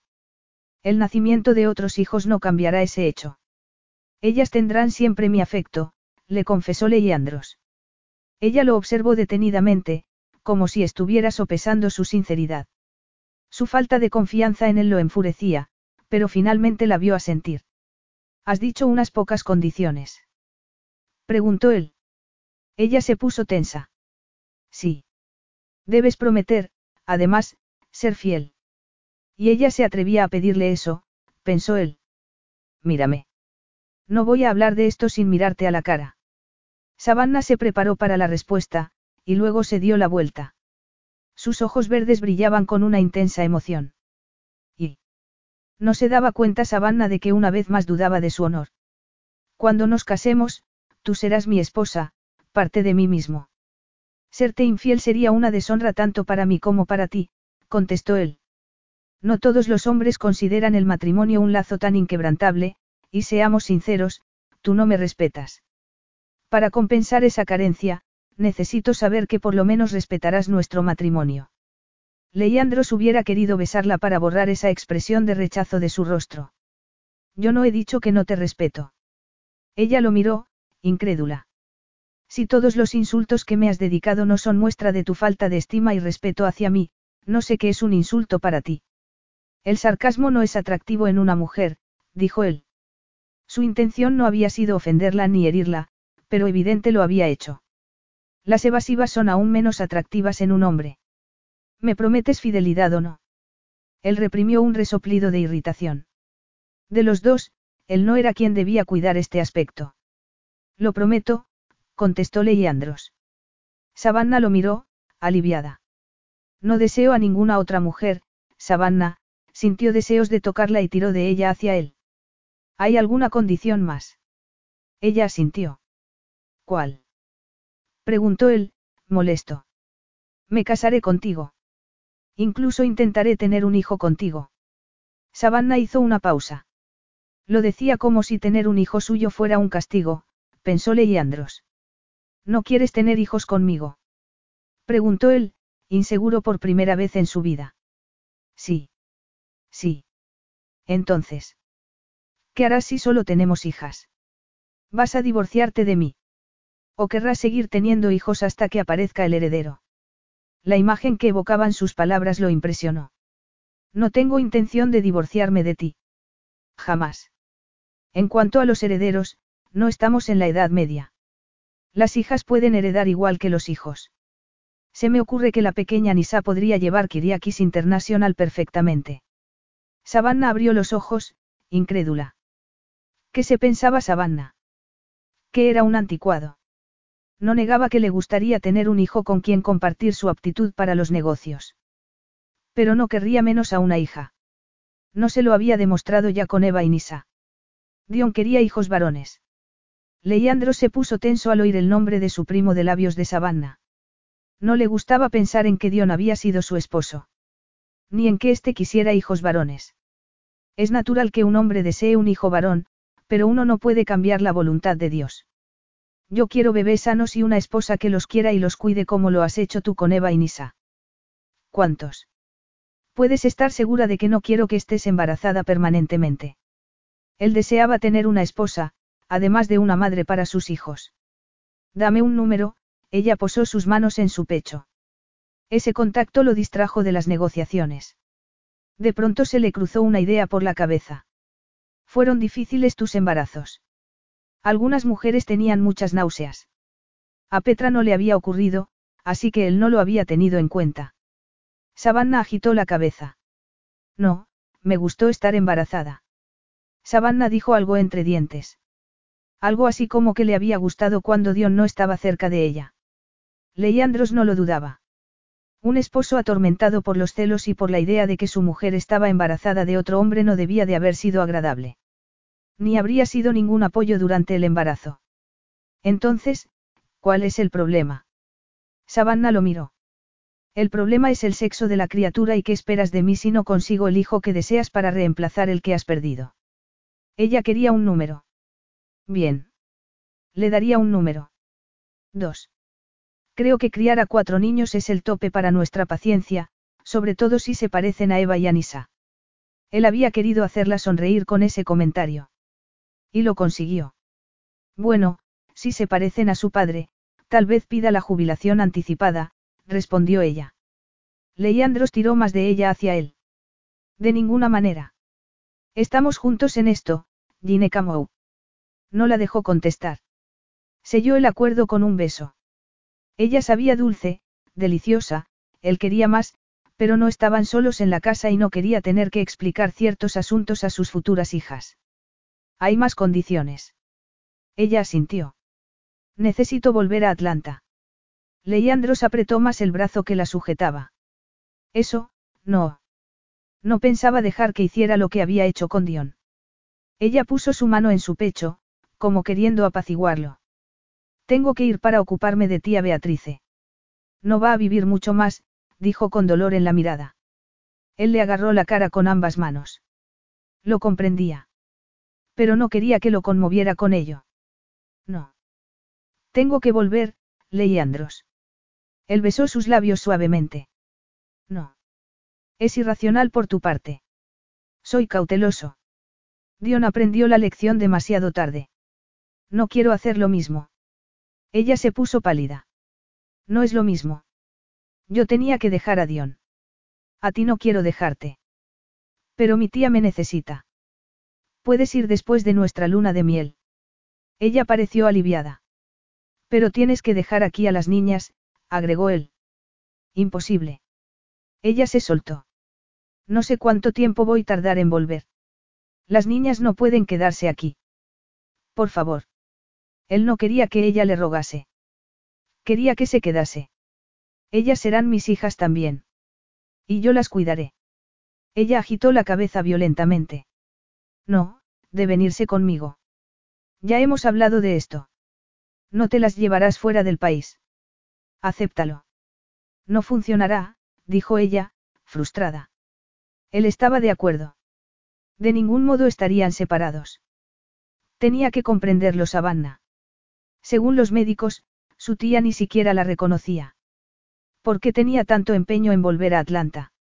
No sería una excusa para salir de Grecia con las niñas.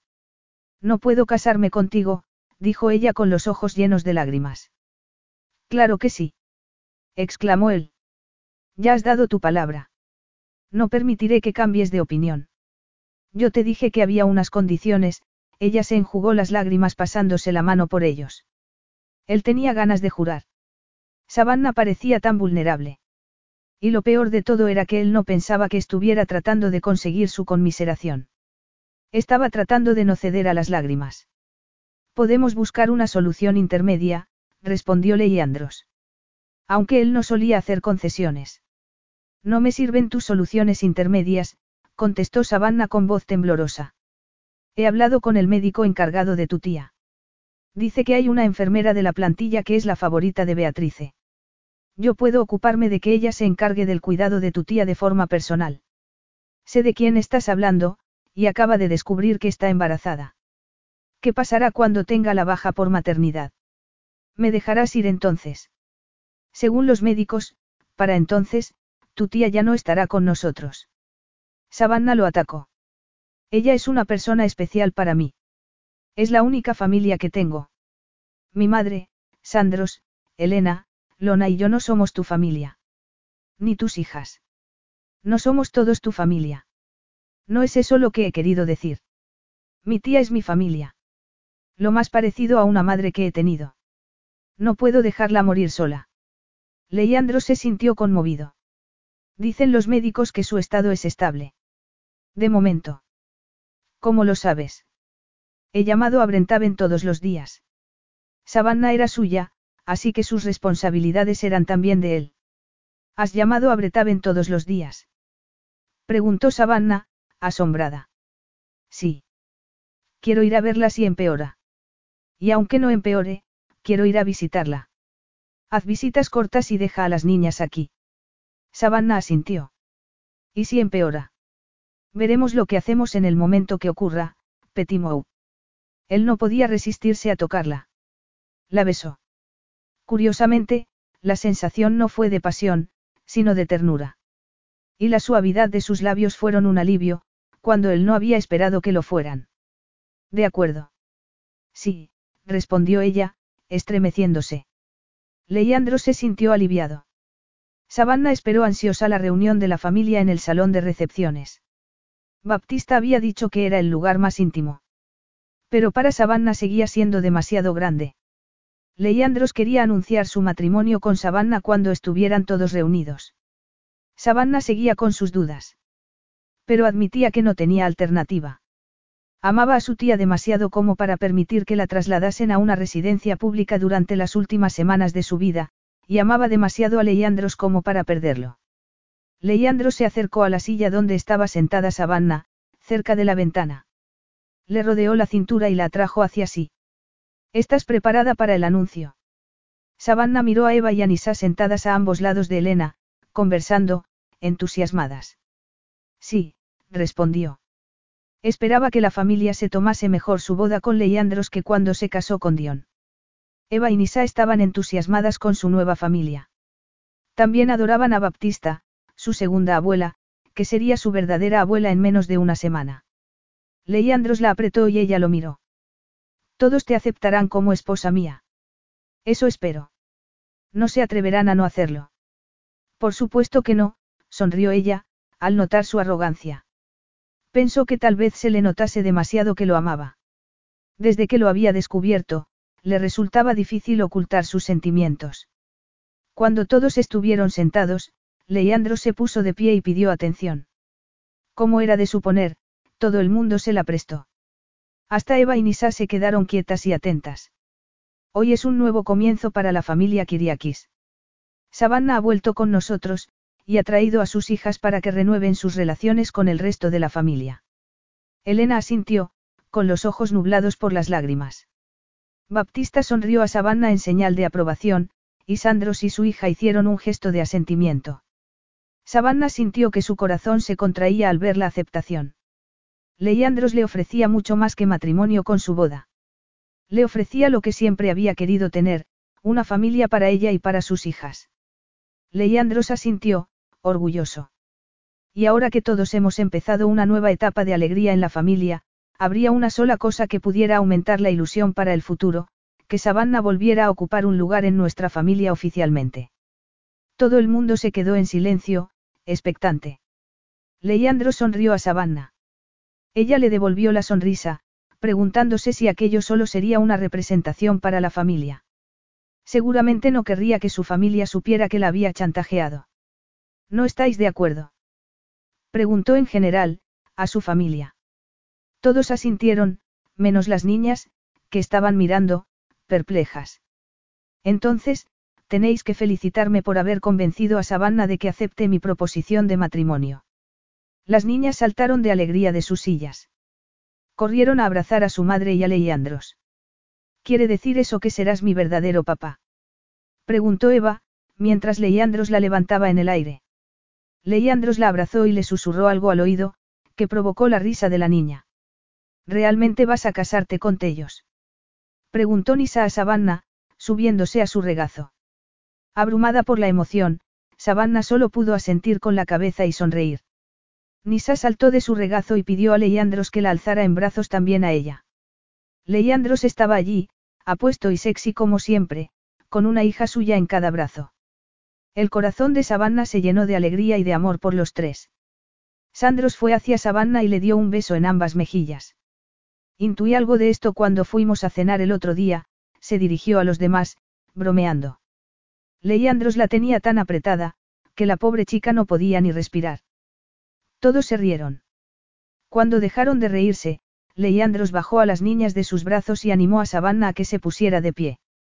Es costumbre intercambiar anillos el día del anuncio de la boda. Un silencio expectante reinó en el salón.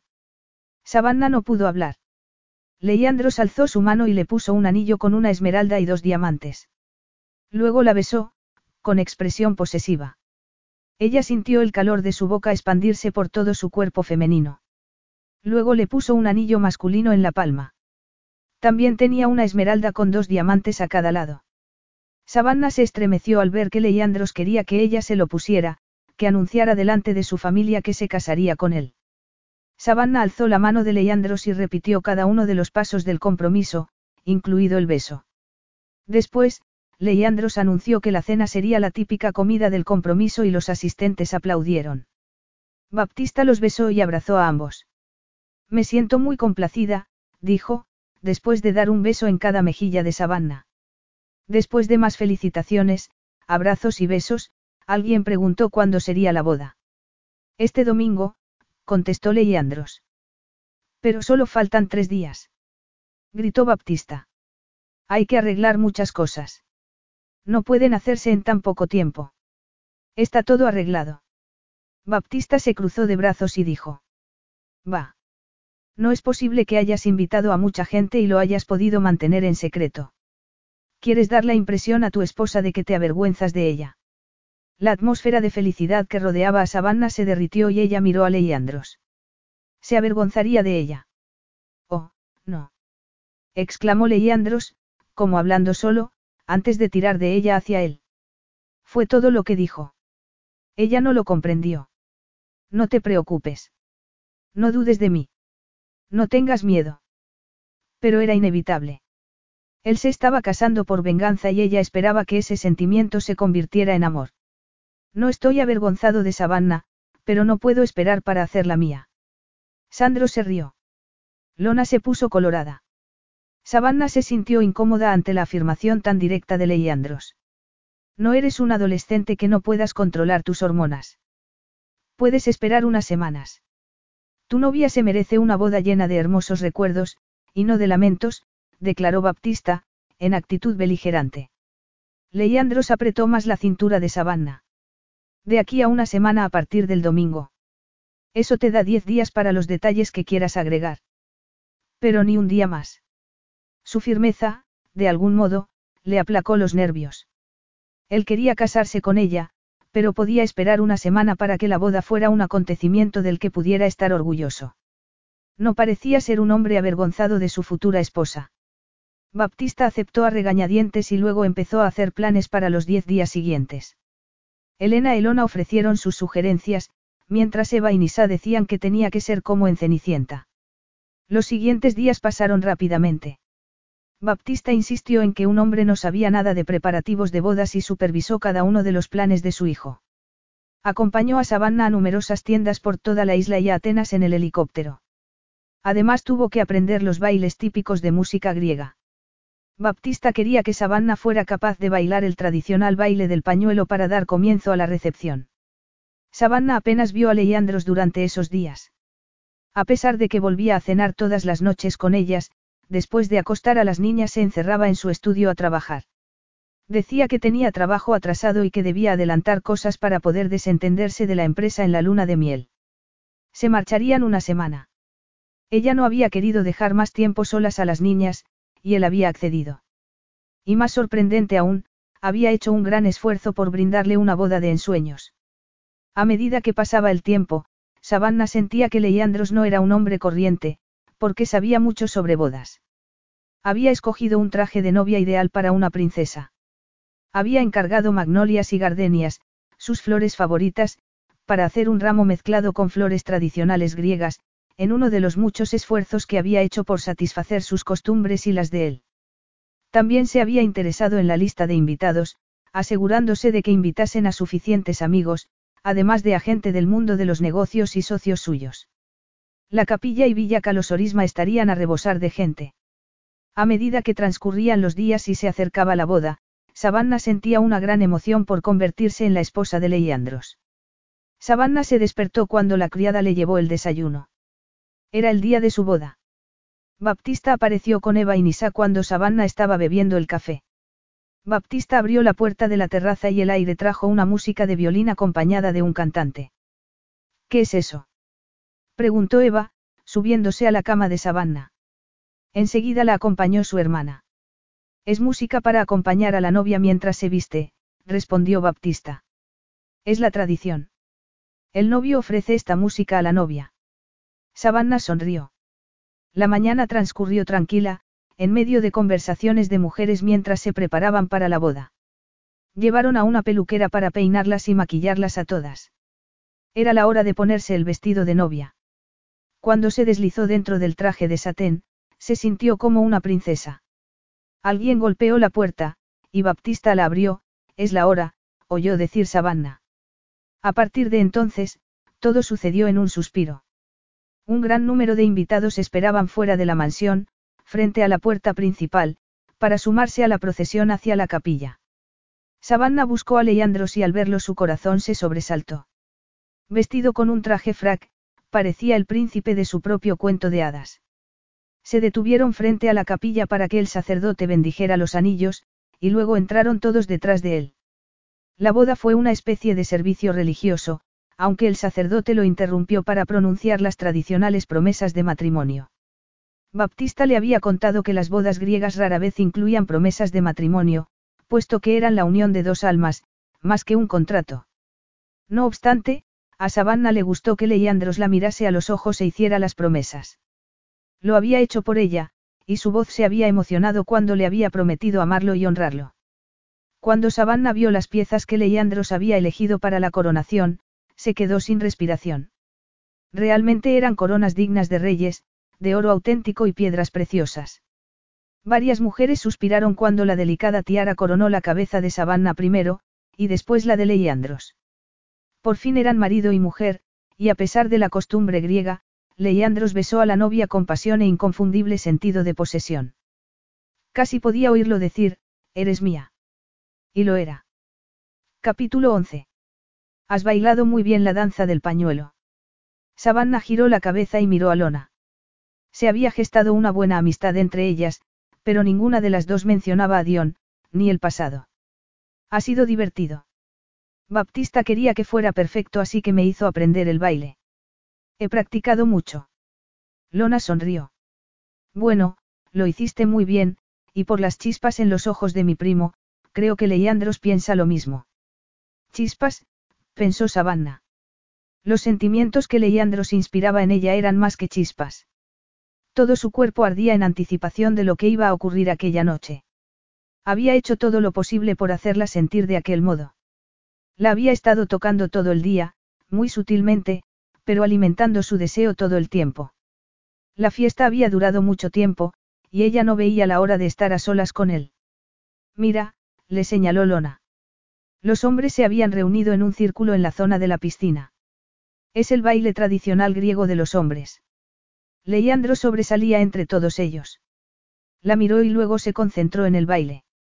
Ella no dejó de mirarlo. Sabía que había otros hombres, gente aplaudiendo, gritos de aprobación, pero ella solo veía a su marido. El hombre de sus sueños, de sus fantasías. Lo deseaba tanto. Después de un rato de baile de los hombres, los invitados empezaron a tirar platos. Cuando a Savannah le pusieron uno en la mano, ella lo tiró apasionadamente. Poco a poco, los hombres abandonaron el baile, hasta que solo quedaron Leandros y dos más. Por primera vez desde que se había concentrado en el baile, Leandros la miró. Ella sintió que le faltaba el aire. Toma, criatura, le pareció oír la voz de Baptista. Pero no se dio la vuelta, puesto que estaba observando los movimientos de la danza y el pecho sudado de Leandros, que su blanca camisa dejaba al descubierto. Tomó el plato, y mientras Leandros y los otros daban vueltas y pasos, lo tiró. Se rompió a centímetros de Leandros. Leandros la miró alzando las cejas. Ella sonrió y volvió a agarrar otro plato, y lo tiró cerca del otro. Los hombres que estaban bailando con Leandro se apartaron, y Leandro se quedó bailando solo. Ella tomó otro plato, esta vez de manos de lona, y lo tiró con fervor. Se rompió frente a él. Leandro sonrió pícaramente, y ella se estremeció. Entonces él empezó a bailar yendo hacia ella. Se detuvo frente a ella. Se miraron, él se inclinó y luego la alzó en brazos. Los invitados gritaron, animándolos. Parecía una película que sucedía a su alrededor, pensó Savannah. La única realidad era su pecho duro, su mano en su espalda, su pulgar tocándole sutilmente el pecho, y la fragancia masculina de su cuerpo caliente. Y la promesa de sus pecaminosos ojos oscuros. Leandro se dio la vuelta y gritó algo a los invitados. Luego se la llevó hacia el helipuerto. Se habían despedido de las niñas anteriormente, tomándose una pausa para ir a acostarlas. No había nada que pudiera demorar su partida. Dentro del helicóptero, Savannah ni trató de hablar con Andros.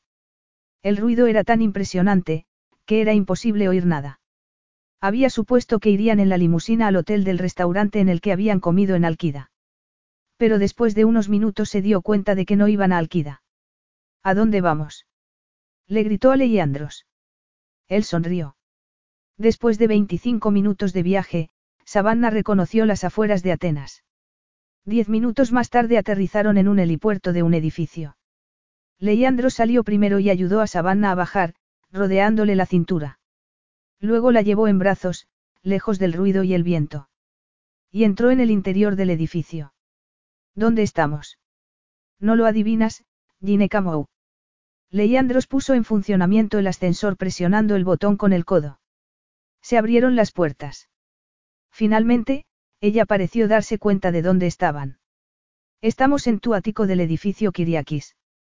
Solo había estado allí una vez, la noche de la fiesta y del beso, cuando lo había conocido. Leandros entró con ella en brazos. Está todo igual, susurró Savannah. Él asintió. A Petra no le interesaba el apartamento. Pasaba la mayor parte del tiempo en una mansión que compré, cerca de casa de sus padres. Savannah pensó que jamás pisaría esa mansión. Pertenecía a otra mujer. No vivió en la mansión Calosorisma. Nunca.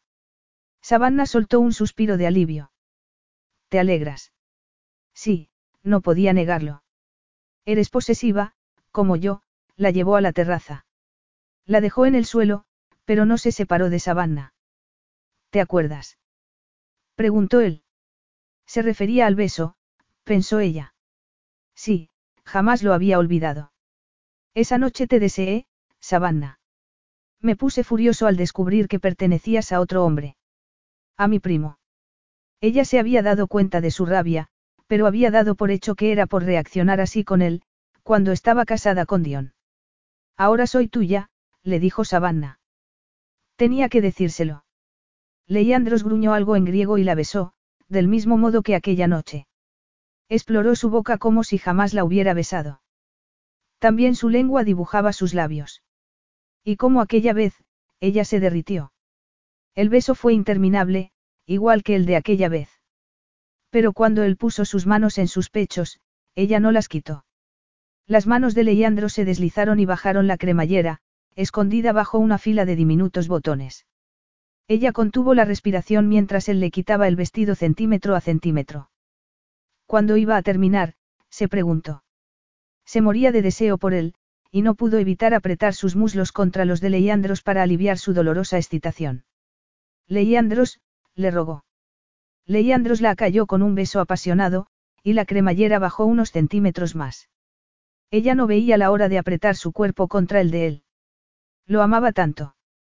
Quería sentirlo dentro de ella, formando una unidad, en cuerpo y alma.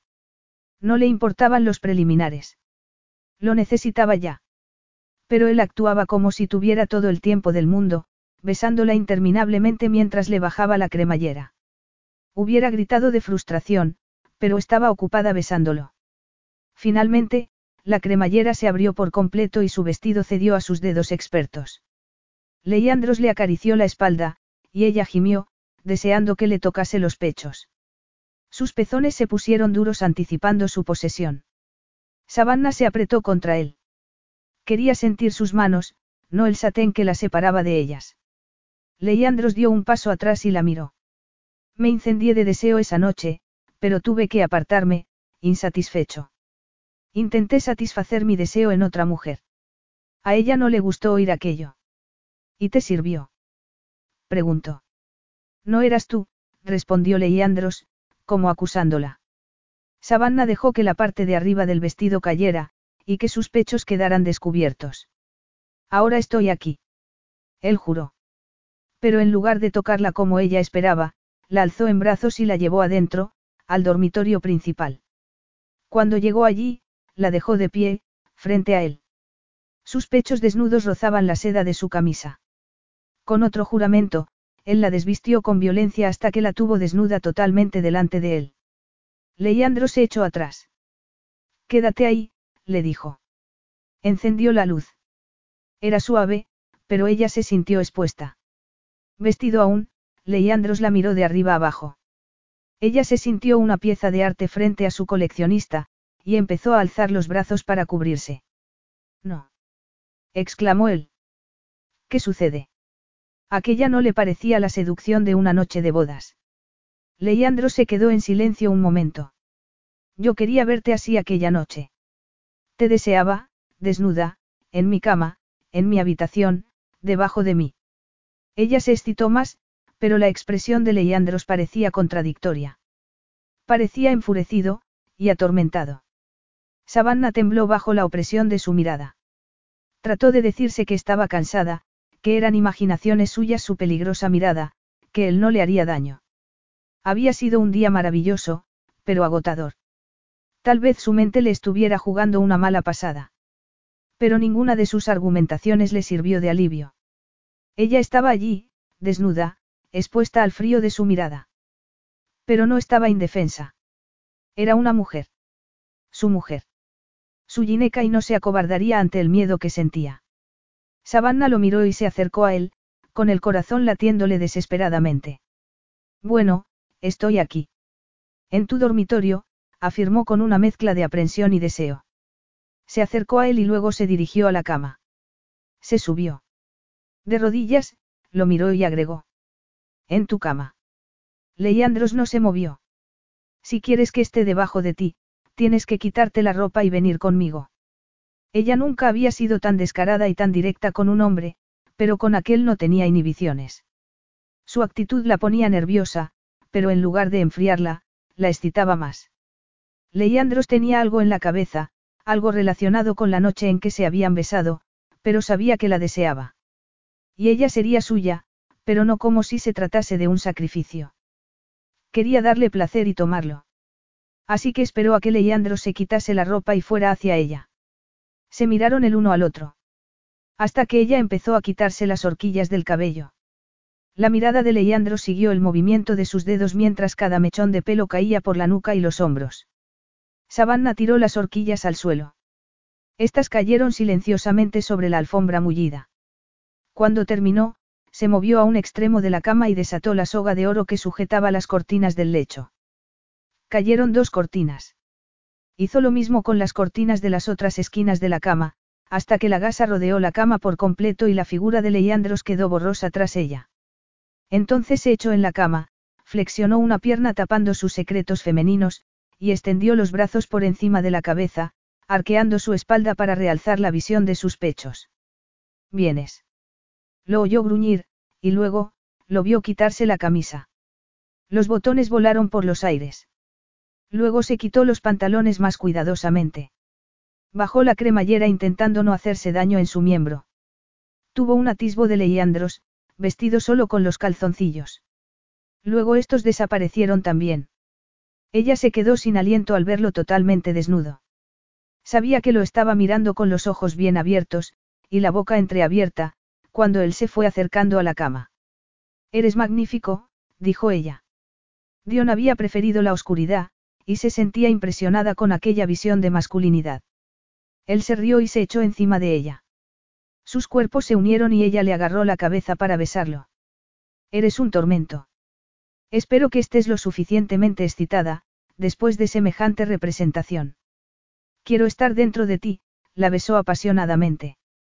Ahora mismo, agarró sus manos y las mantuvo por encima de su cabeza, mirándola amenazadora pero tiernamente.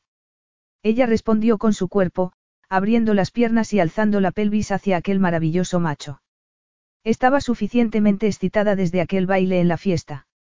Lo había deseado tan desesperadamente en la terraza que habría hecho el amor con él allí mismo, pero él había querido entrar en el dormitorio y jugar a aquel juego. Hazme tuya. Y lo hizo. ¿Y cómo lo hizo? A pesar de su excitación, la poseyó con un movimiento sensual que la hizo estremecer de placer. Le dio besos por toda la cara y le mordió suavemente el lóbulo de la oreja, y se frotó el vello del pecho contra sus duros pezones.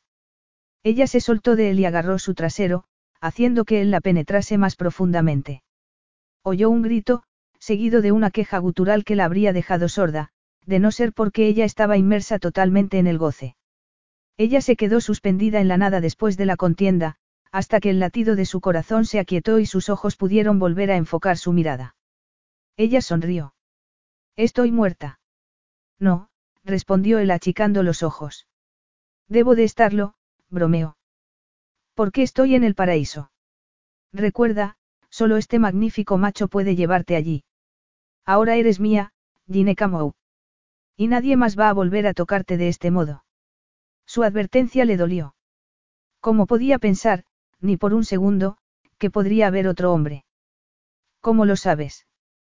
¿Qué quieres decir? Que nunca me sentí de este modo, Savannah jugó con el vello de su pecho. Bueno, excepto esa vez en la terraza, claro. Nunca.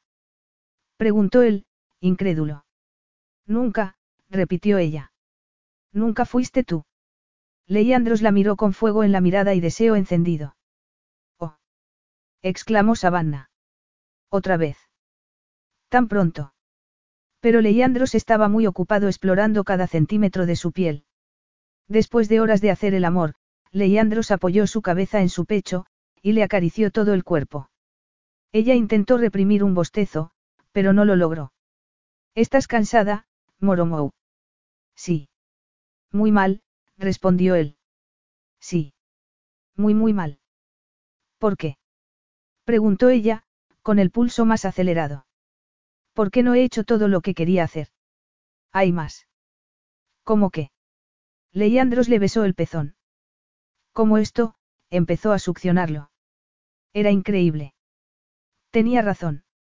Había tocado cada centímetro de piel, había lamido casi todo, saboreado zonas muy sensibles, pero no había hecho aquello. Supongo que eso quiere decir que no me voy a dormir todavía, comentó ella, fingiendo decepción. No podría haber dormido. Savannah acarició su pecho viril y jugó con sus tetillas. Él se arqueó de placer. Sí, pequeño tormento. Sigue haciéndolo, no pares. No paró.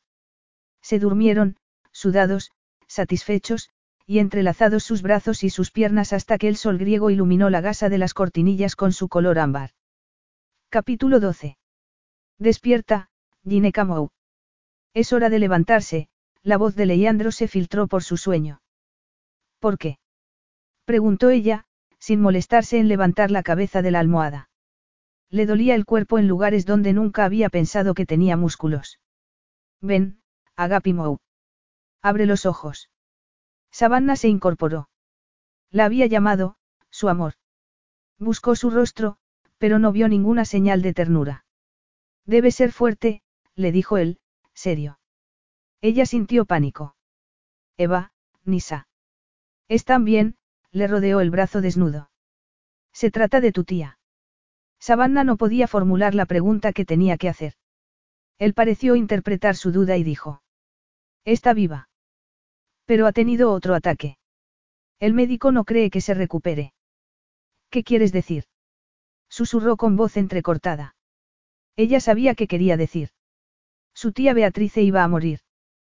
¿Cuánto tiempo? No lo saben. Tal vez un día, tal vez una semana. Tengo que ir, se puso tensa ante la posibilidad de su negativa. El jet está esperando en el aeropuerto ya. El helicóptero está listo para llevarnos allí. Dúchate y vístete.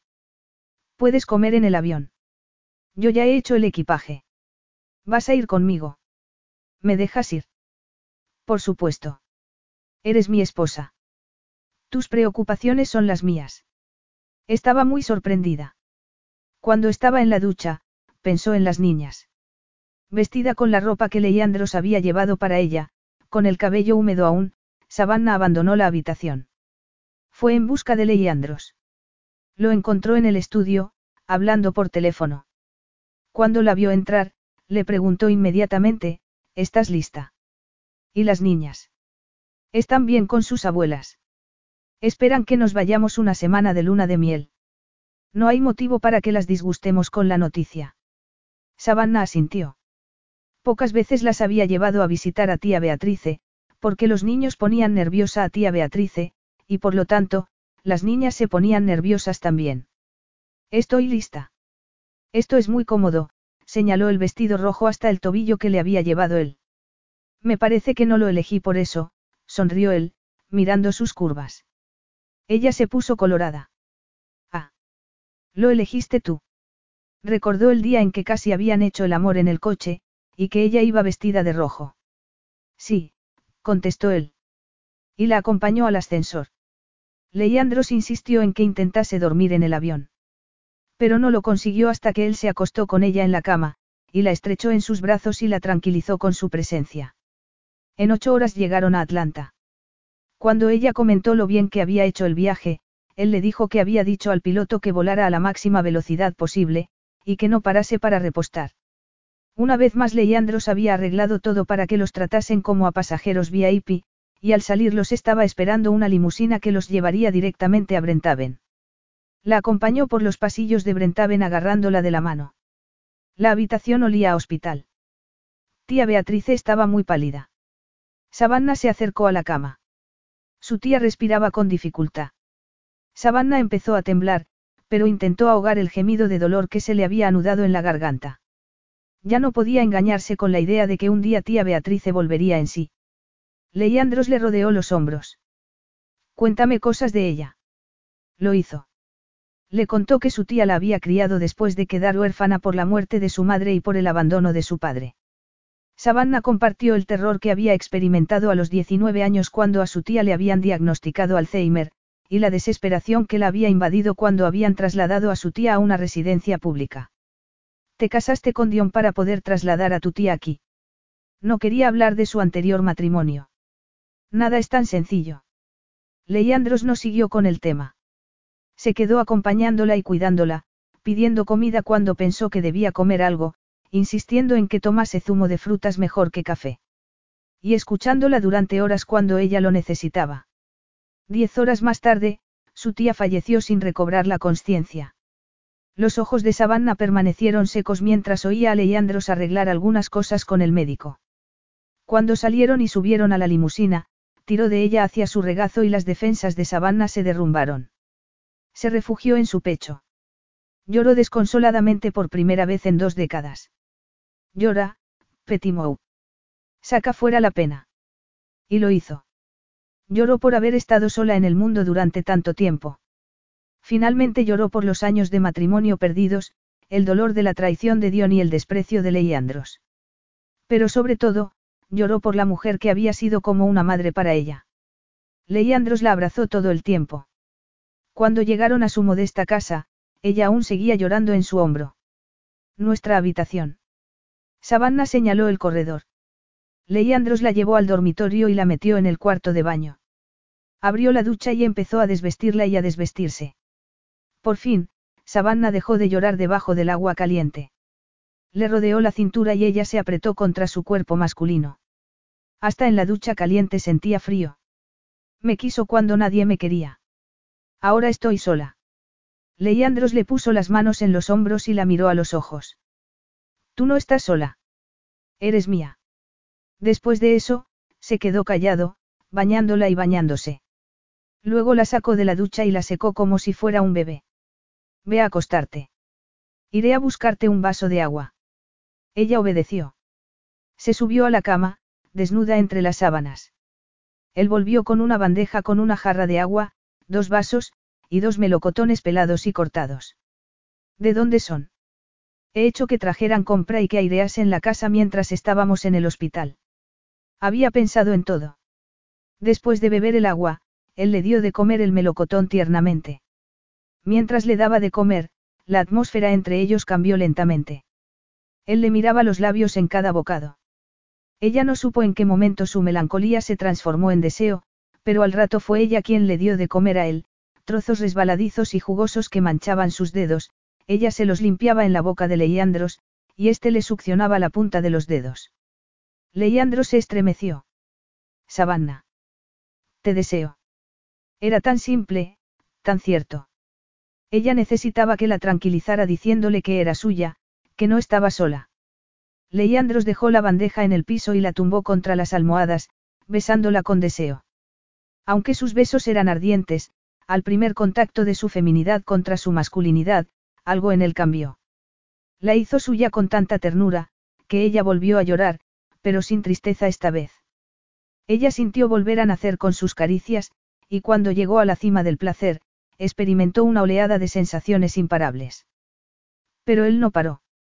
Le besó los párpados, y embebió sus lágrimas de pasión.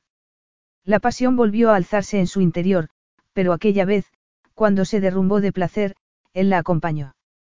No se quitó de encima de ella durante un rato. Aquella unidad con él era como un oasis para su alma sedienta.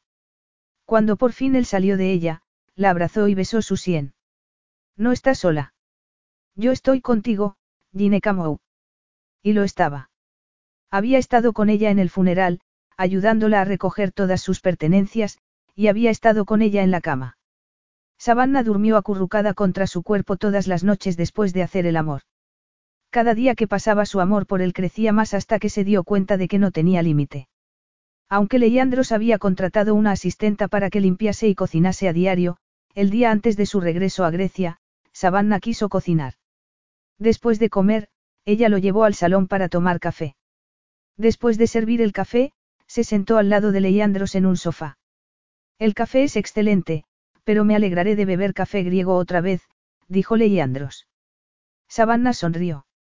El café no le importaba en aquel momento. Dejó la taza y se acercó más a él. Voy a echar de menos esta casa. Había sido un verdadero refugio después de su separación. ¿Lamentas volver a Grecia?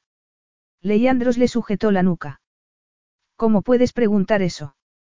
No se daba cuenta cuánto lo necesitaba.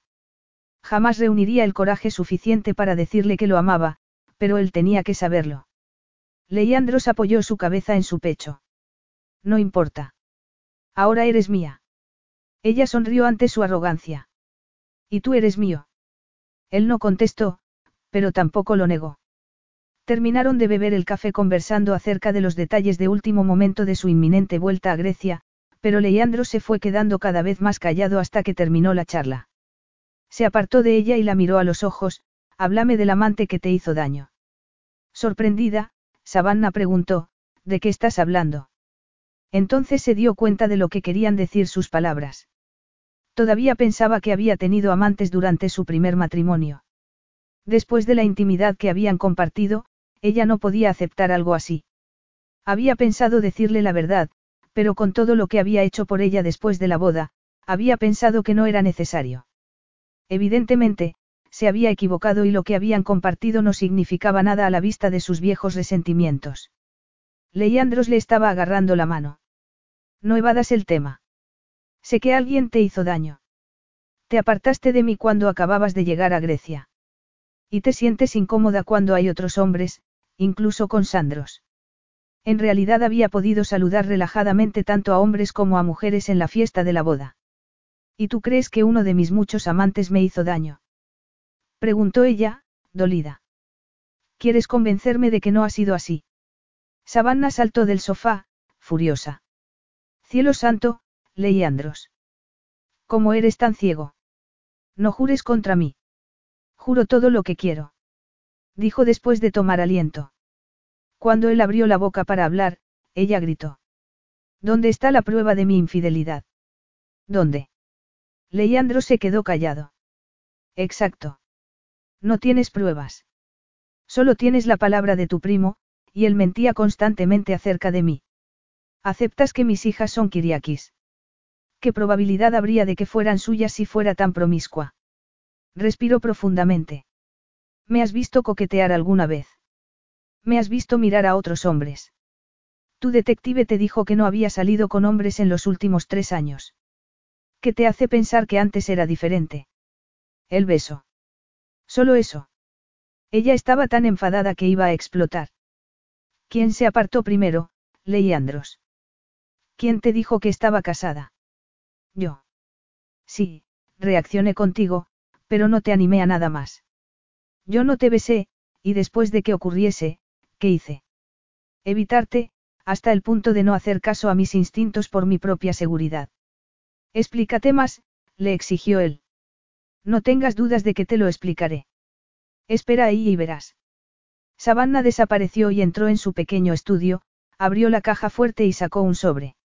Volvió al salón y tiró el sobre encima de la mesa baja, frente a Leandros. Lo que quieres saber está ahí. Ábrelo.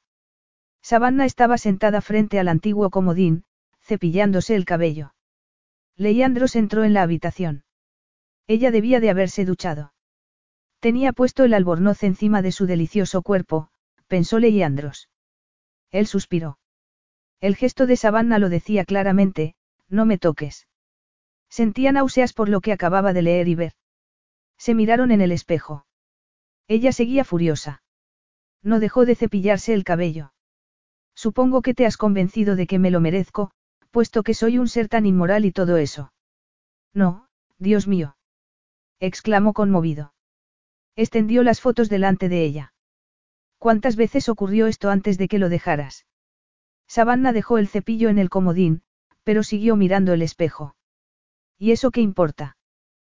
¿Cuántas? Una vez, respondió, desafiante. Cuéntame. Ella se dio la vuelta para mirarlo y acusarlo, pero el dolor en sus hermosos ojos verdes fue más hiriente que cualquier acusación. ¿Por qué? ¿Crees que ya sabes la historia? Según tú, yo era una especie de ninfómana cuando estaba casada con tu primo. Y esto lo debes de interpretar como que Dion se cansó y perdió los estribos. Aunque fuera así, no había excusa para lo que Dion le había hecho, pensó Leandros. Cuéntame la verdad. Dime cómo fue realmente. Y vas a creerme. Él ya no sabía qué pensar acerca del matrimonio de su primo con Savannah. La imagen que Dion había pintado de ella era distinta de la mujer que él había conocido desde su regreso a Grecia.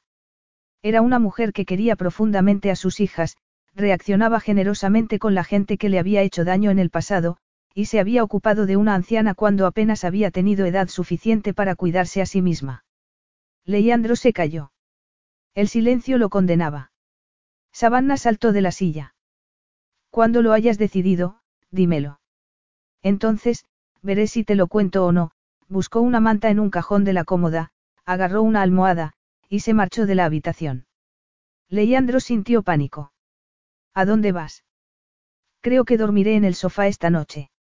Él dijo lo primero que se le ocurrió. No creas que puedes manejarme, privándome de tu cuerpo, en cuanto lo dijo se dio cuenta de que había sido un error. Ni en sueños se me ocurriría algo así. De hecho, creo que dejaré de soñar por completo. Y se marchó. Leandro se quedó inmóvil, quejándose. Savannah estaba acostada en el sofá. Estaba dolida. Había ido al sofá para consolarse. Era el único mueble que la había acompañado a lo largo de su vida. Lo había dejado en un guardamuebles cuando se había ido a Grecia. Había dormido en él cuando vivía con tía Beatrice, pero no encontró el consuelo que necesitaba. Leandros no la creía. Había desnudado su alma mostrándole fotos de su cuerpo lastimado, la copia del informe médico y la orden de restricción de movimientos. Sus sueños se habían desvanecido. Él le había pedido que le dijera la verdad, pero lo que había querido decir era su versión de la verdad. Se mordió el labio tratando de acallar un sollozo, y se hizo daño. Había pensado que podría vivir con un amor no correspondido, que podría superar sus prejuicios y desconfianza hacia ella. Pero ahora se daba cuenta de que no podría. Si aún creía las palabras de Dion después de ver esas fotos, no había futuro posible con Leandros. Estaba ciego en lo concerniente a su primo. Podría pedirle a Sandros que le contase la verdad, pero, ¿para qué? Leandros no confiaba en ella, y ella no podía vivir con esa desconfianza. Se le escapó un gemido de dolor. Se puso en posición fetal agarrada a la colcha. Una mano masculina se posó sobre las suyas y otra le tomó la mejilla. Lo siento, cariño. Lo siento tanto, Moromou. Sobresaltada, Savannah abrió los ojos para ver el contorno de su cara y su glorioso cuerpo desnudo arrodillado al lado del sofá. Ven a la cama, Ginekamou, su voz sensual sonó implorante. Savannah agitó la cabeza. No quiero dormir contigo. Le pareció que Leandro se había puesto colorado, pero no era posible. Jamás mostraba una señal de vulnerabilidad. Si te refieres a hacer el amor, no intentaré seducirte, Leandros hizo una pausa, como si le costase seguir hablando. Solo quiero abrazarte. Necesito abrazarte.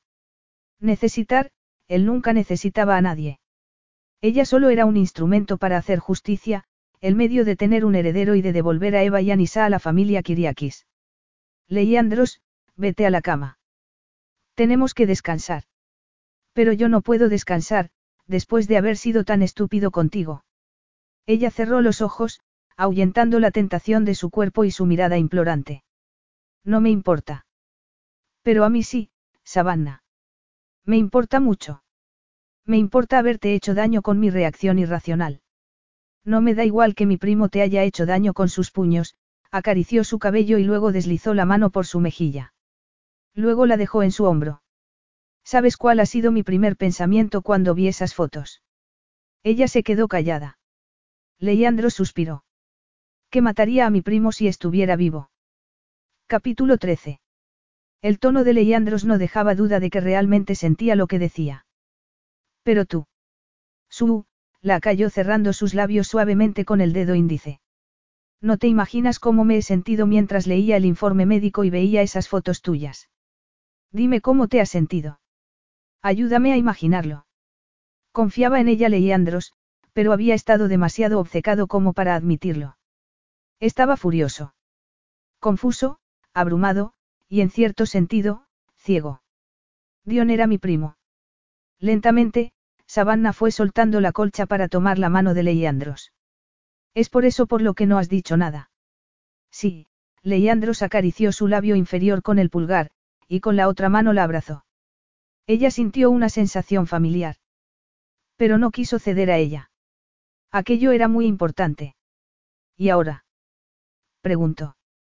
Si me dices que el cielo es verde, te creo, él rozó sus labios contra los de Savannah.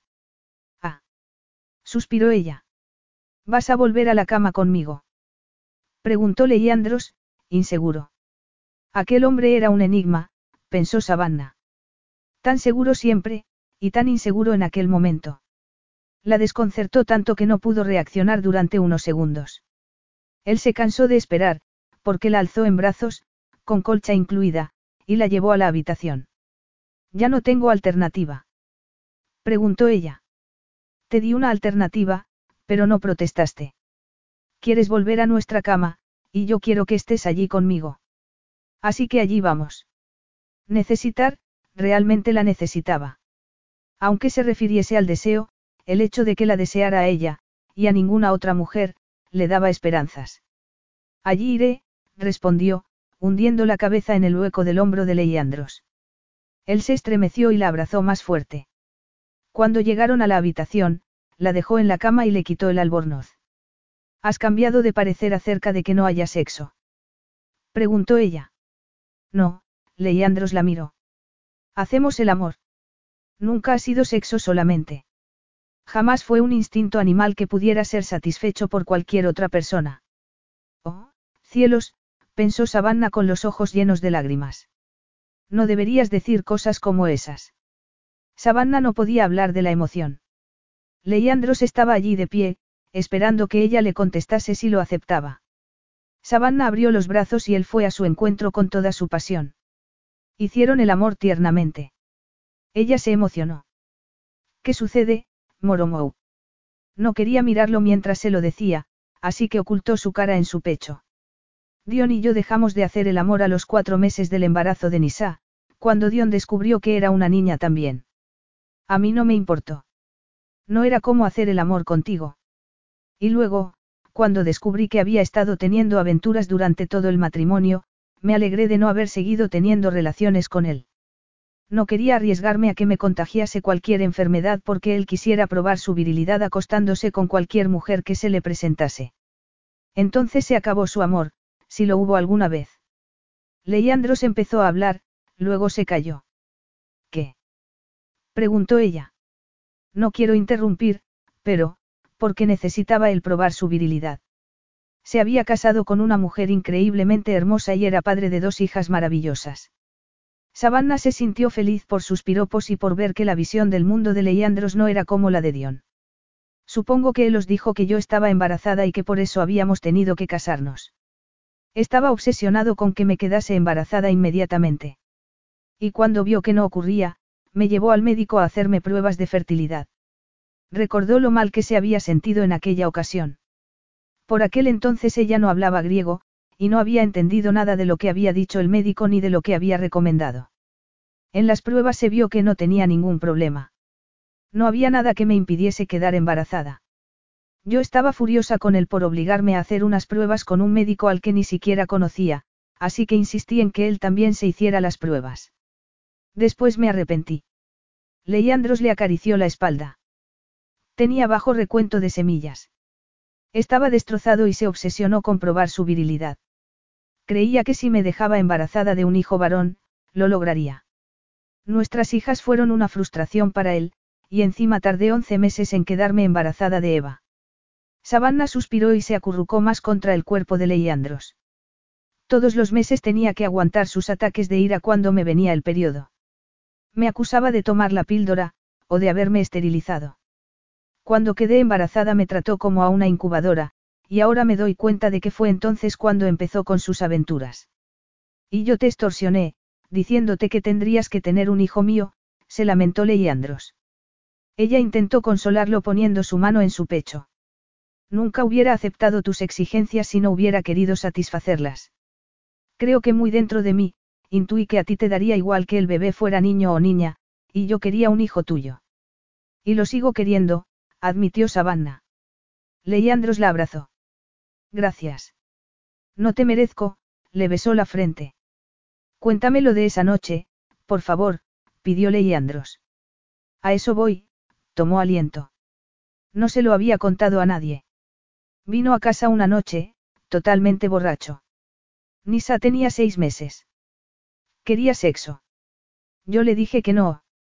Me gritó, armó la habitual escena de celos, me insultó, me dijo que era una inútil como esposa. Me llamó, frígida, y otras cosas que no quiero repetir. Me dijiste algo así como que no viniste a mí cuando me necesitaste, fue esa noche. Ella asintió. Tuve miedo. Sentí que su violencia iba en aumento y que no sabía cómo pararla. Mi mente me decía que acudiera a ti, que tú podrías evitar que Dion me hiciera daño, o que les hiciera daño a las niñas, pero había reprimido tanto la necesidad que tenía de ti, que también reprimí ese instinto. ¿Te pegó cuando no quisiste tener sexo con él? Preguntó Leandros, furioso. No, le dije que si intentaba forzarme, me iría de Grecia. Salió y vino más tarde. No solo estaba borracho. Había tomado algo. Me dijo cosas horribles y empezó a pegarme. Intenté defenderme, pero no pude hacer mucho. Me dio una paliza terrible, y luego se marchó. Fue un alivio que desapareciera. El resto ya lo sabes. Leandros la miró con ternura. Sí, sé el resto. Te marchaste de Grecia, y él le dijo a la familia que no querías vivir aquí y que querías volver a América. Hizo una gran representación diciendo que te quería y que sentía tu pérdida. Se puso en el papel de víctima y lo representó muy bien. Pero en realidad, tú eras la víctima. No, yo me marché de Grecia. Pero por culpa de sus mentiras su familia no disfrutó de los primeros años de mis hijas. Ellos fueron las verdaderas víctimas. Agapimou, eres tan generosa. Que no me extraña que te ame, la besó tiernamente. Ella sintió un nudo en la garganta. Sagapo. Te amo. Sagapo. ¿Me amas? Preguntó ella, incrédula.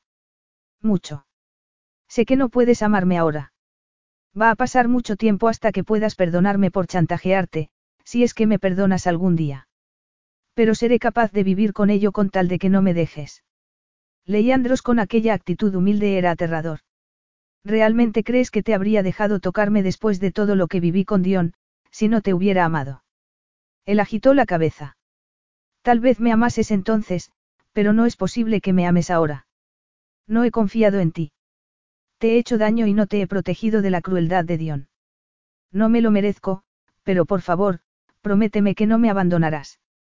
No puedo pensar en un futuro sin ti, y sin tus hijas. Los ojos de Savannah se llenaron de lágrimas. No quiero dejarte, tonto. Te amo, Leandros. Te he amado desde aquel beso, pero no quería aceptarlo. Eres demasiado íntegra como para haberlo aceptado, le dijo él. Ella sonrió entre lágrimas. Del mismo modo que tú fuiste demasiado honesto como para actuar solo por el deseo de mi cuerpo. Era más que deseo. Me enamoré de ti esa noche. Solo estar en la misma habitación que tú fue una tortura después. Tuve que reprimir mis sentimientos durante seis largos años. Me sentía tan culpable que no podía aceptar que era amor y no pasión sexual. No te imaginas el tormento que sentí cuando Dion y Petra murieron en el accidente. Lo sé. Perdiste a tu esposa y a tu futuro hijo. Sentí eso. Pero no tanto. Sentí la pérdida de mi hijo más que la de Petra. Y en 24 horas mis pensamientos me llevaron a ti, y a que quería hacerte mía. Me dije que era por justicia, para reemplazar lo que había perdido, pero la verdad es que ya no podía vivir sin ti. Habían desaparecido los obstáculos, y también mi autocontrol. Ella le dio un beso suave en la boca por decir esas cosas tan bonitas. Luego sonrió. Entonces decidiste presionarme para que me casara contigo. Vas a perdonarme algún día y a confiar en mí, sabiendo que fui un mal esposo para Petra. No fuiste un mal esposo. Si Dion hubiera muerto, y Petra hubiera vivido, le habrías sido fiel a ella y jamás le hubieras hecho saber que amabas a otra mujer. Te conozco, Leiandros. Eres un hombre de principios. Leiandros la besó apasionadamente. No tienes nada que reprocharte, sonrió ella. Me reprocho cómo te he tratado.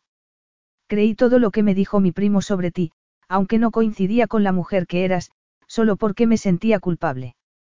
Deseaba a la mujer de mi primo desesperadamente. Te perdono. Te quiero. Siempre te amaré, le aseguró Savannah. Leandros le acarició los pechos. Ella lo miró a los ojos. Sagapo, Savannah. Amo tu espíritu y tu cabezonería. Amo tu sonrisa cuando estás contenta y cuando abrazas a tus hijas, amo tu paciencia con mi madre en los preparativos de la boda y tu generosidad, pero sobre todo, Amo tu corazón tierno que es capaz de perdonar un pasado lleno de errores, y seguir amando. Ella se emocionó y sonrió con los ojos nublados de lágrimas. Admiro tu valor para cuidar a una anciana enferma cuando eras tan joven que apenas podías cuidarte a ti misma.